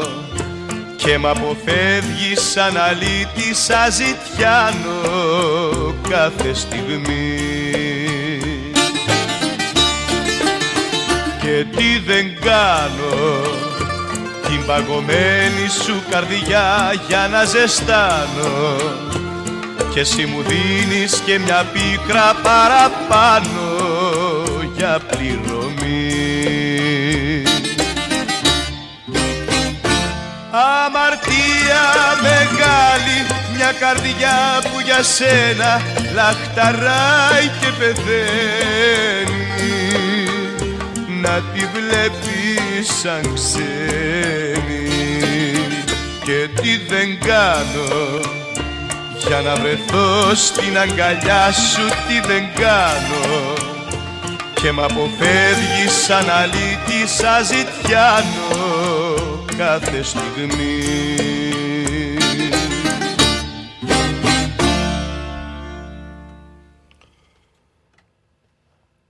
Ε, έχεις Instagram; Ναι. Έχεις προσέξει κάτι περίεργο στο Instagram τώρα τελευταία; Δηλαδή; Λοιπόν, εγώ πρόσεχα ότι μου έρχονται ειδήσεις από την Αυστραλία γενικά και, και από την Ελλάδα, αλλά μου έρχονται σχεδόν post παρα post. Δηλαδή; Δηλαδή post παρα post μου έρχεται είδηση. Γιατί είναι ενδιαφέρον, μου διαβάζω τις Ναι, ναι. ειδήσεις. Και έρχεται η εξήγηση λοιπόν. Που είναι; Οι δημιουργοί του Instagram τα κατάφεραν μια χαρά με την πλατφόρμα η οποία έχει γίνει ένα αναπόσπαστο κομμάτι της καθημερινότητάς μας. Τώρα όμως, μέσω μιας εφαρμογής, 11 χρόνια μετά την εξαγορά του Instagram από το Facebook και 4 χρόνια μετά την αποχώρησή τους, έπειτα από διαφωνίες με το διευθύνοντα σύμβουλο της Meta Platforms, του, Mark, του Mark Zuckerberg, σχετικά με την κατεύθυνση του Instagram, ο 39χρονος Seastrom και ο 37χρονος Krieger ενώνουν ξανά τις δυνάμεις τους και δημιουργούν κάτι ακόμη μεγαλύτερο, μια εφαρμογή ανάγνωσης ειδήσεων Ναι. που ονομάζεται Artifact. Μια εφαρμογή που υπόσχεται εξατομικευμένη ροή Είναι αυτοί, είναι αυτοί που ειδήσεων. φτιάξαν το Instagram. Ναι. Και το έχουν πουλήσει και θα φτιάχνουν μια άλλη εφαρμογή. Τώρα, πώς θα επηρεάσει η συγκεκριμένη εφαρμογή τον τρόπο που διαβάζουμε ειδήσεις, θα είναι ακόμη μια εφαρμογή που θα μας γίνει α- απαραίτητη; Έλατε. Πάντως, το Articraft είναι ήδη διαθέσιμο για κινητά iOS και Android λογισμικά. Στον αντίποδα, το Instagram απάντησε με ροή ειδήσεων συχνότερη σε αυτό που διαβάζει ο πελάτης στα εισαγωγικά. Μπράβο. Ναι, και μπορώ να σου το δείξω. Δηλαδή, μου βγάζει συνέχεια ειδήσεις. Σχεδόν είδηση παρά είδηση. Έτσι, αυτή τη στιγμή, ας πούμε, ανοίγω και είναι το News Melbourne. Μπαμ, κατευθείαν. Έχει, η πρώτη ε, είδηση. Αυτό είναι η είδηση λειτουργία δηλαδή. Ε, αυτοί ξεκινήσαν να το κάνουν και ο Ζούκερμπεργκ απάντησε ότι στο Instagram εγώ το εφαρμόζω και εξατομικεύω τις ειδήσεις. Δηλαδή, για τι ενδιαφέρθηκε ο Νίκος, αυτό του δίνω. Του δίνω συνέχεια. Αλγο, αλγόριθμος. Ναι, αλλά πρόσεξε να δεις. Δες το. Αλγόριθμος. Καταλάβες; Δεν θα έπρεπε να είναι πρόσωπα που έχω φίλους ας πούμε ή οτιδήποτε. Τρίτη είδηση. Έχω μία, δύο, τρεις ας πούμε στις ειδήσεις. Τέταρτη. Στις πέντε. Ναι, ρε παιδί μου, έχεις βάλει όμως, έχεις ακολουθήσει συγκεκριμένα ειδησιογραφικά κανάλια. Έκτη στις οχτώ. Έχεις, έχεις, έχεις, είναι συγκεκριμένες όμως. Έβδομης στις οχτώ. Ναι. Κατάλαβες. Δηλαδή σου λέει ότι από τη στιγμή που ενδιαφέρεσαι για ειδήσεις, εγώ στο εξατομικεύω και σου δίνω μόνο αυτές. Εντάξει, καλά κάνει. Ε, Δεν το θεωρώ κακό αυτό, εντάξει. Δεν είναι κακό, σε καμία περίπτωση. Απλά εχθές μίλαγα με μία φίλη για ένα συγκεκριμένο πράγμα και ανοίξαμε τα κινητά και... εντάξει, αυτό γίνεται μόνιμα, ρε. Ναι, γίνεται πλέον μόνιμα. έχει καταδύσει αηδία. Δηλαδή πλέον ακούνε τι λέμε εντάξει. κανονικά και μας τα πετάνε μέσα. Εντάξει, ναι, δεν Και η πλάκα ξέρεις ποια είναι; Ότι καταλαβαίνουν και τη γλώσσα, σε μιλά, δηλαδή σε όλες τις γλώσσες. Ναι. Ποια είναι το έργο. Ναι, μα δεν σου είπα εγώ για την εξέταση που πήγα να κάνω. Όχι. Μια εξέταση έκανα, ρε παιδί μου, και με βάλανε εκεί αυτό που γυρνάει μέσα και τέτοια. Και με το που ξαπλώνω, ε, μου λέει. Γιατί με ρώτησε αν ήπια. Της είπα ότι ήπια ούζο, μου λέει Έλληνας. Λέω ναι. Μου λέει να ρυθμίσω το μηχάνημα στα ελληνικά. Και πώς είναι. Δεν πάει ο ακτινολόγος, ας πούμε, έξω σε άλλο δωμάτιο και σου δίνει οδηγίες; Ναι. Μου δίνει οδηγίες στα ελληνικά. Μίλαγε τη γλώσσα ή διάβασε εκείνη την ώρα; Έλεγε αυτή μετάφρασε. Κατευθείαν. Ωραία, φίλε.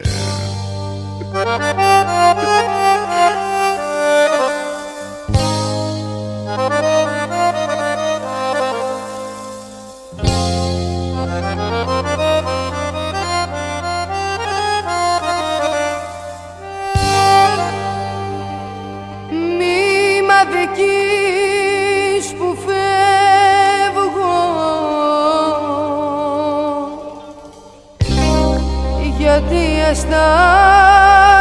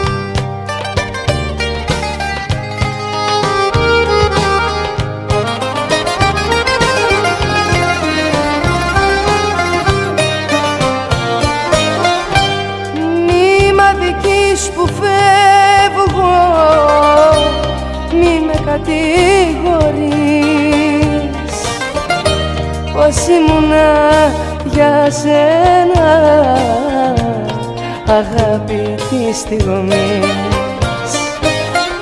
Μη μ' αδικείς που φεύγω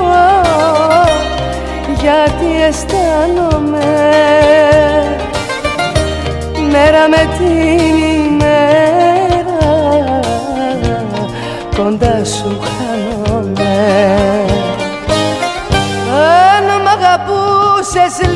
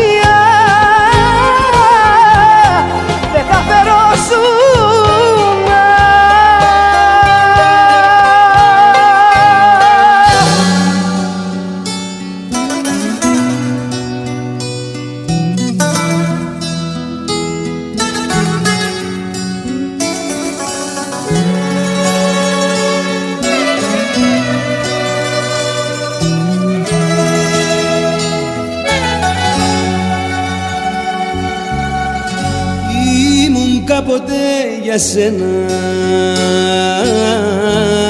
μια τελειώτη αγάπη. Μια σανίδα σωτηρίας. Στις ελπίδες σου φτερά. Ήμουν κάποτε για σένα. Το νερό μες στο ποτήρι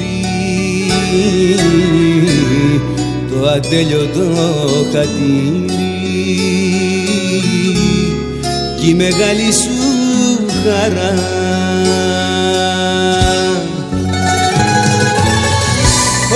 Όλα τα δώσα για σένα τίποτα δεν κράτησα. Γιατί εσένα στη ζωή μόνο εσένα αγάπησα. Όλα τα δώσα για σένα. Τίποτα δεν κράτησα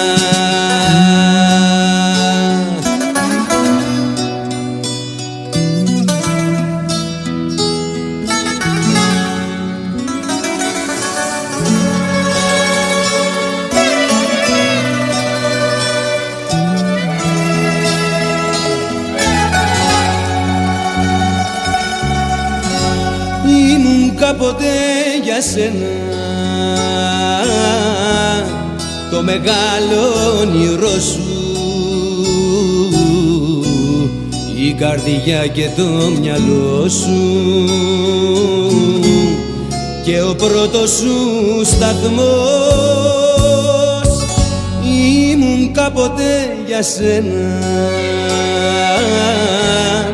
Ουρανός στην καμαρά σου τώρα βλέπω ότι ήμουν μόνον ένας αριθμός.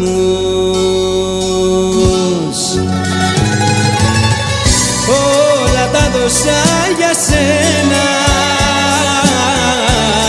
τίποτα δεν κράτησα. Γιατί εσένα στη ζωή μου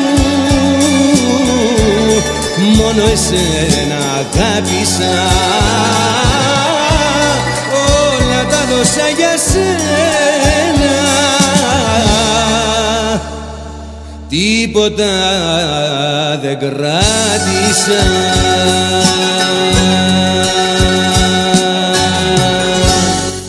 Λοιπόν, κάτσε γιατί μας έχει στείλει ένας φίλος με μήνυμα για το προηγούμενο θέμα. Αυτό με, τις, με τα εργοστάσια, με, τις, μισθό, με τους μισθούς. Μόνο Ολυμπιακούς θα προσλαμβάνω από εδώ και πέρα. Θα σας καθαρίσω όλους αλόθρησκοι. Τουρουρουρου. Κα, Καταλαβαίνεις τι περνάμε, άρε τι, καταλαβαίνεις. Καθένα με τη τρέλα του, παιδιά. Τι να κάνουμε. Καθένα έχει από μια τρέλα στο κεφάλι. Τι να κάνουμε. Πιάσει νευρικό με το την Λοιπόν, παιδιά, θα ήθελα να κάνω μια παρατήρηση πάνω στο θέμα που λέγατε με το παιδί αυτό που, του ιερέα Ναι. που έγινε η κηδεία στα Λευκά. Ναι.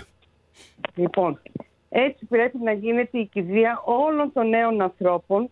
Σας λέω, αυτά τα παιδιά γίναν άγγελοι και το πιστεύω με όλη μου την ψυχή. Πήγαν στον Χριστό. Αυτό λένε, πρέπει- αυτό λένε και οι συγγενείς για αυτό. Πού να βρεις τη δύναμη της δεν, ψυχής να το αυτό, κάνεις. Δεν ξέρω αν έχεις δει τη φωτογραφία. Α- Ναι. Αυτή που λέω. Είναι μια Θα φωτογραφία. ρωτήσω, θα ρωτήσω Όχι, με όχι, τα όχι, πρώτα. όχι, όχι. Είναι μια φωτογραφία η οποία φυσικά αν είσαι λι- κοντά στο Θεό και το βλέπεις λίγο πνευματικά θα την καταλάβεις καλύτερα. Έτσι. Η οποία είναι όλη η οικογένεια πάνω από το άσπρο λευκό φέρετρο και όλοι, όλοι χαμογελάνε. Όλοι χαμογελάνε όλοι. Γιατί το παιδί έγινε άγγελος. Μπράβο, γι' αυτό λένε και αυτοί. Πήγε στη βασιλεία του Θεού, σου λέει. Ακούτε τι θα σας πω. Εγώ τη λέω στα παιδιά μου. Όταν θα πεθάνω, δεν θέλω κανένας να βάλει μαύρα. Χτύπα ξύλο. Θα φοράτε, εννοώ, θα γίνει. Λοιπόν, θα φοράτε όλοι χαρούμενα χρώματα. Και θέλω να έχετε το μπλε το χρώμα τους σπίτι. Το μπλε της Ελλάδος το χρώμα. Και θέλω να, να μην κλαίει κανένας και όλοι να είστε χαρούμενοι και μετά από την κηδεία να γλεντήσετε. Γιατί, θα σας πω. Γιατί όταν κάποιος πεθαίνει, απαλλάσσεται από όλα τα προβλήματά τους, από τις στεναχώριες του, από τα δεινά της ζωής που έχουμε όλοι μας τα προβλήματα κτλ. Όταν γεννιέται ο άνθρωπος, όταν να τον κλαις, όταν πεθαίνει πρέπει να είμαστε χαρούμενοι, γιατί απαλλάσσεται. Πάει κοντά στο Χριστό πρώτον. Και δεύτερον, είμαστε χριστιανοί ορθόδοξοι. Λέμε, προσδοκώ Ανάσταση νεκρών και ζωή του μέλλοντος αιώνος αμήν. Αυτός ο θάνατος του κάθε ανθρώπου είναι προσωρινός. Δεν θέλω να κάνω την έξυπνη, αλλά αυτά τα πιστεύω. τις βρίσκει- Αυτό πιστεύουμε. Δεν μπορεί να είμαστε υποκριτές, άλλα να λέμε και άλλα να κάνουμε. Η θρησκεία μας λέει και κοιμημένος, δεν είναι πεθαμένος, και κοιμημένος, κοιμόμαστε όταν πεθαίνουμε. Προσωρινός ύπνος. Και προσδοκούμε ότι μια μέρα θα αναστηθούμε όλοι και θα γίνει αυτό. Και θα γίνει η κρίση η δευτέρα παρουσία. Αυτό θα γίνει. Είναι κάτι το οποίο είναι δεδομένο. Μας το έχουν... Το, το είχε πει ο ίδιος ο Χριστός, εντάξει. Δεν μπορούμε να το αμφισβητούμε. Τότε είπε ο Χριστός, αυτό είναι αλήθεια. Και τι λέει, μη κλαίτε όταν γίνεται η νεκρός νοσοκομεία, μη κλαίτε. Γιατί προσδοκούμε στην ανάσταση των νεκρών. Εμείς οι άνθρωποι είμαστε μικρόμυαλοι. Γιατί; Και είμαστε πολύ εγωιστές. Πόσοι άνθρωποι προσπαθούν να κάνουν παιδιά και δεν μπορούν. Γιατί την ψυχή του ανθρώπου τη δίνει ο Θεός. Ο άνθρωπος από μόνος του να κάνει άνθρωπο δεν μπορεί. Πρέπει ο Θεός να παραχωρήσει τη ψυχή του ανθρώπου για να γεννηθεί άνθρωπος. Άρα οι ψυχές μας ανήκουν στο Θεό. Δεν είναι δικές μας, ούτε τα παιδιά μας είναι δικά μας. Ναι, ναι, εμείς τα μεγαλώνουμε, τα γεννάμε. Αλλά η ψυχή τους ανήκει στο Θεό. Δεν είναι δικιά μας τα παιδιά. Είναι εγωιστικό που κλαίμε, λες και δεν έχουμε... Πρέπει να κλαίνε οι άθεοι, αυτοί που δεν πιστεύουν. Άκου, Εμείς άκου. έχουμε τόσο ωραία Άκου, άκου, θρησκεία. άκου να σου πω, επειδή, το, γιατί πρέπει να κλείσουμε κιόλας, να σου πω κιόλας, ε, αυτή την ερώτηση την έχω κάνει και στο πνευματικό μου και στο Άγιο Όρος.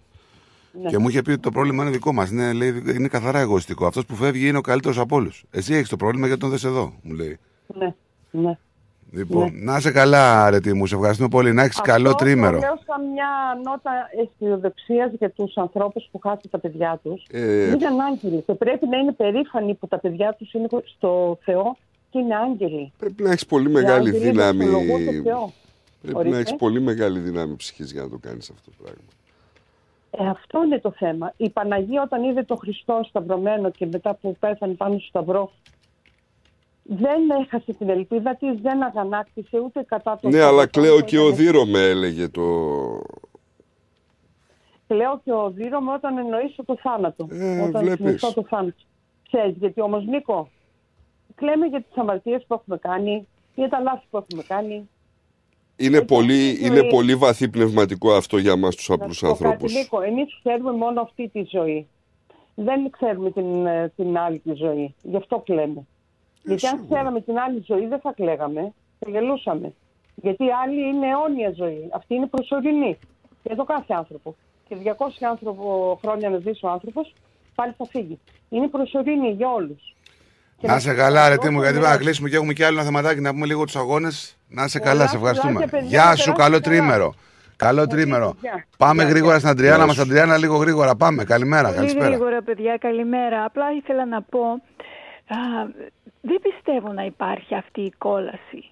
Διότι εντάξει να φύγουμε όπως λέει και η αρετή, αλλά είμαστε καθαροί. Αλλά ένας α, πονόψυχος Θεός δεν πιστεύω να θέλει να βλέπει τα παιδιά του να βασανίζονται στην κόλαση. Και ένα άλλο θα ήθελα να πω και θα κλείσω. Άκουσα σε ένα ραδιόφωνο σήμερα, ξένο, Α, αν δεν αναγεννηθείτε λέει δεν υπάρχει η βασιλεία του Θεού δεν θα τη βρείτε ποτέ πώς να αναγεννηθούμε παιδιά εγώ δεν ξέρω άμα ξέρει κάποιος αύριο α, την άλλη εβδομάδα να μας πει. Καλό Γεια Σαββατοκύριακο. σου, γεια σου, γεια σου, γεια σου. Να είστε καλά. Καλ- Γεια ε, χαρά. Γεια σας. Γεια χαρά. Γεια σου. Λοιπόν, ε, εμείς θα πάμε γρήγορα. Ε, στην, ε, στα παιχνίδια έχουμε Super League, έτσι. Έχουμε Super League, τελευταία αγωνιστική. Πάμε να δούμε λοιπόν, άμα εδώ... Θα το πάρετε το παιχνιδάκι. Τι είναι, Εννοώ, αν θα το πάρετε το παιχνιδάκι, ρωτάω. με τον ε, Ολυμπιακό, ναι. Γιατί να μην το πάρουμε. Θα το πάρουμε και θα το παραπάρουμε. Λίγο κουρασμένος σας είδαμε τον Ατρόμητο. Τι γνώση, τι εννοείς; Άντε, τι εννοώ, τι εννοώ. Λίγο κουρασμένος σας είδα με τον Ατρόμητο, τι εννοείς; Εννοώ ότι ήσασταν κουρασμένοι με τον Ατρόμητο. Ότι κάνατε το 1-0 και μετά λίγο έκατσε η ομάδα. Ξέρω Κάνουμε εγώ. ρωτέ, ήτανε- εγώ παίζαμε με δεύτερη ομάδα. Κάνουμε Δεν ρωτέ, ξέρω. δεν υπάρχει Τι πρόβλημα. να σου πω. Κάτσε γιατί, ε, δε, έλα. Θα είναι μεγάλο γι' αυτό. να δει. Τι θες; Τι θες Δημητρή. Περίμενε, περίμενε να κλείσει το ράδιο, περίμενε. Ακούω το παλέτο. Πήρα να πω ότι είσαι μικρόψυχος αεκτής, Ναι. ο παδός της κούλας. Ναι. Παραμυθιάζεις τον κόσμο Ναι. ότι Παρασκευή μπορούμε να έχουμε αφιερώσεις. Σου ζήτησα το τραγούδι λόγω των γενεθλίων. Δεν σου είπα εγώ αφιερώσεις σήμερα. Έξι εκατομμύρια κόσμος έχει γενέθλια σήμερα. Το πήρες χαμπάρι. Ποιο; Μπορώ να σου βάλω το τραγούδι της Νέας Φιλαδέρφειας άμα θέλεις. Αυτό το βάζεις από Δευτέρα. Θα το βάλεις από Δευτέρα, για να σε δω. Το κάνω εγώ ακριστής. Λες, λες ρε φίλε να μου σπάσεις το αιτητό. Αυτό θα γίνει κάποια στιγμή. Γιατί να Ε, μην κάποια γίνει. στιγμή θα γίνει. Η πιθανότητα να το σπάσει το αίτητο κάποιος εκεί μέσα είναι ή μια ευρωπαϊκή ομάδα ή κάποια μεγάλη ομάδα. Παναθηναϊκός Ολυμπιακός. Φέτος λίγο δύσκολο, αλλά όχι ακατόρθωτο. Δεν Είναι δεν- ντέρμπι υποτιμά είναι, την ντέρμπι. καρδιά του πρωταθλητή. Δεν υποτίμησα Θα σε κανένας στείλω- καρδιά. εγώ. Θα σε στείλουν να πετάξεις πάλι χαρταετό. Δεν θα. Απλά τη Δευτέρα να σε δούμε. Να σε δούμε τη Δευτέρα. Εγώ εδώ είμαι, Ταλή, δεν φεύγω εγώ ποτέ. Εσύ κρύβεσαι όταν χάνεις. Εγώ δεν μπορώ να κρυφτώ και να θέλω. Μπας περιπτώσει για λέγε να κάνω προγνωστικά να πάρει κόσμο σε 7 όπως έλεγε και ο πέντε. Λοιπόν, να Ε, πάμε να λοιπόν, δούμε λοιπόν. λίγο τη Super League, ρε παιδιά. Ναι, Λοιπόν. λέγε, λέγε. Κάτσε να, να την. ΑΕΚ Ολυμπιακός. Διπλό. Και οι δύο. Διπλό καρφωτό. Αλήθεια λες. Χ. Όχι ρε, με την καμία. Τι χ. ΑΕΚ Ολυμπιακός Ένα διπλό. 70 Διπλό. Ένα 70 άσος, 3-20 το διπλό, 3-50 το χ. Από πού το βγάζει το συμπέρασμα, Νίκο, εσύ αυτό; Ότι θα πάει διπλό; Ναι. Ε, αρκετά. Τι, πόσο αίτητο θα πας πια. Τελευταία αγωνιστική είναι. Ας το που, που το βγάζω συμπέρασμα. ρε. Είμαι μάγος εγώ. Τι θες τώρα; Διπλό. Δεν υπάρχει τιμή στο εκατομμύριο. Εσύ που, που το βγάζεις Έχω, έχει συμπέρασμα; χαλάσει το κομπιούτερ μου. Πατάω κλικ και μου ανοίγει παράθυρα. Μπορεί Τι, να. τι να το κάνεις στο κομπιούτερ. Σου Άνοιξε λέω τη τις Super League. ομάδες. Πες μου. ΑΕΚ Ολυμπιακός, ναι. Ναι, Άρης Πας Γιάννενα. Δεν Ε, ξέρω. Διπλό. Πουλάτε παιχνίδια. Χωρίς σημασία βέβαια, έτσι. Πουλάει παιχνίδια, δεν έχει Διπλό λεφτά ο λόγω άλλος. παράδοση. Ατρόμητος Παναθηναϊκός. Όπα. Πάρτε μεζούρες εκεί. Τα δοκάρια δεν είναι καλά. Α, Μα τα παιχνίδια παίζονται στα γήπεδα. Στα γήπεδα τα παίζουμε κι εμείς, αλλά θέλουμε να πάρουμε και μεζούρες μαζί. Για να μετράμε Πώς άλλα σας. πράγματα. Νούπου σου Βόλος Μπάουκ. Ομάν. Τι άμαν. Τι αμάν, ρε. Τι αμάν. Δεν είδε στη Λαμία προχθές. Τι αμάν, ρε. Τι αμάν. Τι; Δεν είναι στη Λαμία. Τι να δω, ρε. Στο 13ο δευτερόλεπτο γκολ. Πώς δεν ήταν αυτά τα αποδητήρια πρωτού ξεκινήσει; Κάτσε, βέβαια. Α, παίζει- παράτα μας. παίζει καλά ο Πάο. Κάστο τώρα. Έχει ανέβει. Ρε εσύ, η Λαμία έβγαλε τα σηκώτια Λοιπόν, της με μας εμάς είπε- και